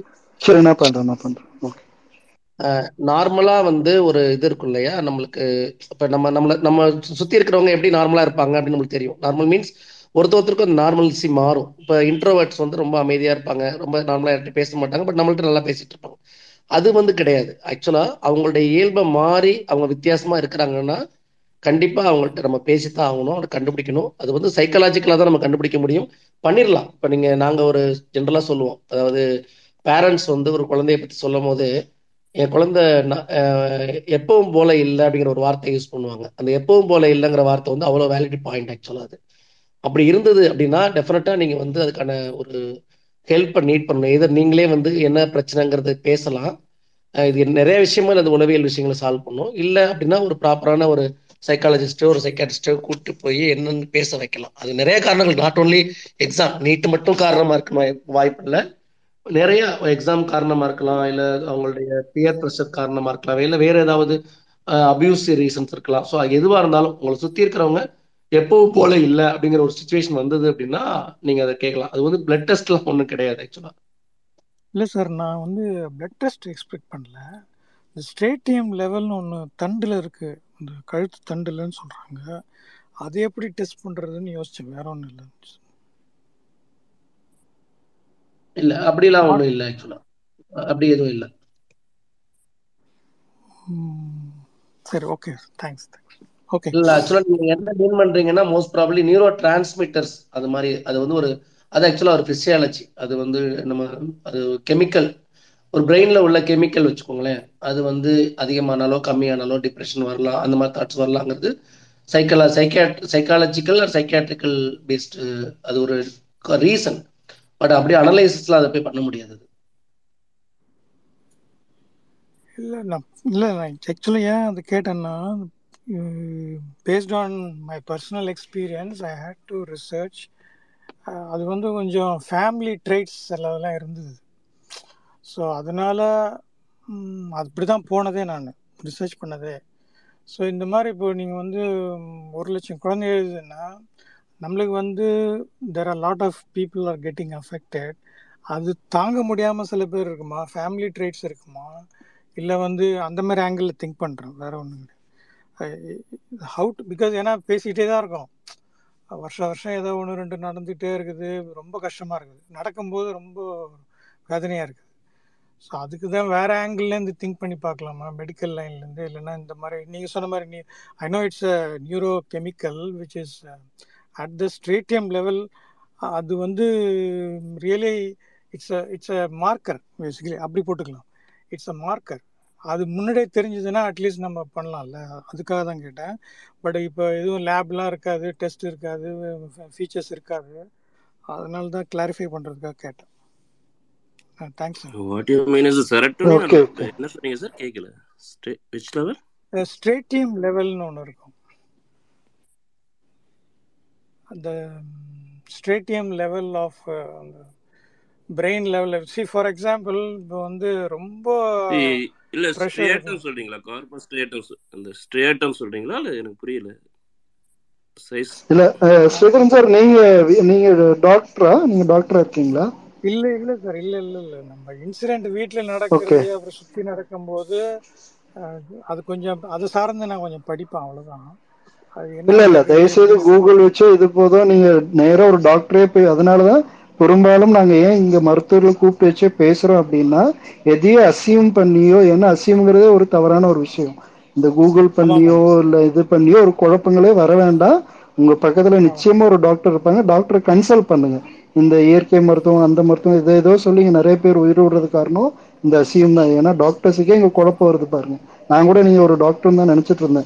ஏன்னா அந்த ஒரு குழப்ப விதையை விதைக்க வேண்டாம். இங்க வந்து ரொம்ப முக்கியமான விஷயம் இந்த நீட்டுங்கிற ஒரு அரக்கன் இந்த இது வந்து நம்ம மேல திணிக்கிறாங்க. அது சம்பந்தமா தான் பேசிட்டு இருக்கிறது சைக்காலஜிக்கல் ஃபேக்டர் செப்பரேட் டாபிக் அது வந்து தனியா பேசலாம். பட் இங்க பேசிட்டு இருக்கிறது வந்து நீட்டோட பாதிப்புகளும் நீட்ல இருந்து எப்படி இங்கிருந்து வெளியே நம்ம மேல போ- கொடுக்கப்படுற அழுத்தம் பத்தி தான் பேசிட்டு இருக்கிறோம். நன்றி நன்றி Sivan sir Sridhar interpret differently but no no no இல்ல. இட்ஸ் நாட் வே பிகாஸ் இதுல வந்து ஒரு குழப்பத்தை உண்டு பண்ணாங்க அதுக்காக தான் சொன்னேன். பிகாஸ் ஏன்னா தேங்க் இது வந்து ஒரு லெஜிட்டிமேட்டா இருக்கும். Thanks thanks okay sir Sridharan sir thank you சொல்லுங்க ஸ்ரீ ஆ குட் ஈவினிங் டு ஆல் எல்லாம். இப்போ ஹவுஸ் டாக்டர் கூட ஒன்று ட்வீட் போட்டிருந்தாரு. அது ரிப்ளை போகணும்னு நினச்சிட்டு இருந்தேன். நம்ம ரிலேட்டிவ் ஒரு பையன் வந்து பிஜி கிளியர் பண்ணி எம்எஸ் ஆர்த்தோ சேர்ந்துட்டு எட்டு மாசத்துல வந்து விட்டுட்டு ஒரு எயிட் லேக்ஸ் பக்கத்துல வந்து காம்படிஷன் கட்டிட்டு திருப்பி வந்துட்டாரு. அவ்வளோ ஒரு ப்ரெஷரான இடத்துல இருந்தாரு. இந்த விஷயம் நிறைய சொல்லணும். என்னோட ரெண்டு பசங்களுமே மெடிசன் த்ரூ நீட்ல தான் போனானுங்க ஒருத்தன் சிஆர்ஐல இருக்கான் ஒருத்தன் லாஸ்ட் இயர் கவர்மெண்ட் காலேஜ் சேர்ந்து படிச்சுட்டு இருக்கான். கோச்சிங் ஃபர்ஸ்ட் பையன் வந்து கோச்சிங் போய் தான் போனான். ரெண்டாவது பையன் வந்து கோச்சிங் போகல இந்த கோச்சிங் சென்டர்ல எவ்வளோ ப்ரெஷர் இருக்குன்னு நான் நிறைய படிக்கேன் என்னோட ஃப்ரெண்டோட பொண்ணு வந்து ஃபர்ஸ்ட் இயர் வந்து வீட்ல இருந்தே படிச்சது. படிச்சுட்டு ஒரு த்ரீ ஹண்ட்ரட் சேஞ்ச் எடுத்தது. முடியாம திருப்பி கோச்சிங் சென்டர் சேர்த்து விட்டாங்க. ஒரு நாலு மாசம் போயிட்டு அந்த பொண்ணு என்னால முடியலன்னு சொல்லி வந்துருச்சு இப்ப. இப்போ இந்த வருஷம் வந்து இன்ஜினியரிங் போக போகுது. அதே மாதிரி என்னோட சின்னதாக பையன் நிறைய பசங்க படிச்சாங்க. இப்போ வந்து எழுதி வந்து எல்லாமே வந்து பார்டர் மார்க்ல இருக்காங்க. ஏகப்பட்ட பேர் பார்டர் மார்க்ல அவங்க நினைச்சு என்ன என்ன பண்ணணும்னு தெரியல இப்போ வந்து. எல்லாருமே பார்டர்ல இருக்காங்க. ஏன்னா இது வந்து ஒரு ஃபால்ஸ் ஹோப் கொடுக்குறது நீட் வந்து. லாஸ்ட் இயர் பாத்தீங்கன்னா அக்ராஸ் ஆல் கேட்டகரி ஒரு இருபதுல இருந்து முப்பது மார்க் குறைஞ்சது. எல்லாருக்கும் தெரிஞ்சிருக்கும். இந்த வருஷம் வந்து அக்ராஸ் ஆல் கேட்டகரி வந்து ஐம்பது மார்க் அதிகமா இருக்கு. நாம பிளஸ் டூ படிக்கிற காலத்துல பாத்தீங்கன்னா ஒன்னு நைன்டி செவன் ஆல் ஆல் கேட்டகரியில பாத்தீங்கன்னா ஒரு டூ த்ரீ மார்க்ஸ் தான் டிஃபரன்ஸ் இருக்கும். நைன்டி செவன் நைன்டி செவன் ஒரு நைன்டி சிக்ஸ் நைன்டி ஃபைவ்லயே முடிஞ்சு போயிடும் அதனால நம்ம பெருசா வந்து நம்ம மனசுல பாதிக்க ஐயோ நல்லா படிக்கிறவங்க மட்டும் தான் மெடிசன் கிடைக்கும். ஆனா இப்ப அப்படி கிடையாது பாருங்க. ஒரு எயிட்டி பர்சன்ட் இருந்தா கூட ஒரு நீட் இருக்கு நீட் போயிடலாங்கிற ஒரு ஃபால்ஸ் ஸ்கோப் வந்துருது. இந்த கோச்சிங் சென்டர் வந்து இந்த ஃபால்ஸ் ஹோப்பை வந்து அதிகப்படுத்திக்கிட்டே இருக்கிறாங்க வந்து. ஆனால் பெற்றோர்கள் வந்து பசங்க கூட இன்னொரு வந்து ஓ சான்ஸ் இருக்கே. பசங்க கோச்சிங் சென்டர்ல போனா மார்க் நிறைய அடிச்சு கிடைச்சிருமோ? அப்படிங்கிற மாதிரி ஒரு ஹோப்பை கொடுக்குறது வந்து. அந்த அதனாலதான் அவன் சொல்றேன் வந்து நீட் வந்து இந்த ஃபால்ஸ் கோப்பு கொடுக்கறதுனால தான் நம்ம நீட் வேணாம் வேணாம் கொடுத்துட்டு இருக்கோம் அதான் தேவையில்லாத வந்து வந்து பேரண்ட்ஸுக்கும் அஸ் வெல் அஸ் வந்து ஸ்டூடெண்ட்ஸுக்கு கொடுக்குது. அதை தான் நம்ம என்டாஸ் பண்ணணும்னு நினைக்கிறேன். தேங்க்யூ இல்லை கோச்சிங் சென்டர் வந்து எதுக்கு மெயினானுங்கன்னா இப்போ வந்து பார்த்தீங்கன்னா அது என்ன படிக்கணும் ஒரு ஸ்ட்ராட்டஜி தான். எப்படி வந்து படிக்கணும்னே பாதி பேர்த்தே தெரியாது ஆக்சுவலி அது இப்போ ஃபஸ்ட் இயர் ஈவன் ஆஃப்டர் வந்து பார்த்தீங்கன்னா இப்போ நீட் யூஜியாக இருந்தாலும் சரி பிஜியாக இருந்தாலும் சரி அது வந்து எதை படிக்கணும் எதை படிக்கக்கூடாது எந்த எதை ஸ்கிப் பண்ணணும் இதை தான் வந்து எதை வந்து அதிக இம்பார்ட்டன்ஸ் தரணும் எது வந்து ஹை ஹீல்டிங் டாபிக்ஸு இந்த மாதிரி இதெல்லாம் வந்து இருக்குமே தவிர மற்றபடி படிக்கிறது எல்லாமே வந்து பார்த்தீங்கன்னா இன்னொன்று இது என்ன பண்ணுவாங்கன்னா பயங்கரமாக அந்த மாக் டெஸ்ட் வந்து ரிப்பீட்டடாக டெஸ்ட் வச்சுட்டு வச்சு வச்சு வச்சு நம்மளுக்கு வந்து அது வந்து இது பண்ணுவாங்க. ஸோ அதுதான் வந்து அது வந்து எல்லாருக்குமே இப்போ மெடிக்கல் நம்ம கோச்சிங்கில் போய் சேர்ந்தோம்னா அதுக்கு வந்து பண்ணுறாங்களே தவிர அந்த எக்ஸசைஸ் வந்து நம்ம வந்து நார்மல் இதில் வந்து நம்ம வந்து நம்ம- நமக்கு பண்ண முடியாது. லேக்ஸ் அண்ட் லேக்ஸ் வந்து காசு கட்டி ரிப்பீட்டடாக வந்து வந்து ட்ரெயின் பண்ணி வரவங்களுக்கும் இந்த இதுக்கும் இப்போ நம்ம ஸ்கூலில் இப்போ நம்ம கவர்மெண்ட் ஸ்கூலில் படிச்சுட்டு நேராக வந்து எக்ஸாம் எழுதுறவங்களுக்கும் வித்தியாசம் இருக்குல்ல. அதுதான் வந்து இருக்கிற தவிர மற்றபடி இப்போ செகண்ட் தேர்ட் தேர்ட் அட்டம் பண்ணவங்களாம் பெருசாக வந்து கோச்சிங் போய் பார்த்தது நான் தெரியல. அந்த இதை வச்சு தான் அவங்க வந்து கல்லா கட்டுறாங்க ஆக்சுவலி அது இப்போ எப்படி இருக்குன்னா நீட்டு வந்து எழுதுறதுனாலே உள்ளே வர்றதுக்கு வந்து ஃபுல் அண்ட் ஃபுல் வந்து ஒரு கோச்சிங் ஃபுல்லி ப்ரைவேட் இன்ஸ்டியூஷன்லேயோ இல்லை கோச்சிங்கோ மூலமாக வந்து அதில் ட்ரெயின் ஆகி உள்ளே வந்தால் மட்டும்தான் நீ எக்ஸாம் எழுதுன மாரி அதுக்கு மாதிரி ஒரு எக்ஸாம் ஒரு சிஸ்டம் வந்து ரெடி பண்ணுறாங்க அதுக்கு ஒரு பேப்பர் செட் பண்ணுறாங்க ஸோ அதில் வந்து இதான் அது கிட்டத்தட்ட நம்ம ஃபுல்லாக இப்போ நம்ம படிக்கிறது ஃபுல்லாகவே அதை எடுக்கிறது எல்லாமே என்சிஆர்டி சிபிஎஸ்சி அதில் இருக்குது. நம்ம இருக்க சிலபஸ் வேறு. கிட்டத்தட்ட ஏதோ வந்து தமிழ் இதில் வந்து படிச்சுட்டு கிட்டத்தட்ட இங்கே வேறு ஏதோ தெலுங்குல எக்ஸாம் வைக்கிற மாதிரி தான் அது ஸோ நம்ம அன்லஸ் அதர்வைஸ் நீங்கள் வந்து ஃபுல்லி எக்யூப்டாக ட்ரைன்டாக இருக்கிற பட்சத்தில் அது வந்து வாய்ப்பே இல்லை. சாமானிய ஸ்டூடெண்ட்டுக்கும் இதுக்கும் அந்த அந்த டிஃப்ரென்ஷியேட் பண்ணுறது தான் அந்த நீட்டோட டார்கெட்டு நான் என்ன சொல்றேன்னா நம்ம படிக்கிற காலத்துல ஒரு இம்ப்ரூவ்மெண்ட் இருந்துச்சு. ஏன்னா எல்லா சப்ஜெக்ட் எழுதணும் ஆனா இப்ப அப்படி கிடையாது இல்லையா? பிளஸ் டூ முடிச்சா என்ன பண்றாங்க? ஒரு மூணு சப்ஜெக்ட் பயாலஜி படிச்சா மட்டும் புரிஞ்சுற மாதிரி ஆகுறாங்க அது ஒரு அவங்களுக்கு ஒரு இது ஆகி போகுது அட்வான்டேஜ் ஆகி போகுது இந்த கோச்சிங் சென்டருக்கு வந்து. இந்த மூணு சப்ஜெக்ட்ல நீங்க நல்லா கான்சென்ட்ரேட் பண்ணலாம். என்னன்னா இப்ப இம்ப்ரூவ்மெண்ட் எக்ஸாம் வந்து இல்ல இல்ல இம்ப்ரூவ்மெண்ட் எக்ஸாம் வந்து மிகப்பெரிய பாதிப்பை உண்டு பண்ணி தான் அதை எடுத்தாங்க. என்ன ஆச்சுன்னா ஒரு ஸ்டேஜ்ல வந்து எம்பிபிஎஸ் ஜாயின் பண்றவங்க எல்லாமே இம்ப்ரூவ்மெண்ட்ல மார்க் அடிச்சவங்களே உங்களுக்கு வந்து நைன்டி பர்சன்ட் அளவுக்கு இடம் பிடிச்சாங்க. அது ஒரு இரண்டு ஆண்டுகள் அது மாதிரி தொடர்ச்சியா வந்ததுனால மூணாவது ஆண்டு வந்து அதை நம்ம தூக்கணும். அது ஸ்டடி பண்ணி தான் எடுத்தாங்க. அதையும் க- கலைஞர் தான் எடுத்து விட்டார். அந்த இம்ப்ரூவ்மெண்ட் எக்ஸாமையும் கேன்சல் பண்ணது கலைஞர் தான். இல்ல அந்த அதுக்கு முன்னாடி கூட என்ட்ரன்ஸ் இருந்தது இம்ப்ரூவ்மெண்ட் இருந்தது பட் அதுக்கு வராத எதிர்ப்பு வந்து ஏன் இதுக்கு வருதுன்னா வந்து அதுல வந்து ஒரே சப்ஜெக்ட் ஒரே சிலபஸ் இதுல வந்து எதை படிக்கிறச்சா எதுல வரும்னு கூட யாருக்குமே தெரியாது. அந்த நாலஞ்சு சென்டர்ஸ் வந்து ரெடி பண்ற பேட்டர்ன் மட்டும் தான் வந்து இருக்கும் பிகாஸ் வந்து நாங்க படிச்சு முடிச்சப்ப நான் வந்து படிச்சது வந்து பாத்தீங்கன்னா ஒரு என்ட்ரன்ஸ்க்காகவே ஸ்பெஷலா வந்து ஒரு நாமக்கல் சைடு ஒரு இதுல போய் படிச்சோம். ஃபுல் அண்ட் ஃபுல் வந்து பார்த்தீங்கன்னா அது ஒரு நாலஞ்சு இன்ஸ்டியூட் தான் இருந்தது. அவங்க வந்து கொஸ்டின்ஸ் எல்லாமே அவங்களே சொல்லிடுவாங்க இதுதான் ரிப்பீட் ஆகுது. அதில் வந்து இந்த கொஸ்டின்ஸ்லாம் வந்து ஏன்னா அவங்களுக்கு வந்து எடுக்கிற கொஸ்டின்ஸ் எடுக்கிறவங்க என்னன்னு தெரியல. அதில் வந்து ஒரு அட்லீஸ்ட் ஒரு எயிட்டி போர்ஷன்ஸ் வந்து நீங்கள் அந்த கொஸ்டின்ஸ் எல்லாமே படித்தாலே வந்து அதில் வரும். அந்த மாதிரி தான் அவங்க முன்னாடி செட்டப் பண்ணியிருந்தாங்க ஃபார்ச்சுனேட்லி வந்து பார்த்தீங்கன்னா எங்களுக்கு வந்து நான் ஃபர்ஸ்ட் பேட்ச் லெவன்த்து முடிச்சு டுவெல்த்து போகிறப்ப என்ட்ரன்ஸ் வந்து எடுத்த பேட்ச் ஸோ அதில் வந்து எக்ஸாம் முடிச்சுட்டு வரப்ப வந்து அது டோட்டலி டிஃப்ரெண்டான இருந்துச்சு. ஒரு ஏன்னா படிக்கிறதுங்கிறது வந்து பார்த்தீங்கன்னா என்ட்ரன்ஸ் படிக்கிறது சாதாரண விஷயம் கிடையாது. ஒரு நாளைக்கு வந்து பார்த்தீங்கன்னா பதினெட்டு மணி நேரம் பதினாறு டு பதினெட்டு மணி நேரம் வந்து விகரஸாக வந்து உட்காந்தா மட்டும்தான் வந்து நம்ம வந்து உள்ள வந்து கிளிக் ஆகி ஸோ அதுலேயே வந்து அப்படி இருக்குங்க. இப்போ வந்து வந்து என்ன சிலபஸ் வந்து சர்டானிட்டி என்னன்னு தெரியாத இருக்கப்போ இன்னும் ரொம்ப கஷ்டமா இருக்கும் குழந்தைங்களுக்கு. ஓகே எம்கே சிஎஸ்கே சொல்லுங்க பெஸ்ட் எம்கே எம்கே ரொம்ப நேரமா ஏயா ஒன்றும் இல்லை. எனக்கு என்ன டவுட் அப்படின்னா எவ்வளோ அப்போஸ் இருக்கு இப்ப இங்க வந்து பொலிட்டிக்கலா அவங்களுக்கு ஒரு சப்போர்ட் இருந்தா கூட ஏதோ ஓட் லாஸ் ஆயிடும். ஆஹ் அப்படி கூட யோசிக்கலாம். பட் அவங்களுக்கு இங்க சப்போர்ட்டும் இல்லை மேக்சிமம் இப்போ வரைக்கும். ஆனா ஸ்டில் அவங்க இவ்வளோ ஸ்டபனா இருக்கிறதுக்கு என்ன பொலிட்டிக்கல் ரீசன் இந்த நீட் இப்ப தமிழ்நாட்டுல வேணாம் அப்படின்னு சொல்லிட்டா ஒரு பிஜேபிக்காக ஒரு நியூட்ரல் ஸ்டாண்ட் எடுக்கிறதுக்கு நிறைய பேர் இருப்பாங்க. ஓகே இங்க உங்களுக்கு கொஞ்சம் சப்போர்ட் பண்ணலாம் ஐ மீன் அதோட பர்சன்டேஜ் எனக்கு டெக்னிக்கலா தெரியல. இருந்தாலும் அவங்களுக்கு இங்க சப்போர்ட்டே இல்லை அப்படின்னாலும் இவ்வளோ ஸ்டபனா இருக்கு அது அது ஏன் அவ்வளோ ஸ்டபனா இருக்காங்க இந்த விஷயத்துல? திராவிட மாடலின் மீது உள்ள வெறுப்பு. நம்ம வந்து திமுக தேர்தல் அறிக்கையில சொல்லிடுச்சு. இந்த மாதிரி நீட்டை ரத்து பண்றோம் ரத்து பண்ணிட்டா மக்களிடையே வந்து திமுகவுக்கு ஒரு லீடு கிடைச்சிரும். இல்ல ஒண்ணுதான் வேற எந்த காரணமும் கிடையாது. அது கரெக்ட் தான். அது வந்து இப்போ இந்த பீரியட் இப்ப டிஎம்கே இப்ப இப்போ எலெக்ட் ஆகி வந்திருக்காங்க. இதுக்கு முன்னாடி ஏடிஎம் இருந்த ஏடிஎம்கே அவங்களோட அலையன்ஸ் கவர்மெண்ட் தான். அந்த அலையன்ஸ் கவர்மெண்ட்ல பண்ணியிருந்தா அவங்களுக்கு தான் கிரெடிட் போயிருக்கணும். அசல் அப்பவுமே அவங்க ஸ்டபனா தான் இருந்தாங்க. ஈவன் அவங்களுக்கு சில பில்ட் இல்ல எம்கே அதுதான் முதல்ல சிவா வந்து பதில் சொன்னாரு. இந்த கேள்வி முதலே வந்தது. விவாதிச்சுட்டு இருந்தோம் நீங்க இல்ல நினைக்கிறேன். என்ன அப்படின்னா இங்க ஒரு பொலிட்டிக்கலாவும் ஒரு அன்ரெஸ்ட் உருவாக்க தான் நினைக்கிறேன். இப்ப அன்ரெஸ்ட் இப்போ கவனிச்சு பாருங்களேன். நார்மலா இப்படி ஒரு அனிதாவோட மரணமோ ஒவ்வொரு மரணமும் ஏறப்போ இங்க ஒரு அன்ரெஸ்ட் கிரியேட் ஆகப்படுது. இங்க வந்து தமிழ்நாட்டு உங்களால சா சாதிகள் சொல்லியோ இல்ல மதம் சொல்லியோ இதுக்கு பதில். வந்து சிஎஸ்கே எல்லாத்துக்கும் சான்ஸ் தந்த மாதிரியே சரி ஓகே ம் ம். சொல்லுங்க சிஎஸ்கே நீங்க இதுக்கு இதுக்கு ஆன்சர் தந்துட்டு அப்படியே பேசுறீங்களா ஓகே. எனக்கு தெரிஞ்ச அதுக்கான ஆன்சர் வந்து பவர் ப்ளே தான்.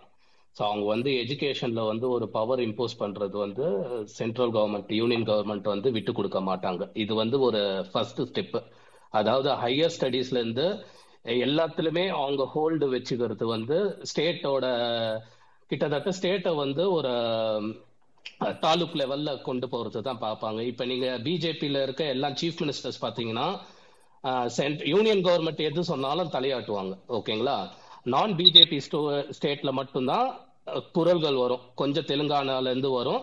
தமிழ்நாட்டுல இருந்து மட்டும்தான் தமிழ்நாடு கேரளால மட்டும்தான் ஸ்ட்ராங் வாய்ஸ் ஒப்பீனியேட் ஒப்பீனியன்ஸ் வரும்.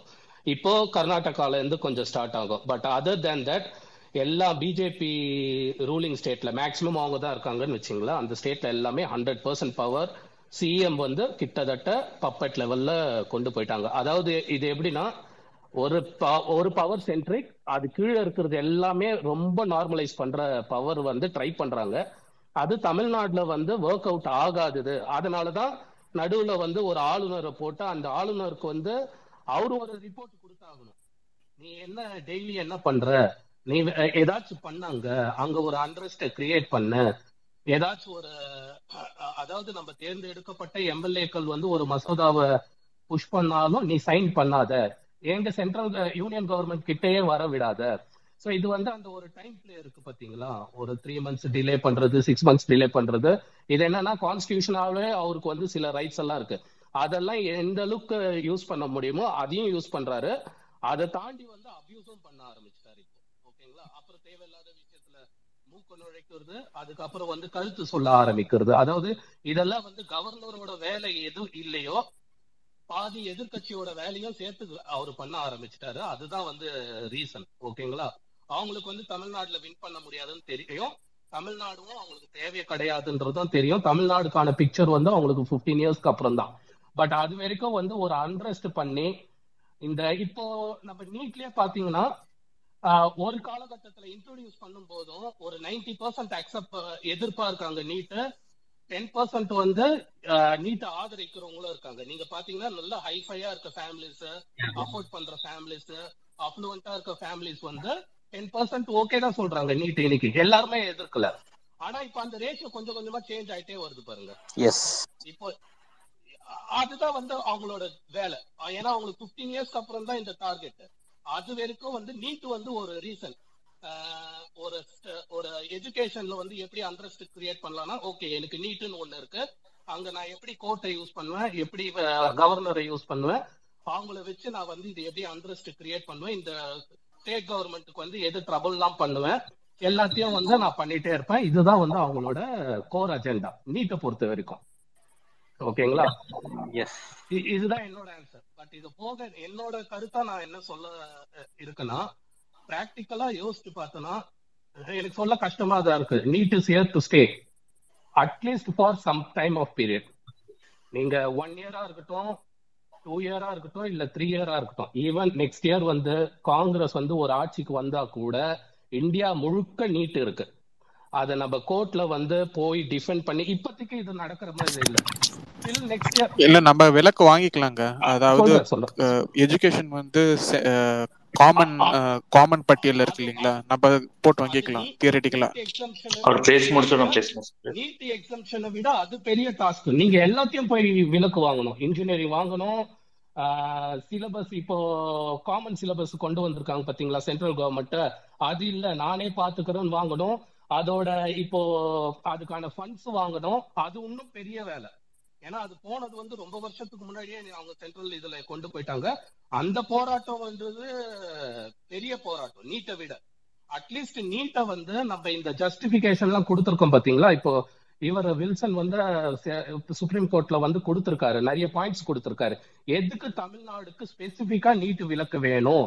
நம்மளோட டாக்ஸபிள் அமௌண்ட்ல நம்ம காலேஜஸ் கட்டி இருக்கோம் இங்க இருக்க மற்ற ஸ்டேட் ஷீட் ஷேரிங்கும் தமிழ்நாடு சீட் ஷேரிங் வந்து சேமா இல்ல. இந்த மாதிரி பல பாயிண்ட்ஸ் வந்தா அவர் சுப்ரீம் கோர்ட்டுக்கு வந்து அடுக்கி இருக்காரு. அந்த இதுல போயிட்டு நீங்க நீட்ட விலக்கு வாங்குறதே வந்து பெரிய விஷயம். அது ஒன் இயர்ல நடக்குமா? டூ இயர்ல நடக்குமா? காங்கிரஸ் வந்தாலும் இது நடக்குமா?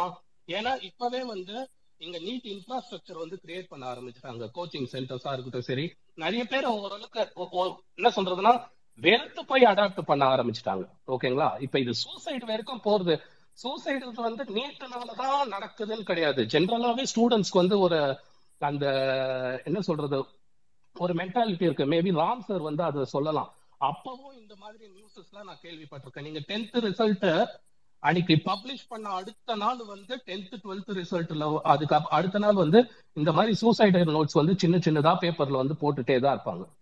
இந்த சூசைடல் தாட்ஸ் ஒரு பக்கம் இருக்கட்டும். ஆனா இதை நீட்டுனால ஏன் வருதுன்னா நீங்க லைன் அப் பண்ண விஷயம் தான் ஃபர்ஸ்ட் வந்து அதோட சிலபஸ் நம்மளுக்கு பிரச்சனையா இருக்கு. அதுக்கப்புறம் வந்து சொசைட்டி பண்ற ப்ரெஷர் நீங்க ஐஐடி ஐஐஎம் காச்சும் வந்து ஓரளவுக்கு இது பண்றீங்க. நீங்க ஐஐடி ஐஏஎம்க்கு ட்ரை பண்ணீங்கன்னா லாஸ்ட் எஃபர்ட் நீங்க எங்க வருவீங்கன்னா அட்லீஸ்ட் சென்னையில வந்து ஒரு நல்ல இன்ஜினியரிங் காலேஜ் ஜாயின் பண்றீங்க.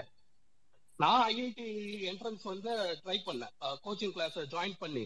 ரொம்ப வேகான சப்ஜெக்ட் அது. அது. நீங்க அதை ஃபாலோ பண்ணுறதுக்கே ரொம்ப கஷ்டமா இருக்கும். நம்ம இருக்க சிலபஸ் ஒண்ணு படிச்சுட்டு இருப்போம். ஆனா அவங்க ஏதோ ரொம்ப ஆர்பிட்ரியா ஏதோ ஒண்ணு சொல்லி கொடுத்துட்டு இருப்பாங்க தியரிட்டிக்கலா அதை ஃபாலோ பண்றதே வந்து ரொம்ப ப்ரெஷரா இருக்கும். ஸோ அந்த எண்டு வந்து உங்களை ஐஐடி அது உள்ள நீங்க போக முடியலன்னா கூட you end up in with very good engineering college ஓகேங்களா ஆனா இந்த மாதிரி வந்து மெடிக்கல்ல வந்து அந்த ஆப்ஷன்ஸ் இல்ல. எனிதிங் லெஸ் தேன் எம்பிபிஎஸ் சீட்டன் வந்து ஜீரோன்ற மாதிரி ஒரு கன்சிடரேஷன் இருக்கு. இது வந்து அதான் சொல்றேன். அந்த ஸ்டூடெண்ட்ஸா இருக்கட்டும் சரி அந்த பேரண்ட்ஸா இருக்கட்டும் சரி வித் நீட்டு வித்தவுட் நீட்டு இந்த சூசைடல் தாட்ஸை வந்து கொஞ்சம் களைய வேண்டியது இருக்கும். கவர்மெண்ட்டும் எனக்கு தெரிஞ்சு ஷுட் கம் அவுட் டிரான்ஸ்பரன்ட் இதுல வந்து எல்லாருக்கும் வந்து ப்ராக்டிக்கல் இம்ப்ளிகேஷன்ஸ் தெரியும். எல்லாருமே எல்லாருக்குமே அதை ஜெனுவின் எஃபர்ட் போடுறாங்கன்றதும் நம்மளுக்கு தெரிய போகுது. But come out with transparency இதுதான் இருக்க சுச்சுவேஷன் இது வந்து இது it will take some time இந்த மாதிரி ஒரு போராட்டம் பண்ணிட்டு இருக்கோம். அது வரைக்கும் வந்து நம்ம எக்யூப் ஆகணும். முடிஞ்ச வரைக்கும் எஃபோர்ட் போட்டு ரூரல்ல இருக்கவங்களுக்கு வந்து நம்ம சப்போர்ட் பண்ணுவோம். டிரான்ஸ்போர்டேஷனா இல்ல அவங்களுக்கு அகாமடேஷன் அவங்க படிக்கிற காசு இருக்க ஸ்டாஃப்ஸ் வந்து எடுத்துட்டு போய் போடுங்க. இதெல்லாம் வந்து டிரான்ஸ்பரண்டா வைங்க நீங்க. டிரான்ஸ்பரண்டா வச்சு பப்ளிசைஸ் பண்ணுங்க. இல்ல ப்ரொபகேண்டாவா கொண்டு போங்க. நியூ நீட் அன்னைக்கு வந்து செலிபிரிட்டிஸ் யாரெல்லாம் வச்சு உங்களால பேச முடியுமோ பேசுங்க. Students take it as exam ஒரு ஃபைட்டிங் ஃபைட்டிங் ஸ்பிரிட்ல எடுங்க. இன்னொன்னு என்னன்னா இன்னொன்னு நான் அப்சர்வ் பண்ணதுன்னா இதை அட்டம் சூசைடல் அட்டம் வருங்க. ரெண்டு டைம் மூணு டைம் நம்ம அட்டம் பண்றவங்க தான் ஆகும். அப்ப என்னன்னா ஃபேமிலிக்குள்ள ஒரு ப்ரெஷர் வருது. ஃபர்ஸ்ட் டைம் நீ ஒரு டென் லேக்ஸ் ஸ்பெண்ட் பண்ற நெக்ஸ்ட் டைம் இந்த மாதிரி எக்ஸ்ட்ரீம் தாட்டுக்கு போகும்போது தான் இந்த மாதிரி சூசைட் பண்ணு பண்ணுது. சோ யார் அஃபோர்ட் பண்ணுவா? நம்மள ஒரு டைம் வந்து ஒரு டைம் ஒரு இன்ஜினியரிங் காலேஜ் அட்டம் பண்றோமா? கிடைக்குதா? அதோட நெக்ஸ்ட் லெவல் காலேஜ்ல போயிட்டு அபிஷியலா அந்த ஆபீஸ்ல போய் சேர்ந்துட்டு ஷைன் பண்ண ஆரம்பிக்கிறாங்க. தமிழ்நாடு ஏன் இப்படி எல்லாமே ஒரு நம்ம வந்து டாக்ஸ் நல்ல டாக்ஸ் கட்ட முடியும்னா கலைஞர் இதை சாதிச்சு காட்டிருக்காரு. இன்ஜினியரிங்ல வந்து நீங்க என்ட்ரன்ஸ் வைக்கும் போதும் அதுக்கு என்ட்ரன்ஸ் வேணாம். எல்லாருமே வந்து டுவெல்த் மார்க்கை வச்சே ஜாயின் பண்ணலான்ற இன்ஜினியர்ஸ் தான் இப்ப எல்லா இடத்துலயும் போய் ஜாயின் பண்ணிட்டு இருக்காங்க. யூஎஸ்ல ஒர்க் பண்ற இன்ஜினியர்ஸா இருக்கட்டும் சரி பெங்களூரு பூனே எல்லா இடத்தும் தமிழ்நாட்டுல இருந்து போற இன்ஜினியர்ஸ் எல்லாமே வந்து இந்த மாதிரி என்ட்ரன்ஸ் எழுதாம போனவங்க தான் அதிக பேர். எல்லா இடத்துலயும் போயிட்டு ஷைன் பண்ணிட்டு இருக்காங்க. அந்த மாதிரி எக்ஸாம்பிள் ஏன் மெடிக்கல் ஃபீல்டுக்கு வந்து டிரான்ஸ்ஃபர் ஆகல? மெடிக்கல் அந்த ஃபீல்டு வந்து ஸ்டடீஸ்ல இருந்து ரொம்ப க்ளோஸ்ட் என்விரான்மெண்டா இருக்கு. இப்ப நம்ம ஐஐடி சொல்றோம் பாத்தீங்களா? ஐஐடி வந்து ஒரு க்ளோஸ்டா இருக்கு அதுல வந்து டிரான்ஸ்பரண்டா இல்ல அங்க உள்ள என்ன நடக்குதுன்னே தெரியல. அங்க வந்து பிரஷர் அதிகமா பில்ட் ஆகுது டிராப் அவுட்ஸ் அதிகமா இருக்கு. ஸ்டாஃபோட ரெப்ரஸன்டேஷன் ப்ராப்பரா இல்ல. ஒரு மாதிரி ஒரு ஜோன் அவுட்டா இருக்காங்களே ஐஐடி கிட்டத்தட்ட மெடிக்கல் ஃபீல்டும் நான் அப்படிதான் நினைக்கிறேன். நம்ம வெளியில இருந்து பாக்குறவங்களுக்கு வந்து அது ஒரு நம்மள வெளியில இருந்தே அது உள்ள அப்ரோச் பண்ண முடியாது. அதுல இருக்கவங்க சொல்றதே வந்து நம்மளால ஈஸியா அப்சர்வ் பண்ண முடியாது. பட் இது வந்து கொஞ்சம் டிரான்ஸ்பரண்டா ஆகணும். இது வந்து எனி அதர் ப்ரொஃபஷன் அதுக்கு உண்டான ரெஸ்பெக்ட் இருக்கட்டும் இது இருக்கட்டும். பட் நம்ம ரொம்ப இதை வந்து புனிதத்தன்மைப்படுத்தி இது பண்றதுனாலதான் பசங்களுக்கு வந்து அது எய்தர் எம்பிபிஎஸ் ஆர் நோன்ற மென்டாலிட்டி வந்து இந்த ஒரு பையனுக்கு கிடையாது. நிறைய பேருக்கு நான் பார்த்திருக்கேன். தே லூஸ் த ட்ராக் அவங்களோட கரியர் அப்படி கொஞ்சம் இது பண்ணிட்டு அதுக்கப்புறம் ஒரு ப்ரொஃபஷன் எடுத்து அதுலயே வேண்டாம் வெறுப்பா படிச்சு புலம்பிட்டே இருக்கிறவங்களாம் நான் பார்த்துருக்கேன். என்னோட ஃப்ரெண்ட்ஸ் நிறைய பேர் கிட்டத்தட்ட அப்படிதான் இருக்காங்க. ஸோ என்னோட இதுனா government should come out transparent அவங்க போடுற எஃபர்ட்ஸை வந்து ஜெனுவினா சொல்லணும். Keep student updated on the happening பேரண்ட்ஸையும் இதுவும் வந்து இந்த நீட்டை தாண்டி இருக்க விஷயங்கள்ல ப்ரொபகேண்டாவா கொண்டு போகணும். அது வீட்டு எவ்வளவோ நம்ம அட்வர்டைஸ்மெண்ட் பண்றோம். இதுல வந்து முக்கியமான அட்வர்டைஸ்மெண்ட் லைக் ஒரு இப்ப நம்ம கிட்டத்தட்ட மோர் தென் எயிட்டீன் லைக்ஸ் கொடுத்துட்டோம். பிப்டீன் டு எயிட்டீன் லைக்ஸ் கொடுத்துட்டோம். நீட் வந்ததுல இருந்து டுவெண்ட்டி எயிட்டீன்ல இந்த மாதிரி வந்து லைஃப் சேவ் சேவ் பண்றதும் இருக்கட்டும். அதுக்கப்புறம் வந்து பசங்களோட கரியர் குரோத்ல வந்து ஏன்னா இது போக வந்து நிறைய இருக்கு. மெடிக்கல் அலைட் மெடிக்கல் கோர்சஸ் வந்து நிறைய இருக்கு. அந்த மாதிரி வந்து ப்ரொபகேண்டா கொண்டு போனாதான் இதெல்லாம் வந்து ரெடியூஸ் பண்ண முடியும். அப்படி இல்லைன்னா இதே மாதிரி சம்பவங்கள் நம்ம லாஸ்ட் இயர் கூட நடந்தது. இது வந்து நீட் எழுது ரிசல்ட்னால இல்ல. ஒரு டைம்ல வந்து நீட் எழுதும் போதுமே நிறைய பேருக்கு ப்ரெஷர் ஆயிலாம் கூட ஒரு பேரண்ட் இறந்து போனாரு. ஸோ அந்த ஒன்று அந்த ப்ரிப்பரேஷன்ல ப்ராப்ளம் ரொம்ப ஏர்லி ப்ரிப்பரேஷன் டென்த்ல இருந்தே அந்த பையன் மெடிக்கல் போக போறான்னு ஒரு ஆஸ்பிரேஷன் வந்துச்சுன்னா அந்த த்ரீ இயர்ஸாவே அவனை ப்ரெஷரைஸ் பில் பண்ணிடுறாங்க. அதுக்கப்புறம் ஃபினான்ஷியல் பேர்டன் அவனுக்கே தெரியாம அவன் தலையில ஏத்திடுறாங்க. ஃபேமிலியோட சர்க்கிள்லயும் uh, சரி சொசைட்டி சர்க்கிள்லயும் சரி ஆட்டோமேட்டிக்கா ஒரு ப்ரெஷர் பில்டப் ஆயிடுது. எழுத போகும்போதும் அவனுக்கு அடிஷனல் ப்ரெஷர் நீங்க நீட்டோட அந்த ப்ரொசீஜர் தெரியும் இல்லையா? எப்படி வந்து அவங்க செக் பண்றாங்க எப்படி அலோவ் பண்றாங்க அதுவே வந்து ஒரு அடிஷனல் ப்ரெஷர் அதுக்கப்புறம் ரிசல்ட் வருது தான் கல்மினேஷன் ரிசல்ட் வந்த அப்புறம் அவன் கம்பேரிட்டிவா பாக்குறான் ஓகே என்னை விட கம்மியா எடுத்தவன் ஒருத்தன் காசு இருக்கிறதுனால பேமெண்ட்ல ஈஸியா போடுறான். ஈவன் தான் I score scored higher marks என்னால வந்து போக முடியல. இதெல்லாம் வந்து அடிஷ்னலா நம்ம இப்போ வந்து ஒரு மெச்சூர்ட் லெவல்ல பேசுறது கொஞ்சம் ஈஸியா இருக்கும். பட் அந்த ஒரு செவன்டீன் டீன் ஏஜ்ல எயிட்டீன்ல பேசும்போதும் வந்து அந்த மனநிலையை வந்து நம்ம புரிஞ்சுக்கணும். அப்ப கூட இருக்க பேரண்ட்ஸும் சொசைட்டில வந்து இந்த விஷயத்த கொஞ்சம் ஈஸ் அவுட் பண்ணாக்கட்டியும் இது ரொம்ப கஷ்டமான விஷயம். இது ரொம்ப நம்ம வந்து ஹார்ட் கோர் ஐடியாலஜிலையும் கொண்டு போக முடியாது கரியர் பாத்துலயும் கொண்டு போக முடியாது. அது ரொம்ப வாலட்டைலான ஒரு டைம் பீரியட் நம்மள ஏஜ்ல வந்து ஒரு பக்கம் கரியர் ஃபோக்கஸும் இருக்கும். ஒரு பக்கம் ஃபேமிலி ஃபோக்கஸும் இருக்கும். ஒரு மாதிரி இம்மெச்சூர்ட் ஸ்டேஜ்ல இருக்கும். நம்ம மெச்சூர்டுன்னு நினைச்சிருப்போம். பட் அந்த பாயிண்ட் ஆஃப் டைம்ல நம்மளுக்கு ஒரு கரெக்டான கைடன்ஸ் வேணும். பீட் ஒரு ப்ரொஃபஸரா இருக்கலாம் ஒரு டீச்சரா இருக்கலாம் இல்ல நம்ம நெய்பரா இருக்கலாம் இல்ல ஒரு அப்பா அம்மாவா இருக்கலாம். அந்த மாதிரி ஒரு கரெக்டான கைடன்ஸ் பார்த்துருக்கலாம் அதுதான் வந்து நான் முக்கியமா பாக்குறேனே தவிர இது நீட்டுக்கும் இந்த சூசைட்ஸை வந்து கம்மி பண்றதுக்கும் வந்து ஒரு சின்ன கனெக்ஷன் தான் இருக்கு. இதை தாண்டி வந்து கொஞ்சம் ஈஸ் அப் பண்ண வேண்டிய இது இருக்கு. நான் இதுதான் என்னோட தோணுது. இது ரொம்ப பெயின்ஃபுல்லா இருக்கு இதுதான். தேங்க்யூ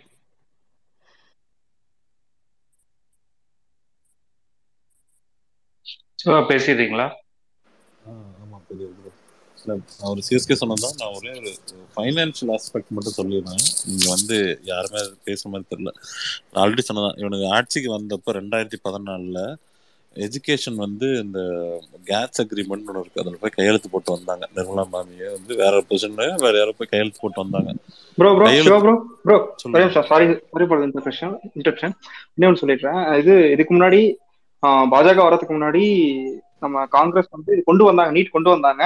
ஆனா அந்த பில் பாஸ் பண்ணும்போது எல்லாரும் எதிர்ப்பு எதிர்கட்சியில எதிர் எதிர்த்தாங்க. நம்ம தமிழ்நாட்டுல கூட. இது வந்து ஏதோ ஒரு ஆர்டிக்கலை வந்து சாட்டிஸ்ஃபை பண்ண கிடையாது. அதனால நீங்க வந்து இது வந்து இங்க ஒரு இல்லைங்க இடத்துல இது அதை தான் நான் சொல்ல வரேன். கேட்ஸ் அதுதான் அதுதான் சரிங்களா? எனக்கு வந்து அதை நான் சொல்லிடுறேன். அப்போ நீங்கள் கண்டிப்பாக பண்ணுங்க. கேட்ஸுங்கிற அக்ரிமெண்ட் வந்து general agreement for trade and services சரிங்களா? அதாவது ஒரு சில வியாபார நோக்கத்தோட இல்லாம சில படிப்புங்கிற விஷயம் வந்து ரொம்ப ரொம்ப இதுவாக பார்க்கப்பட்டுச்சு. சரிங்களா? ரொம்ப ஒரு என்ன சொல்றது? அது வந்து ஒரு எஜுகேஷன் வந்து ஒரு அடுத்த ஜென்ரேஷனுக்கான ஒரு இது மாதிரி தான் பார்த்துட்டு இருந்தாங்க. ஆனால் இந்த கேட் சைன் பண்ணும்போது என்னன்னா இதை வந்து ஒரு ட்ரேடிங் மாதிரி பண்ணலாம் அப்படின்னு இன்வெஸ்ட்மெண்ட் இருக்கலாம் அப்படின்னு சொல்லிட்டு இதை வந்து ஓப்பன் பண்ணாங்க. இன்னைக்கு வந்து இந்தியாவோட நார்மலா உங்களோட இந்த டியூஷன் மார்க்கெட் அப்படின்னு சொல்லுவாங்க. டியூஷன் இந்த டென்த் லெவன்த் டுவெல்த்து இந்த காலேஜ் போகிறது எயித்துலேருந்து வச்சுக்கோங்க. இதோட மதிப்பு மட்டும் பார்த்தீங்கன்னா கிட்டத்தட்ட அறுபதாயிரம் கோடிக்கு மேலே இருக்கு. இந்தியா முழுக்க அறுபதாயிரம் கோடி. அப்போ நீங்க யோசிச்சுக்கோங்க அந்த நீட்டுங்கிறது வந்து இருக்கிறதுலே வந்து ஒரு ஒரு எலைட்டான படிப்பா மாத்துறதுக்கான வேலையை தான் அவங்க பார்த்துட்டு இருக்கிறாங்க பிஜேபி. கடந்த பத்து வருஷமா ஒன்பது வருஷமா அதை பண்ணிட்டு இருக்கிறாங்க இதுக்கு முன்னாடி உங்களுக்கு என்னதான் நீட் இருந்தாலும் சில மா- எல- சில மாநிலங்கள் தமிழ்நாடு மாதிரியான மாநிலங்களுக்கு அதுக்கு வந்து இது இருந்துச்சு விடுப்பு இருந்துச்சு. நம்ம வந்து அதுல வந்து அது மூலமா தான் ஸ்டூடெண்ட்ஸை வந்து நம்ம காலேஜ்ல வந்து இன்டெக்ட் பண்ணணும்லாம் கிடையாது. ஆனா உனக்கு வந்ததுக்கு பிஜேபி வந்ததுக்கப்புறம் என்ன பண்ணிட்டானுங்கன்னா இது எல்லாமே வந்து ஒரு சிங்கிள் விண்டோ சிஸ்டம் சிங்கிள் சிஸ்டத்துக்கு கீழே கொண்டு வரணுங்கிற மாதிரி கொண்டு வந்த காரணம் வந்து என்னன்னா அந்த டியூஷன் ஃபீஸுங்கிற பேர்ல இப்போ இந்த கோச்சிங் ஃபீஸுங்கிற பேர்ல அந்த மார்க்கெட் ரொம்ப பூதாகரமா பெருசா போயிட்டு ரொம்ப பெருசா போயிட்டு இருக்கு. ஏன்னா உங்களுக்கு மக்கள் தொகை அதிகமாகுது. உங்களுக்கு அதனால வந்து பாத்தீங்கன்னா நிறைய பேர் பசங்க வந்து படிச்சு மேல வர வர அது அவங்ககிட்ட இருந்து சம்பாதிக்க பாக்குறாங்க. புரியுதுங்களா? சோ அது வந்து என்னன்னா இன்னைக்கு இந்த வருஷம் ஐம்பது அறுபதாயிரம் கோடின்னு சொல்றாங்க. இதே நீங்க அடுத்த வருஷம் வந்து பாத்தீங்கன்னா ஒரு லட்சம் கோடி தாண்டுங்கிறாங்க. ஏன்னா உங்களுக்கு அந்த டிமாண்ட் அந்த கேப் வந்து அந்த காசு வந்து ரொம்ப ஸ்பீடா வந்து க்ரோ ஆகுது அவங்களுக்கு. ஏன்னா நீங்க சொன்ன மாதிரி தமிழ்நாடு இன்ஃப்ரா எல்லா ஊர்லயும் அதுக்கான இன்ஃப்ராஸ்ட்ரக்சர் ரெடி பண்ண ட்ரை பண்றானுங்க. அந்த கோச்சிங் இண்டஸ்ட்ரிங்கிறது வந்து பாத்தீங்கன்னா பல லட்சம் கோடிக்கான இண்டஸ்ட்ரியா மாறிட்டு இருக்குது அது. வந்து பணம் கொளிக்கும் தொழிலா மாறிட்டு இருக்கிறதுனாலதான் இந்த பிரச்சனை. இது வந்து இப்ப இருக்கக்கூடிய மத்தியில் இருக்கக்கூடிய இந்த பாஜக அரசாங்கம் என்ன பண்ணுதுன்னா இதை வந்து சம்பாதிக்கிற ஒரு தொழிலா பாக்குறாங்களே தவிர இது வந்து மக்களுக்கு அதாவது ஹெல்த் கேருங்கிறது வந்து ஹெல்த் கேரும் சரி இந்த இந்த எம்பிபிஎஸ் சீட்டும் வந்து ஒண்ணுக்கு ஒண்ணு சேர்ந்தது. இது இது இது ரெண்டு இன்டர் டிபெண்ட் அந்த விஷயம் வந்து அவங்களுக்கு புரியறது இல்ல இவங்க என்ன நினைக்கிறாங்கன்னா இங்க அவனுக்கு வந்து ஒரு ஒரு ஒரு என்ன சொல்றது ஒரு ஒரு கண்டினியூட் தாட் ப்ராசஸே கிடையாது. அவனு நினைச்சுக்கிறானுங்க இந்த இடத்துல வந்து இதை புடுங்கிக்கலாம் அந்த இடத்துல அதை வச்சுக்கலாம் இந்த இடத்துல நட்டுக்கலாம் அப்படின்னா அது நடக்கவே நடக்காது. இது வந்து எல்லாமே வந்து ஒரு ஈகோ சிஸ்டம் மாதிரி எல்லாமே லிங்க் ஆன ஒரு ஈகோ சிஸ்டம் மாதிரி. அந்த விஷயம் அவங்களுக்கு புரியவே மாட்டேங்குது. அது அந்த பசங்க இன்னைக்கு அந்த பையன் பேசும்போது சொன்னதுதான். பணம் இருந்தா படிச்சுக்கலாம். அப்படிங்கிற ஒரு ஸ்டேஜ் தான் இன்னைக்கு அதை நோக்கி அவங்க தள்ளிட்டு இருக்கிறாங்க முழுக்க முழுக்க வந்து இது அரசியலை தாண்டி பணங்கிறது தான் வந்து மெயின் பிரைமரி சோர்ஸ் ஆஃப் டிரைவரா இருக்குங்கிறத நான் சொல்ல வந்தேன். பேசுங்க பேசுங்க. தேங்க்யூ ஒரு வார்த்தை பேசுங்க. அதாவதுங்க இதுக்கு முழு தீர்வு என்னன்னா நீட்டை